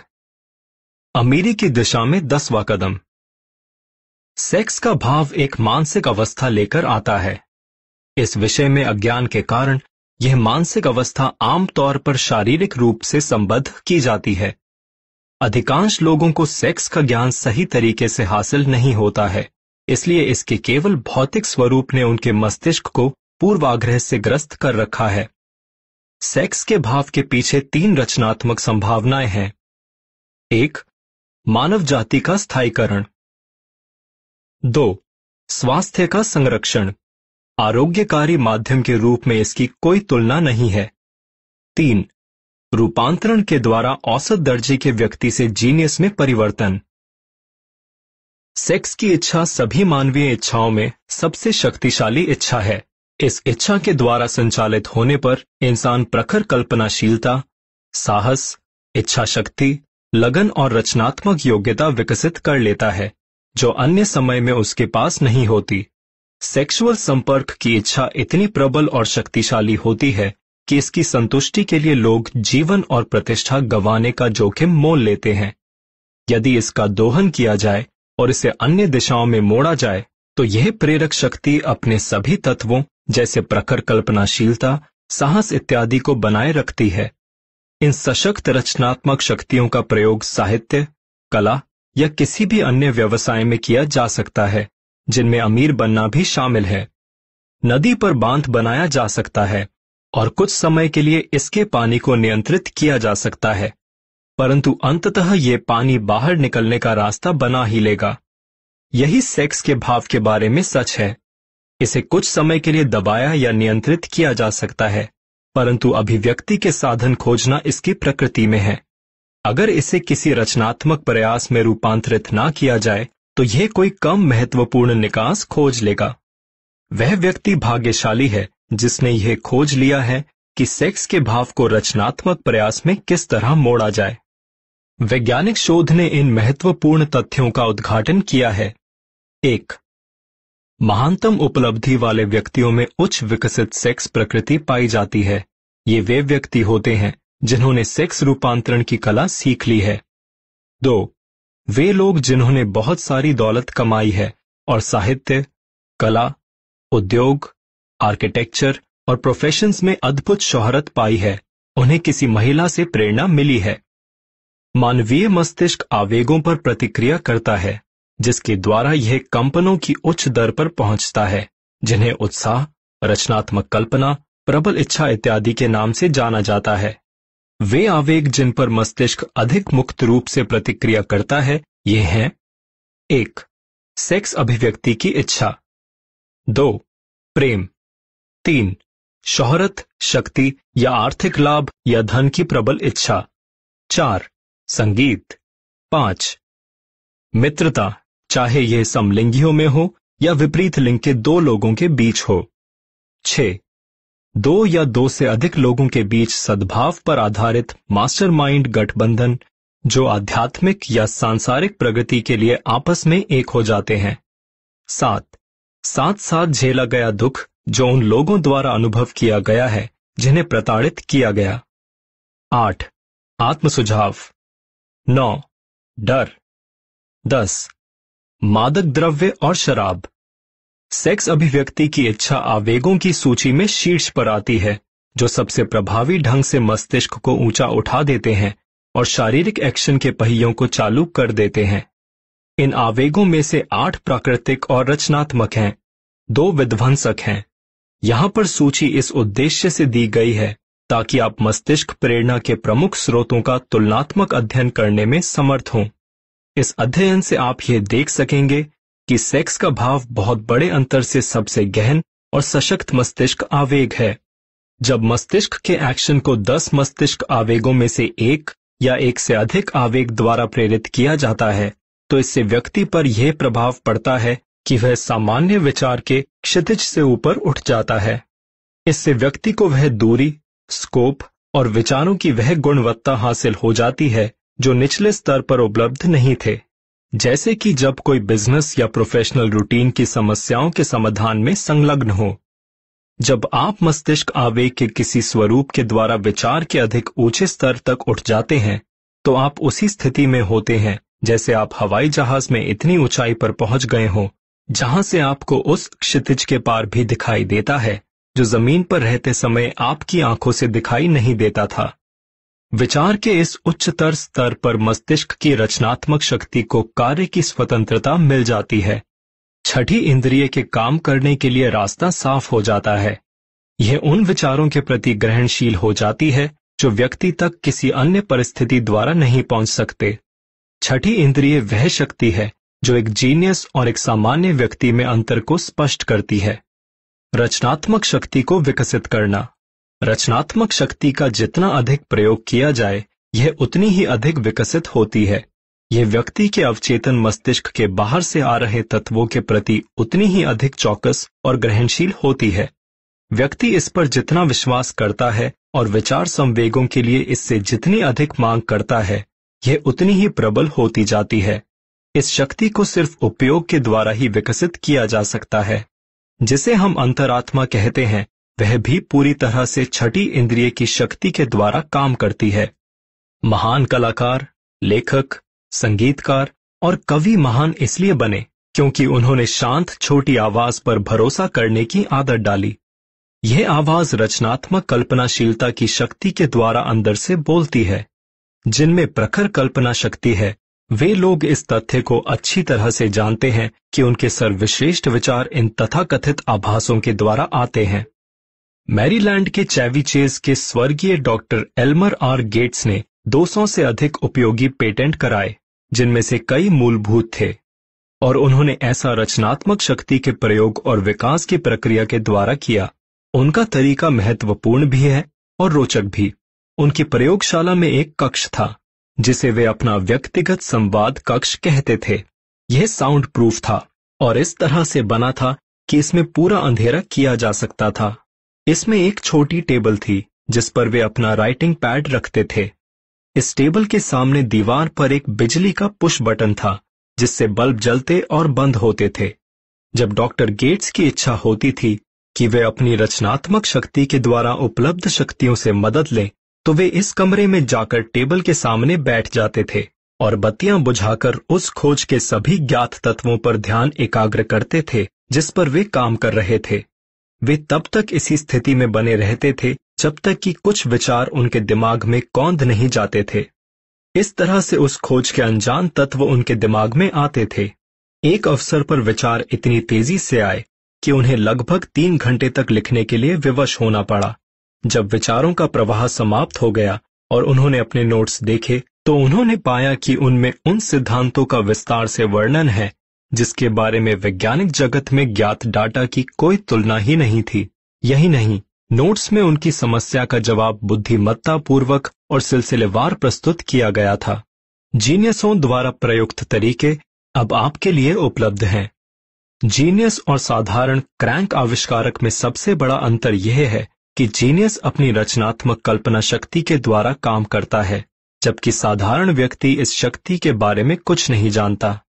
वैज्ञानिक, आविष्कारक, संशिलष्ट और रचनात्मक दोनों ही तरह की कल्पना शक्तियों का प्रयोग कर सकता है। एडिसन ने बिजली के बल्ब को बनाने के लिए अपनी कल्पना की संशिलष्ट शक्ति के द्वारा दस हज़ार से अधिक विचार संयोजन किए।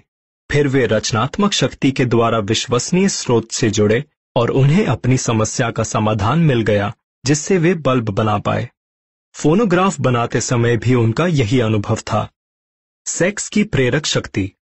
उन महान लीडर्स के रिकॉर्ड से इतिहास के पन्ने भरे हुए हैं, जिनकी उपलब्धियों के पीछे किसी औरत का प्रभाव था, जिसने कामेच्छा के आवेग के द्वारा उनके मस्तिष्क में रचनात्मक शक्ति को जागृत कर दिया। नेपोलियन बोनापार्ट इनमें से एक थे। जब उन्हें अपनी पहली पत्नी जोसेफीन से प्रेरणा मिली थी तो वे अपराजय थे। जब उनकी तार्किक शक्ति ने उन्हें प्रेरित किया कि वे जोसेफीन को दरकिनार कर दें तो उनका पतन शुरू हो गया। उनकी पराजय और सेंट हेलेना उनसे ज़्यादा दूर नहीं थे। समस्त आवेगों में महानतम और सबसे सशक्त आवेग है कामेच्छा।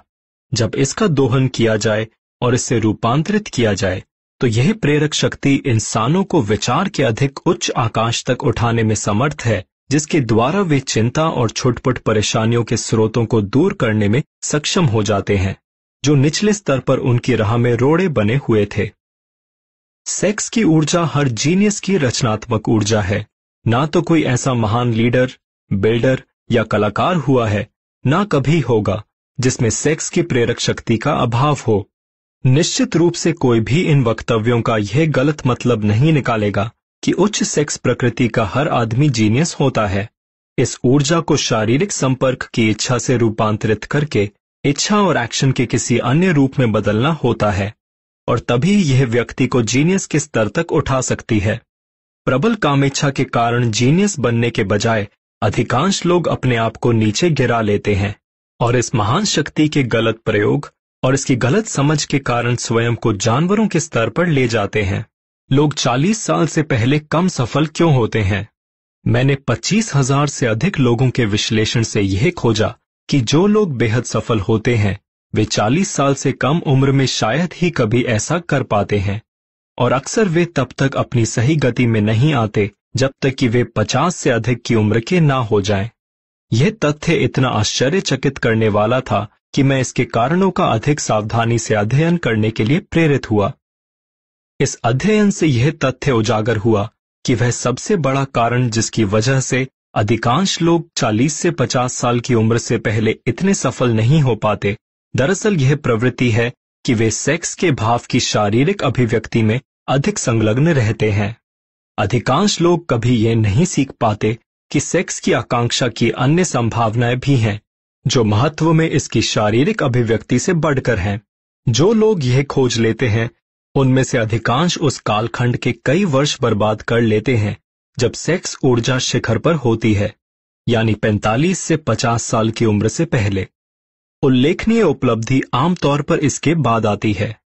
सेक्सुअल अभिव्यक्ति की आकांक्षा समस्त मानवीय भावों में सबसे प्रबल और सशक्त है, और इसी कारण जब इस आकांक्षा का दोहन किया जाता है और इसे शारीरिक अभिव्यक्ति के बजाय अन्य मार्गों पर प्रयुक्त किया जाता है तो यह किसी को भी महान उपलब्धि के स्तर पर ले जा सकती है।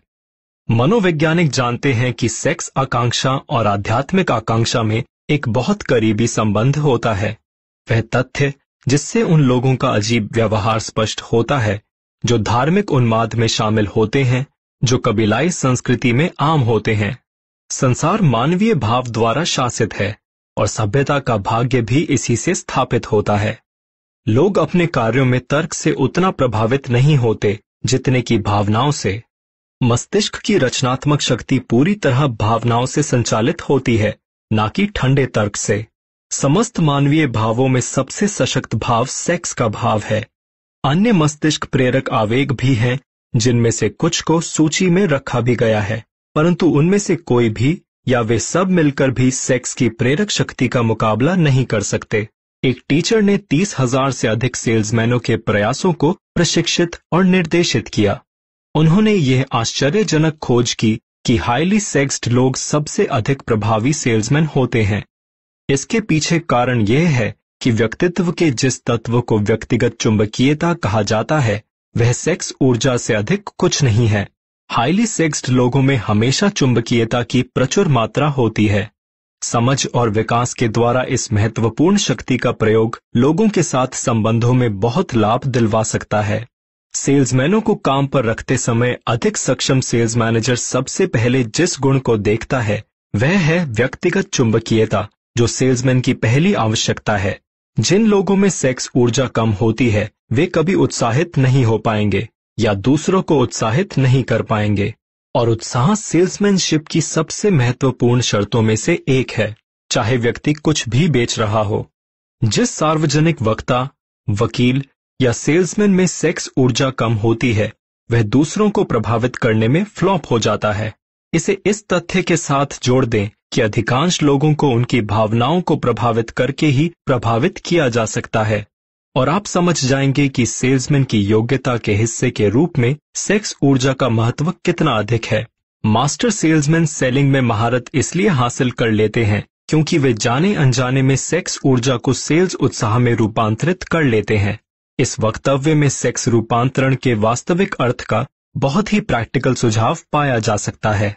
जो सेल्समैन यह जानता है कि किस तरह अपने दिमाग को सेक्स के विषय से दूर हटाया जाए और इसे सेल्स प्रयास में लगाया जाए और इस कार्य को उतने ही उत्साह और संकल्प से किया जाए जितना कि वह इसके मौलिक लक्ष्य में लगाता। उस सेल्समैन ने सेक्स रूपांतरण की कला हासिल कर ली है। भले ही वह इस बात को जानता हो या ना जानता हो। बहुसंख्यक सेल्समैन जो अपनी सेक्स ऊर्जा को रूपांतरित करते हैं, वे बिना यह जाने ऐसा करते हैं। उन्हें यह पता ही नहीं होता कि वे क्या कर रहे हैं और कैसे कर रहे हैं। सेक्स ऊर्जा के रूपांतरण के लिए अधिक इच्छा शक्ति की ज़रूरत होती है, और आम आदमी इस उद्देश्य के लिए इतनी इच्छा शक्ति जुटाने की परवाह नहीं करता। जिन लोगों को इस रूपांतरण के लिए पर्याप्त इच्छा शक्ति जुटाना कठिन लगता है, वे इस योग्यता को धीरे धीरे हासिल कर सकते हैं। इसमें हालाँकि इच्छा शक्ति की आवश्यकता होती है, परंतु इसके पुरस्कार प्रयासों से अधिक मिलते हैं। सेक्स की आकांक्षा को बुरी तरह से गलत समझा गया है। दोषी ठहराया गया है और इसका मखौल उड़ाया गया है। ऐसा अज्ञानी लोगों ने भी किया है और बुरी मानसिकता वाले लोगों ने भी किया है। प्रबुद्धता के इस युग में भी करोड़ों लोग इस हीन भावना के शिकार हैं, क्योंकि उनका यह गलत विश्वास है कि हाईली सेक्स्ड नेचर एक अभिशाप है। सेक्स ऊर्जा के गुणों के बारे में इन बातों से यह नहीं समझ लेना चाहिए कि उन्मुक्त सेक्स की वकालत की जा रही है। सेक्स की भावना तभी एक सद्गुण है जब इसका बुद्धिमानी और सावधानी से प्रयोग किया जाए। सेक्स के पीछे पगलाया आदमी नशे में पगलाए व्यक्ति से भिन्न नहीं होता। दोनों ही अपने तर्क और इच्छा शक्ति पर नियंत्रण खो बैठे हैं। हाइपोकॉन्ड्रिया के कई मामले सेक्स के सच्चे कार्य के अज्ञान के कारण विकसित आदतों से उत्पन्न होते हैं। सेक्स के विषय में चारों तरफ़ फैला अज्ञान इस तथ्य के कारण है कि यह विषय रहस्य और अंधकारमयी मौन में लिपटा हुआ है। रहस्य और मौन के षड्यंत्र का युवा लोगों पर वही प्रभाव होता है, जितना कि निषेध के मनोविज्ञान का। इसका परिणाम यह होता है कि लोगों की जिज्ञासा बढ़ जाती है कि वे इस विषय के बारे में अधिक ज्ञान हासिल करें।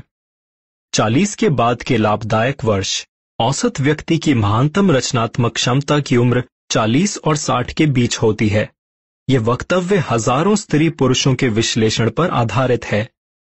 यह उन लोगों के लिए उत्साहवर्धक होना चाहिए, जो 40 साल से पहले सफल नहीं हो पाए हैं, और उन लोगों के लिए भी, जो बुढ़ापे के आगमन को लेकर भयभीत हैं, यानी जो 40 साल के बिंदु के आसपास हैं। अगर आप प्रमाण चाहते हैं कि अधिकांश लोग अपने सर्वश्रेष्ठ काम को 40 साल की उम्र से पहले शुरू नहीं करते तो अमेरिका के सबसे सफल लोगों के रिकॉर्ड उठाकर देख लें, और आपको प्रमाण मिल जाएगा। हेनरी फोर्ड तब तक सचमुच सफल नहीं हुए थे, जब तक कि उन्होंने 40 पार नहीं कर लिया था। एंड्रू कार्नेगी 40 से आगे निकल चुके थे, तब उन्हें अपने प्रयासों का फल मिला। जेम्स जे हिल 40 साल की उम्र में अब भी टेलीग्राफ चला रहे थे। जब प्रेम का भाव सेक्स के भाव के साथ जुड़ जाता है तो परिणाम होता है उद्देश्य की शांति, संतुलन और निर्णय की सटीकता। चालीस की उम्र तक पहुँच चुका कौन व्यक्ति इतना दुर्भाग्यशाली होगा कि वह इन वक्तव्यों का विश्लेषण करने में असमर्थ हो और अपने खुद के अनुभव से इसका समर्थन ना करे? किसी महिला को खुश करने की उसकी इच्छा से प्रेरित होकर, जो पूरी तरह सेक्स के भाव पर आधारित होती है, इंसान महान उपलब्धि हासिल करने में समर्थ होता है, परंतु उसके कार्य असंगठित, विकृत और पूरी तरह विध्वंसक हो सकते हैं। जब कोई पुरुष किसी महिला को खुश करने के लिए सिर्फ़ सेक्स के उद्देश्य से ही संचालित होता है तो वह चोरी कर सकता है, धोखा दे सकता है, और यहाँ तक कि हत्या भी कर सकता है। परंतु जब सेक्स के भाव में प्रेम का भाव मिश्रित हो जाता है तो यही आदमी अपने कार्यों को अधिक बुद्धिमानी, संतुलन और तर्कपूर्ण ढंग से करेगा। प्रेम, रोमांस और सेक्स ये सभी भाव इंसान को महान उपलब्धि की ऊंचाइयों तक ले जाने में समर्थ हैं। प्रेम वह भाव है जो सेफ्टी वॉल्व का कार्य करता है और संतुलन और रचनात्मक प्रयास सुनिश्चित करता है। जब यह तीनों भाव मिल जाते हैं तो व्यक्ति जीनियस की ऊंचाइयों को छू लेता है। स्वैच्छिक आत्म प्रयास के अलावा जीनियस की मंजिल तक पहुँचने के लिए कोई अन्य राह नहीं है। कोई इंसान केवल सेक्स ऊर्जा की प्रेरक शक्ति के द्वारा आर्थिक या व्यावसायिक उपलब्धि की महान ऊंचाइयों को हासिल कर सकता है। परंतु इतिहास ऐसे प्रमाणों से भरा पड़ा है कि वह अपने साथ चरित्र के ऐसे गुण भी रखता है, जिससे या तो वह अपनी दौलत को बनाए नहीं रख पाता, या फिर उसका उपभोग नहीं कर पाता। प्रेम की यादें कभी खत्म नहीं होती। प्रेरणा के स्रोत के चले जाने के काफ़ी समय बाद भी वे बनी रहती हैं, प्रभावित करती हैं और राह दिखाती हैं। इसमें कुछ भी नया नहीं है। हर इंसान जिसने सच्चा प्रेम किया हो, यह बात जानता है कि यह मानवीय हृदय पर स्थायी चिन्ह छोड़ देता है। प्रेम का प्रभाव स्थायी है, क्योंकि प्रेम की प्रकृति आध्यात्मिक है। जिसे प्रेम उपलब्धि की महान ऊंचाइयों तक पहुँचने के लिए प्रेरित ना कर सके, वह व्यक्ति दुर्भाग्यशाली है। हालाँकि वह जीवित प्रतीत होता है, परंतु सच तो यह है कि वह मुर्दा है। अगर आपको विश्वास है कि आप दुर्भाग्यशाली हैं, क्योंकि आपने प्रेम किया है और आपका प्रेम खो गया है तो इस विचार को दूर भगाएँ। जिसने सच्चा प्रेम किया हो, वह कभी पूरी तरह से उसे नहीं गवा सकता। प्रेम थोड़ा सनकी और तुनक मिजाज होता है। यह अपनी इच्छा से आता है और बिना चेतावनी दिए चला जाता है। जब तक यह मौजूद है, तब तक इसे स्वीकार करें और इसका आनंद लें। परंतु इसके जाने के बाद, इसके बारे में चिंता करके समय बर्बाद ना करें। आपके चिंता करने से यह वापस नहीं आ जाएगा। इस विचार को भी दिल से निकाल दें कि प्रेम सिर्फ़ एक ही बार आता है। प्रेम अनंत बार आ सकता है और जा सकता है, परंतु कोई भी दो प्रेम अनुभव एक से नहीं होते। वे एक जैसे तरीके से आपको प्रभावित नहीं कर सकते। ऐसा हो सकता है और ऐसा होता भी है कि एक प्रेम अनुभव दिल पर बाकी से अधिक गहरे निशान छोड़ जाए। हालाँकि सभी प्रेम अनुभव लाभदायक हैं, परंतु उस व्यक्ति के लिए नहीं, जो प्रेम के जाने के बाद नफरत या विछोह की आग में जलने लगे। प्रेम के मामले में निराशा नहीं होनी चाहिए, और होगी भी नहीं, अगर लोग प्रेम और सेक्स की भावनाओं के बीच के अंतर को समझ लें। महत्वपूर्ण अंतर यह होता है कि प्रेम आध्यात्मिक है, जबकि सेक्स जीव वैज्ञानिक है। कोई भी अनुभव जो मानवीय हृदय को आध्यात्मिक शक्ति से स्पर्श करता है, नुकसानदायक नहीं हो सकता, सिवाय इसके कि वह अज्ञान या ईर्षा से ग्रस्त हो। जब रोमांस का भाव प्रेम और सेक्स के साथ जुड़ जाता है तो इंसान के सीमाबद्ध मस्तिष्क और अनंत प्रज्ञा के बीच की बाधाएँ हट जाती हैं। तब एक जीनियस पैदा होता है। वह पति भाग्यशाली है, जिसकी पत्नी प्रेम सेक्स और रोमांस की भावनाओं के बीच के सच्चे संबंध को समझती है। इस अद्भुत त्रिमूर्ति द्वारा प्रेरित श्रम का कोई प्रकार बोझ नहीं लगता, क्योंकि हर प्रयास, चाहे वह छोटे से छोटा ही क्यों ना हो प्रेम की अभिव्यक्ति बन जाता है। एक बहुत पुरानी कहावत है, किसी की पत्नी उसे बना सकती है या मिटा सकती है, परंतु इसका कारण हमेशा स्पष्ट नहीं होता। बनाना या मिटाना इस बात पर निर्भर करता है कि पत्नी प्रेम, सेक्स और रोमांस की भावनाओं को कितनी अच्छी तरह से समझती है। अगर कोई महिला अपने पति को इस बात की इजाज़त देती है कि वह उसमें रुचि लेना बंद कर दे और दूसरी महिलाओं में अधिक रुचि लेने लगे तो ऐसा आमतौर पर सेक्स प्रेम और रोमांस के विषयों के बारे में उसके अज्ञान और उसकी उदासीनता की वजह से होता है। यह वक्तव्य यह मानकर चलता है कि इस आदमी और उसकी पत्नी के बीच में सच्चा प्रेम कभी हुआ करता था। यह तथ्य उस आदमी पर भी लागू होते हैं, जो अपनी पत्नी की स्वयं में रुचि समाप्त होने की अनुमति देता है। विवाहित लोग अक्सर बहुत सारी छोटी छोटी बातों पर झगड़ने लगते हैं। अगर इनका सही विश्लेषण किया जाए तो समस्या का असली कारण अक्सर इन विषयों का ज्ञान या उदासीनता मिलेगा। महिलाओं के बिना संपत्ति की अनुपयोगिता।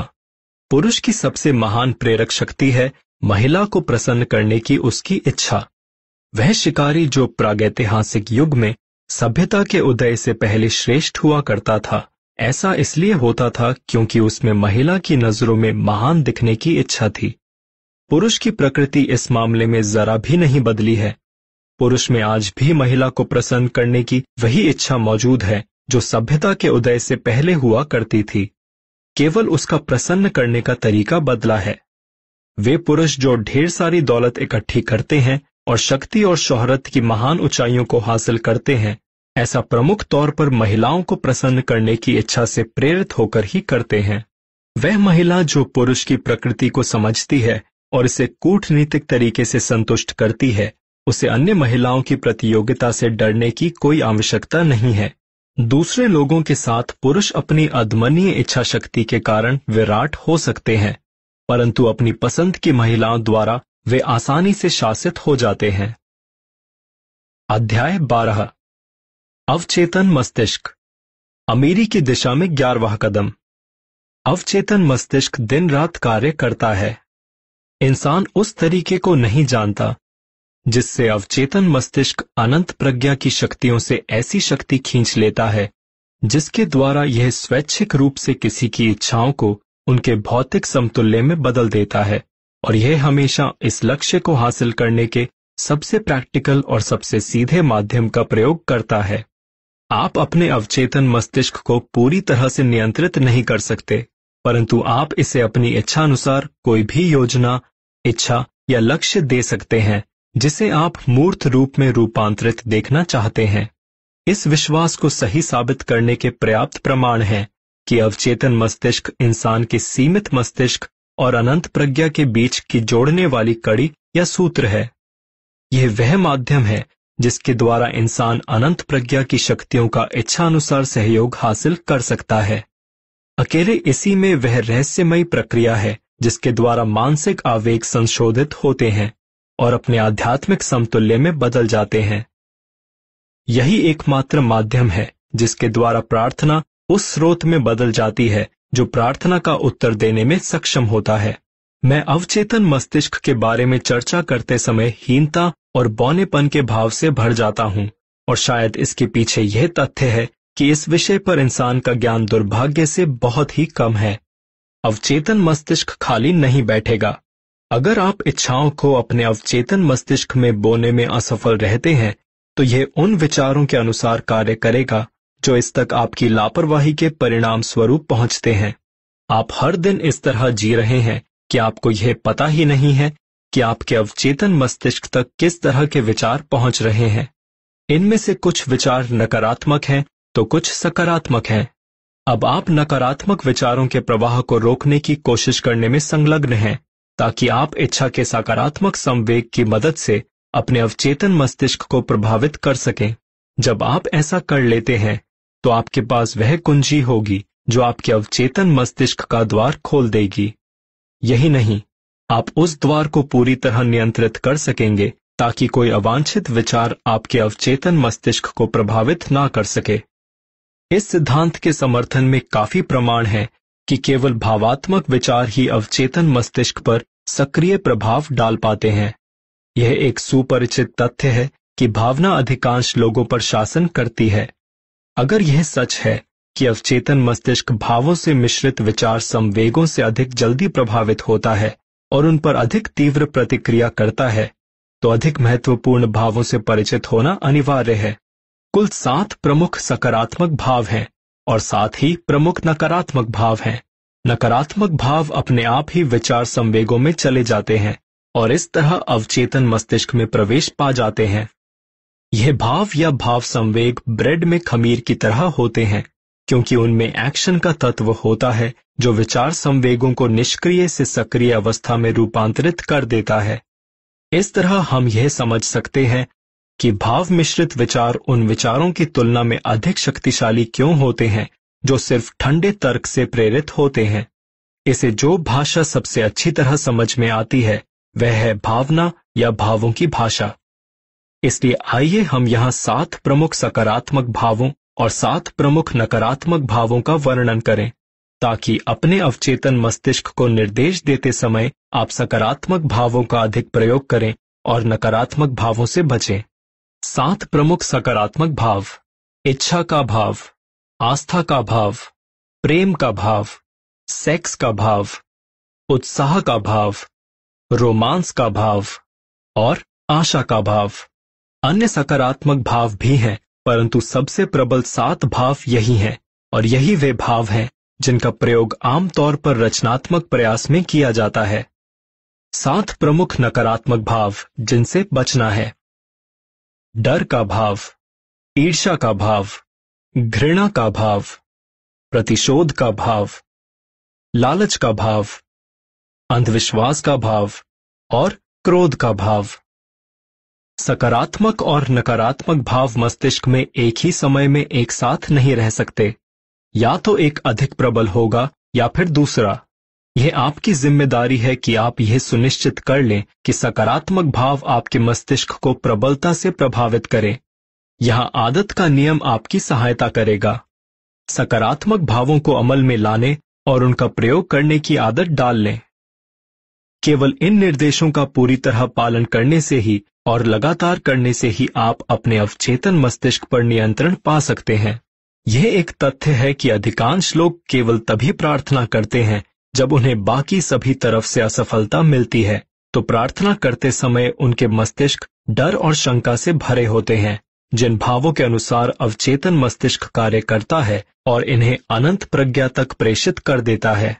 इसी तरह यही वह भाव है, जो अनंत प्रज्ञा को प्राप्त होता है और वह इस पर काम करती है। अगर आप किसी चीज़ के लिए प्रार्थना करते हैं, परंतु प्रार्थना करते समय आपके मन में यह डर होता है कि आपको यह नहीं मिलेगी या फिर अनंत प्रज्ञा आपकी प्रार्थना पर काम नहीं करेगी तो आपकी प्रार्थना सचमुच व्यर्थ जाएगी। कई बार प्रार्थना का परिणाम यह होता है कि आपने जिस वस्तु के लिए प्रार्थना की थी, वह आपको मिल जाती है। अगर आपको ऐसा अनुभव हुआ है तो याद करें कि प्रार्थना करते समय आपकी वास्तविक मन स्थिति कैसी थी, और आपको यह विश्वास हो जाएगा कि यहाँ पर जो सिद्धांत बताया जा रहा है, वह सिद्धांत से बढ़कर है।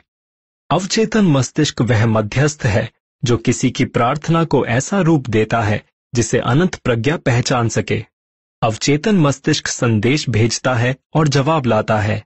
यह जवाब एक निश्चित योजना या विचार के रूप में होता है, जिससे प्रार्थना में मांगी गई चीज़ का मिलना संभव हो सके। इस सिद्धांत को समझ लें और आप जान जाएँगे कि प्रार्थना की पुस्तक के सिर्फ़ शब्द पढ़ना ही क्यों काफ़ी नहीं है, क्योंकि सिर्फ़ शब्द इंसान के मस्तिष्क और अनंत प्रज्ञा के बीच संचार का माध्यम नहीं बन सकते। अध्याय तेरह, मस्तिष्क। अमीरी की दिशा में बारहवा कदम। चालीस साल से भी अधिक पहले, लेखक, स्वर्गीय डॉक्टर अलेक्जेंडर ग्राहम बेल और डॉक्टर एल्मर आर गेट्स के साथ काम कर रहा था।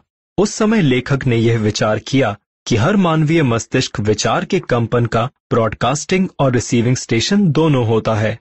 रचनात्मक कल्पनाशीलता मस्तिष्क का रिसीविंग सेट है, जिसके द्वारा यह उन विचारों को ग्रहण करता है, जो दूसरों के मस्तिष्कों द्वारा प्रसारित किए जाते हैं। यह संचार का वह माध्यम है, जो किसी इंसान के चेतन या तार्किक मस्तिष्क और उन चार स्रोतों को जोड़ता है, जहाँ से इंसान विचार की प्रेरणा प्राप्त कर सकता है। जब इसे प्रेरित किया जाए, या जब यह कंपन की उच्च दर पर कार्य कर रहा हो तो मस्तिष्क बाहरी स्रोतों के द्वारा इस तक पहुँचने वाले विचारों को ग्रहण करने के प्रति ज़्यादा संवेदनशील होता है। कंपन की उच्च दर सकारात्मक भावनाओं या नकारात्मक भावनाओं द्वारा घटित होती है। भावनाओं के द्वारा विचार के कंपनों को बढ़ाया जा सकता है। अवचेतन मस्तिष्क मस्तिष्क का ब्रॉडकास्टिंग स्टेशन है, जिसके द्वारा विचार के कंपन प्रसारित किए जाते हैं। रचनात्मक कल्पनाशीलता वह रिसीविंग सेट है जिसके द्वारा विचार की ऊर्जा पकड़ी जाती है। आपके मानसिक ब्रॉडकास्टिंग स्टेशन की प्रक्रिया तुलनात्मक रूप से आसान है। जब आप अपने ब्रॉडकास्टिंग स्टेशन यानी अवचेतन मस्तिष्क, रचनात्मक कल्पनाशीलता और आत्म सुझाव का प्रयोग करना चाहें तो आपको सिर्फ़ तीन सिद्धांतों को ही दिमाग में रखना है और लागू करना है। जिन प्रेरकों के द्वारा आप इन तीन सिद्धांतों को कार्य रूप में बदल सकते हैं, उनका वर्णन किया जा चुका है। और वह तरीका इच्छा से शुरू होता है। युगों युगों से इंसान अपनी शारीरिक इंद्रियों पर बहुत अधिक निर्भर रहा है और उसने अपने ज्ञान को शारीरिक या भौतिक वस्तुओं तक सीमित कर लिया है, जिन्हें वह देख सकता है, छू सकता है, तौल सकता है और माप सकता है। कई बार लोग अमूर्त वस्तुओं के बारे में हल्के फुल्के अंदाज में बात करते हैं, उन चीज़ों के बारे में जिन्हें वह अपनी पाँच इंद्रियों के माध्यम से पहचान नहीं सकते। परंतु हमें यह पता होना चाहिए कि हम सभी उन शक्तियों द्वारा नियंत्रित होते हैं, जो अदृश्य और अमूर्त हैं। पूरी मानव जाति में इतनी शक्ति नहीं है कि वह समुद्र की लहरों में लिपटी हुई अमूर्त शक्ति का सामना करे या उसे नियंत्रित करे। इंसान में गुरुत्वाकर्षण की अमूर्त शक्ति को नियंत्रित करने की शक्ति की बात तो दूर समझने की क्षमता भी नहीं है, जो इस छोटी सी धरती को अंतरिक्ष में झुलाए हुए है। और इंसान को इससे गिरने से रोक रही है। इंसान पूरी तरह उस अमूर्त शक्ति के सामने असहाय है, जो तूफ़ान के साथ आती है। जिस तरह वह बिजली गिरने की अमूर्त शक्ति की उपस्थिति में असहाय होता है। इंसान अपनी डींग हाँकने वाली संस्कृति और शिक्षा के बावजूद विचार की अमूर्त शक्ति के बारे में बहुत कम या बिल्कुल नहीं समझ पाता है। वह शारीरिक मस्तिष्क और इसकी जटिल मशीनरी के वृहद नेटवर्क के बारे में बहुत कम जानता है। जिसके द्वारा विचार की शक्ति को इसके भौतिक समतुल्य में बदला जाता है परंतु अब वह एक ऐसे युग में प्रवेश कर रहा है जिसमें इस विषय पर उसे ज्ञान मिल सकेगा। वैज्ञानिकों का ध्यान अब उस आश्चर्यजनक वस्तु के अध्ययन की ओर गया है जिसे मस्तिष्क कहा जाता है। हालाँकि अभी वे अपने अध्ययनों की आरंभिक अवस्था में हैं, परंतु उन्होंने यह जान लिया है कि मानवीय मस्तिष्क का केंद्रीय स्विच बोर्ड उन लाइनों की संख्या जो मस्तिष्क की कोशिकाओं को एक दूसरे से जोड़ती हैं, वे संख्या में उतनी है जितनी एक के अंक के बाद पंद्रह मिलियन शून्य जोड़ने के बाद आती हैं। यह असंभव लगता है कि इतनी जटिल मशीनरी के इस तरह के नेटवर्क का एकमात्र प्रयोजन सिर्फ़ शरीर के विकास और रख रखाव के शारीरिक कार्य करना ही होगा क्या यह संभव नहीं है कि जो सिस्टम बिलियनों मस्तिष्क कोशिकाओं को एक दूसरे के साथ संप्रेषण का माध्यम प्रदान करता है वही सिस्टम अन्य अमूर्त शक्तियों के साथ भी संप्रेषण का माध्यम बन सकता है? टेलीपैथी क्या है? ड्यूक यूनिवर्सिटी के प्रोफेसर राइन और उनके सहयोगियों ने टेलीपैथी या क्लेयरवॉयंस की उपस्थिति निर्धारित करने के लिए एक लाख से भी अधिक परीक्षण किए। यह परिणाम हार्पर्स मैगजीन में पहले दो लेखों में संक्षिप्त रूप से दिए गए हैं। राइन के प्रयोगों का परिणाम है कि टेलीपैथी और क्लेयरवॉयंस की वास्तविक उपस्थिति अब कुछ वैज्ञानिकों को बेहद संभव लगती है। कई अनुभूतिकर्ताओं से यह पूछा गया कि वे किसी विशेष पैक में रखे गए कुछ पत्तों के नाम बिना उन्हें देखे बताएँ। तकरीबन एक दर्जन पुरुषों और महिलाओं को पहचान लिया गया, जो नियमित रूप से उन पत्तों को सही सही बता देते थे, जबकि इस बात की कई मिलियन संभावनाओं में से एक भी संभावना नहीं थी कि उन्होंने ऐसा किस्मत से या संयोगवश किया हो। परंतु उन्होंने ऐसा किया कैसे? लेखक ई एच राइट का विचार है कि यह तथ्य इस बात को स्वीकार नहीं करते कि टेलीपैथी या क्लेयरवॉयंस रेडिएशन के किसी भौतिक सिद्धांत के द्वारा स्पष्ट किए जा सकते हैं। रेडियंट ऊर्जा के सभी ज्ञात स्वरूप दूरी बढ़ने के साथ साथ कम होते जाते हैं। टेलीपैथी और क्लेयरवॉयंस के साथ ऐसा नहीं है, परंतु वे शारीरिक कारणों से उसी तरह प्रभावित होते हैं जिस तरह हमारी अन्य मानसिक शक्तियाँ होती हैं। लोकप्रिय मान्यता के खिलाफ ये शक्तियाँ तब बलवान नहीं होती, जब व्यक्ति सोया हुआ होता है, या अर्धनिद्रा की अवस्था में होता है, बल्कि यह शक्तियाँ तब अपने चरम पर होती हैं, जब व्यक्ति पूरी तरह जागृत अवस्था में होता है। राइट ने विश्वास के साथ ये निष्कर्ष निकाला कि टेलीपैथी और क्लेयरवॉयंस दरअसल एक ही प्रतिभा के दो रूप हैं। जिस शक्ति के सहारे कोई व्यक्ति टेबल पर उल्टे रखे कार्ड को देख सकता है उसी शक्ति के सहारे वह दूसरे व्यक्ति के दिमाग में मौजूद विचार को पढ़ सकता है। राइट, इस निष्कर्ष से आगे जाकर यह अनुमान व्यक्त करते हैं कि अन्य अतीन्द्रिय अनुभव, भविष्यदर्शी स्वप्न, विनाश के पूर्वाभास इत्यादि भी इसी शक्ति का एक हिस्सा साबित हो सकते हैं। अध्याय चौदह, छठी इंद्रिय। अमीरी की दिशा में तेरवाह कदम। छठी इंद्रिय अवचेतन मस्तिष्क का वह हिस्सा है, जिसे रचनात्मक कल्पनाशीलता कहा गया है। इसे वह रिसीविंग सेट कहा गया है, जिसके द्वारा विचार और योजनाएँ हमारे दिमाग में कौंधते हैं। इन कौंधों को कई बार प्रेरणा या आभास कहा जाता है। छठी इंद्रिय वर्णनातीत है। इसे ऐसे व्यक्ति के सामने बयान नहीं किया जा सकता, जिसने इस फिलॉसफी के बाकी सिद्धांतों को आत्मसात ना किया हो। क्योंकि उस व्यक्ति के पास वह ज्ञान और अनुभव नहीं होगा, जिससे छठी इंद्रिय की तुलना की जा सके। छठी इंद्रिय की समझ सिर्फ़ साधना के द्वारा आती है और अंदर से मस्तिष्क को विकसित करने के माध्यम से आती है। छठी इंद्रिय की सहायता से आपको आने वाले खतरों की चेतावनी मिलती है, ताकि आप समय रहते उनसे बच सकें और आपको समय पर अवसरों की सूचना मिल जाती है, ताकि आप उन्हें गले लगा सकें। छठी इंद्रिय के विकास के साथ ही आपकी सहायता और आपकी सेवा के लिए एक रक्षक देवदूत आ जाता है, जो आपके सामने बुद्धिमानी के मंदिर के द्वार हमेशा के लिए खोल देता है। लेखक चमत्कारों में विश्वास नहीं करता, ना ही वह इनकी वकालत करता है। और इसका कारण सिर्फ़ इतना है कि उसके पास प्रकृति का पर्याप्त ज्ञान है, जिससे वह समझ चुका है कि प्रकृति अपने निर्धारित नियमों से कभी विचलित नहीं होती। उसके कुछ नियम इतने गूढ़ होते हैं कि वे हमें चमत्कार नज़र आते हैं। छठी इंद्रिय चमत्कार होने के उतने ही करीब है जितनी मैंने कभी अनुभव की है। लेखक इतना जानता है कि एक शक्ति है, या एक प्रभु है, या एक प्रज्ञा है, जो पदार्थ के हर अणु में है, और वह इंसान को दिखाई देने वाली ऊर्जा के हर यूनिट में है। लेखक यह मानता है कि अनंत प्रज्ञा बीज को पेड़ में बदल देती है। गुरुत्वाकर्षण के नियम के कारण पानी को पहाड़ से नीचे बहाती है, दिन के बाद रात को लाती है, और गर्मी के बाद जाड़े को, जिसमें से हर एक की सही जगह है, और दूसरे के साथ उसका उचित संबंध है। यह प्रज्ञा इस फिलॉसफी के सिद्धांतों के द्वारा इच्छाओं को मूर्त या भौतिक रूप में रूपांतरित करने में सहायता प्रदान करने के लिए प्रेरित की जा सकती है। लेखक को यह ज्ञान है, क्योंकि उसने इसका प्रयोग करके देखा है। और इसे खुद अनुभव किया है। प्रकाशन के लिए एक भी पंक्ति लिखने से बहुत पहले या जनता के बीच भाषण देने के प्रयास करने से पहले, मैंने उन नौ लोगों को अनुसरण करने और खुद के चरित्र को दोबारा आकार देने की आदत डाली, जिनके जीवन और जिनके काम से मैं सबसे अधिक प्रभावित हुआ था। ये नौ लोग थे, Emerson, Paine, Edison, Darwin, Lincoln, Burbank, Napoleon Ford और कार्नेगी। कई सालों तक हर रात को मैं इस समूह के साथ काल्पनिक परामर्श बैठकें करता रहा, जिन्हें मैं अपने अदृश्य सलाहकार कहता हूँ। तरीका यह था, हर रात को सोने से ठीक पहले मैं अपनी आँखें बंद कर लेता था, और अपनी कल्पना में इन लोगों को अपने साथ एक परामर्श मेज के चारों तरफ़ बैठा देखता था। यहाँ मुझे न सिर्फ़ उनके साथ बैठने का अवसर था, जिन्हें मैं महान समझता था बल्कि मैं उस समूह में सबसे प्रभावशाली व्यक्ति भी था, क्योंकि मैं उस समूह का चेयरमैन था।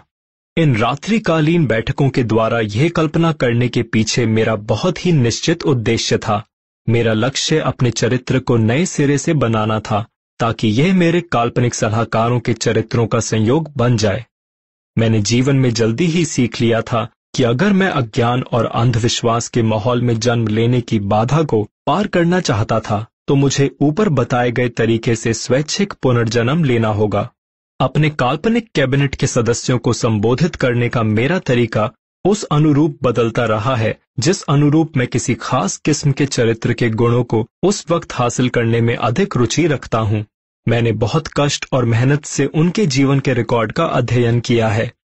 कई महीनों के रात्रिकालीन श्रम के बाद मैं ये देखकर आश्चर्यचकित रह गया कि ये काल्पनिक पात्र स्पष्ट रूप से वास्तविक बन गए। इन नौ व्यक्तियों में से हर एक ने अपनी व्यक्तिगत विशेषताएँ विकसित की, जिनसे मुझे आश्चर्य हुआ। उदाहरण के तौर पर लिंकन ने हमेशा देरी की आदत विकसित की, फिर गंभीर परेड में चारों तरफ़ घूमने की आदत। वे हमेशा अपने चेहरे पर संजीदगी का भाव ओढ़े रखते थे। शायद ही कभी मैंने उन्हें मुस्कुराते देखा हो। यह दूसरों के बारे में सच नहीं है। बरबैंक और पेन अक्सर ऐसे वाकद्वंद्व में उलझ जाते थे, जिनसे कैबिनेट के बाकी सदस्यों को आघात पहुँचता था। एक मौके पर बर्बैंक देरी से आया। जब वह आया तो वह उत्साह के मारे रोमांचित था, और उसने बताया कि उसे आने में इसलिए देर हो गई क्योंकि वह एक प्रयोग कर रहा था, जिसके द्वारा उसे आशा थी कि वह किसी भी पेड़ पर सेब उगा सकता है। पेन ने उसे फटकारते हुए याद दिलाया कि सेब के कारण ही पुरुष और स्त्री के बीच की समस्या शुरू हुई थी। डार्विन ज़ोर से हंसे और उन्होंने यह सुझाव दिया कि जंगल में सेब इकट्ठे करने जाते समय पेन को छोटे सांपों के बारे में भी सचेत रहना चाहिए, क्योंकि उनकी यह आदत होती है कि बड़े होकर वे बड़े सांप बन जाते हैं। इमर्सन ने कहा, सांप नहीं तो सेब नहीं। और नेपोलियन का कहना था, सेब नहीं तो राज्य नहीं। ये बैठकें इतनी यथार्थवादी हो चली कि मैं उनके परिणामों से भयभीत होने लगा और मैंने उन्हें कई महीनों के लिए स्थगित कर दिया। यह अनुभव इतने अजीब थे कि मैं डर रहा था कि अगर मैंने उन्हें जारी रखा तो मैं इस तथ्य को भुला दूँगा कि यह बैठकें पूरी तरह मेरी कल्पना में हो रही थी। यह पहली बार है जब मैंने इस बात का ज़िक्र करने का साहस किया है। मुझे गलत ना समझा जाए, इसलिए मैं यहाँ पर बहुत अधिक ज़ोर देकर यह कहना चाहता हूँ कि मैं अब भी अपनी कैबिनेट बैठकों को पूरी तरह से काल्पनिक मानता हूँ, परंतु मुझे लगता है कि भले ही मेरी कैबिनेट के सदस्य पूरी तरह काल्पनिक हों और बैठकें केवल मेरी कल्पना में हो रही हों, परंतु उनकी वजह से मेरे सामने रोमांच की सुखद राहें खुल गई। मेरे रचनात्मक प्रयासों को प्रोत्साहन मिला और ईमानदार विचार की अभिव्यक्ति का मेरा साहस बढ़ा। मस्तिष्क में कोशिका विन्यास के बीच में कहीं पर एक ऐसा अंग है जो उस विचार के कंपनों को प्राप्त करता है, जिसे आभास कहा जाता है। अब तक विज्ञान यह नहीं खोज पाया है कि छठी इंद्रिय का यह अंग कहाँ पर स्थित है, परंतु यह महत्वपूर्ण नहीं है। वास्तविकता यही है कि इंसान शारीरिक इंद्रियों के अतिरिक्त अन्य स्रोतों से भी सटीक ज्ञान प्राप्त करते हैं। यह तथ्य इसलिए बताए गए हैं ताकि मैं एक और महत्वपूर्ण तथ्य बता सकूँ। अदृश्य परामर्शदाताओं की मेरी बैठक में मैंने पाया कि मेरा मस्तिष्क उन विचारों और ज्ञान को अधिक ग्रहण करने की स्थिति में है, जो छठी इंद्रिय के माध्यम से मुझ तक पहुँचते हैं। काल्पनिक लोगों के साथ बैठकें आयोजित करने का मेरा मूल लक्ष्य सिर्फ़ यह था कि मैं अपने अवचेतन मस्तिष्क को आत्म सुझाव के सिद्धांत के द्वारा वह निश्चित गुण प्रदान करूँ, जो मैं हासिल करना चाहता था। छठी इंद्रिय कोई ऐसी चीज़ नहीं है जिसे आप इच्छा से ओढ़ लेते हैं या हटा देते हैं। इस महान शक्ति का प्रयोग करने की योग्यता धीमे धीमे आती है। छठी इंद्रिय वाला अध्याय इसलिए शामिल किया गया है, क्योंकि यह पुस्तक इस तरह डिज़ाइन की गई है कि इसका लक्ष्य एक पूर्ण फिलॉसफी प्रस्तुत करना है, जिसके द्वारा व्यक्ति अपना मार्गदर्शन बिना किसी गलती के कर सके, और जो वह जीवन में चाहता है, उसे हासिल कर सके। समस्त उपलब्धि का शुरुआती बिंदु इच्छा है। अंतिम बिंदु उस किस्म का ज्ञान है, जो समझ की ओर ले जाता है। खुद की समझ, दूसरों की समझ, प्रकृति के नियमों की समझ, सुख की समझ। इस तरह की समझ पूरी तरह सिर्फ़ तभी आती है जब आप छठी इंद्रिय के सिद्धांत से परिचित होते हैं और इसका प्रयोग करते हैं।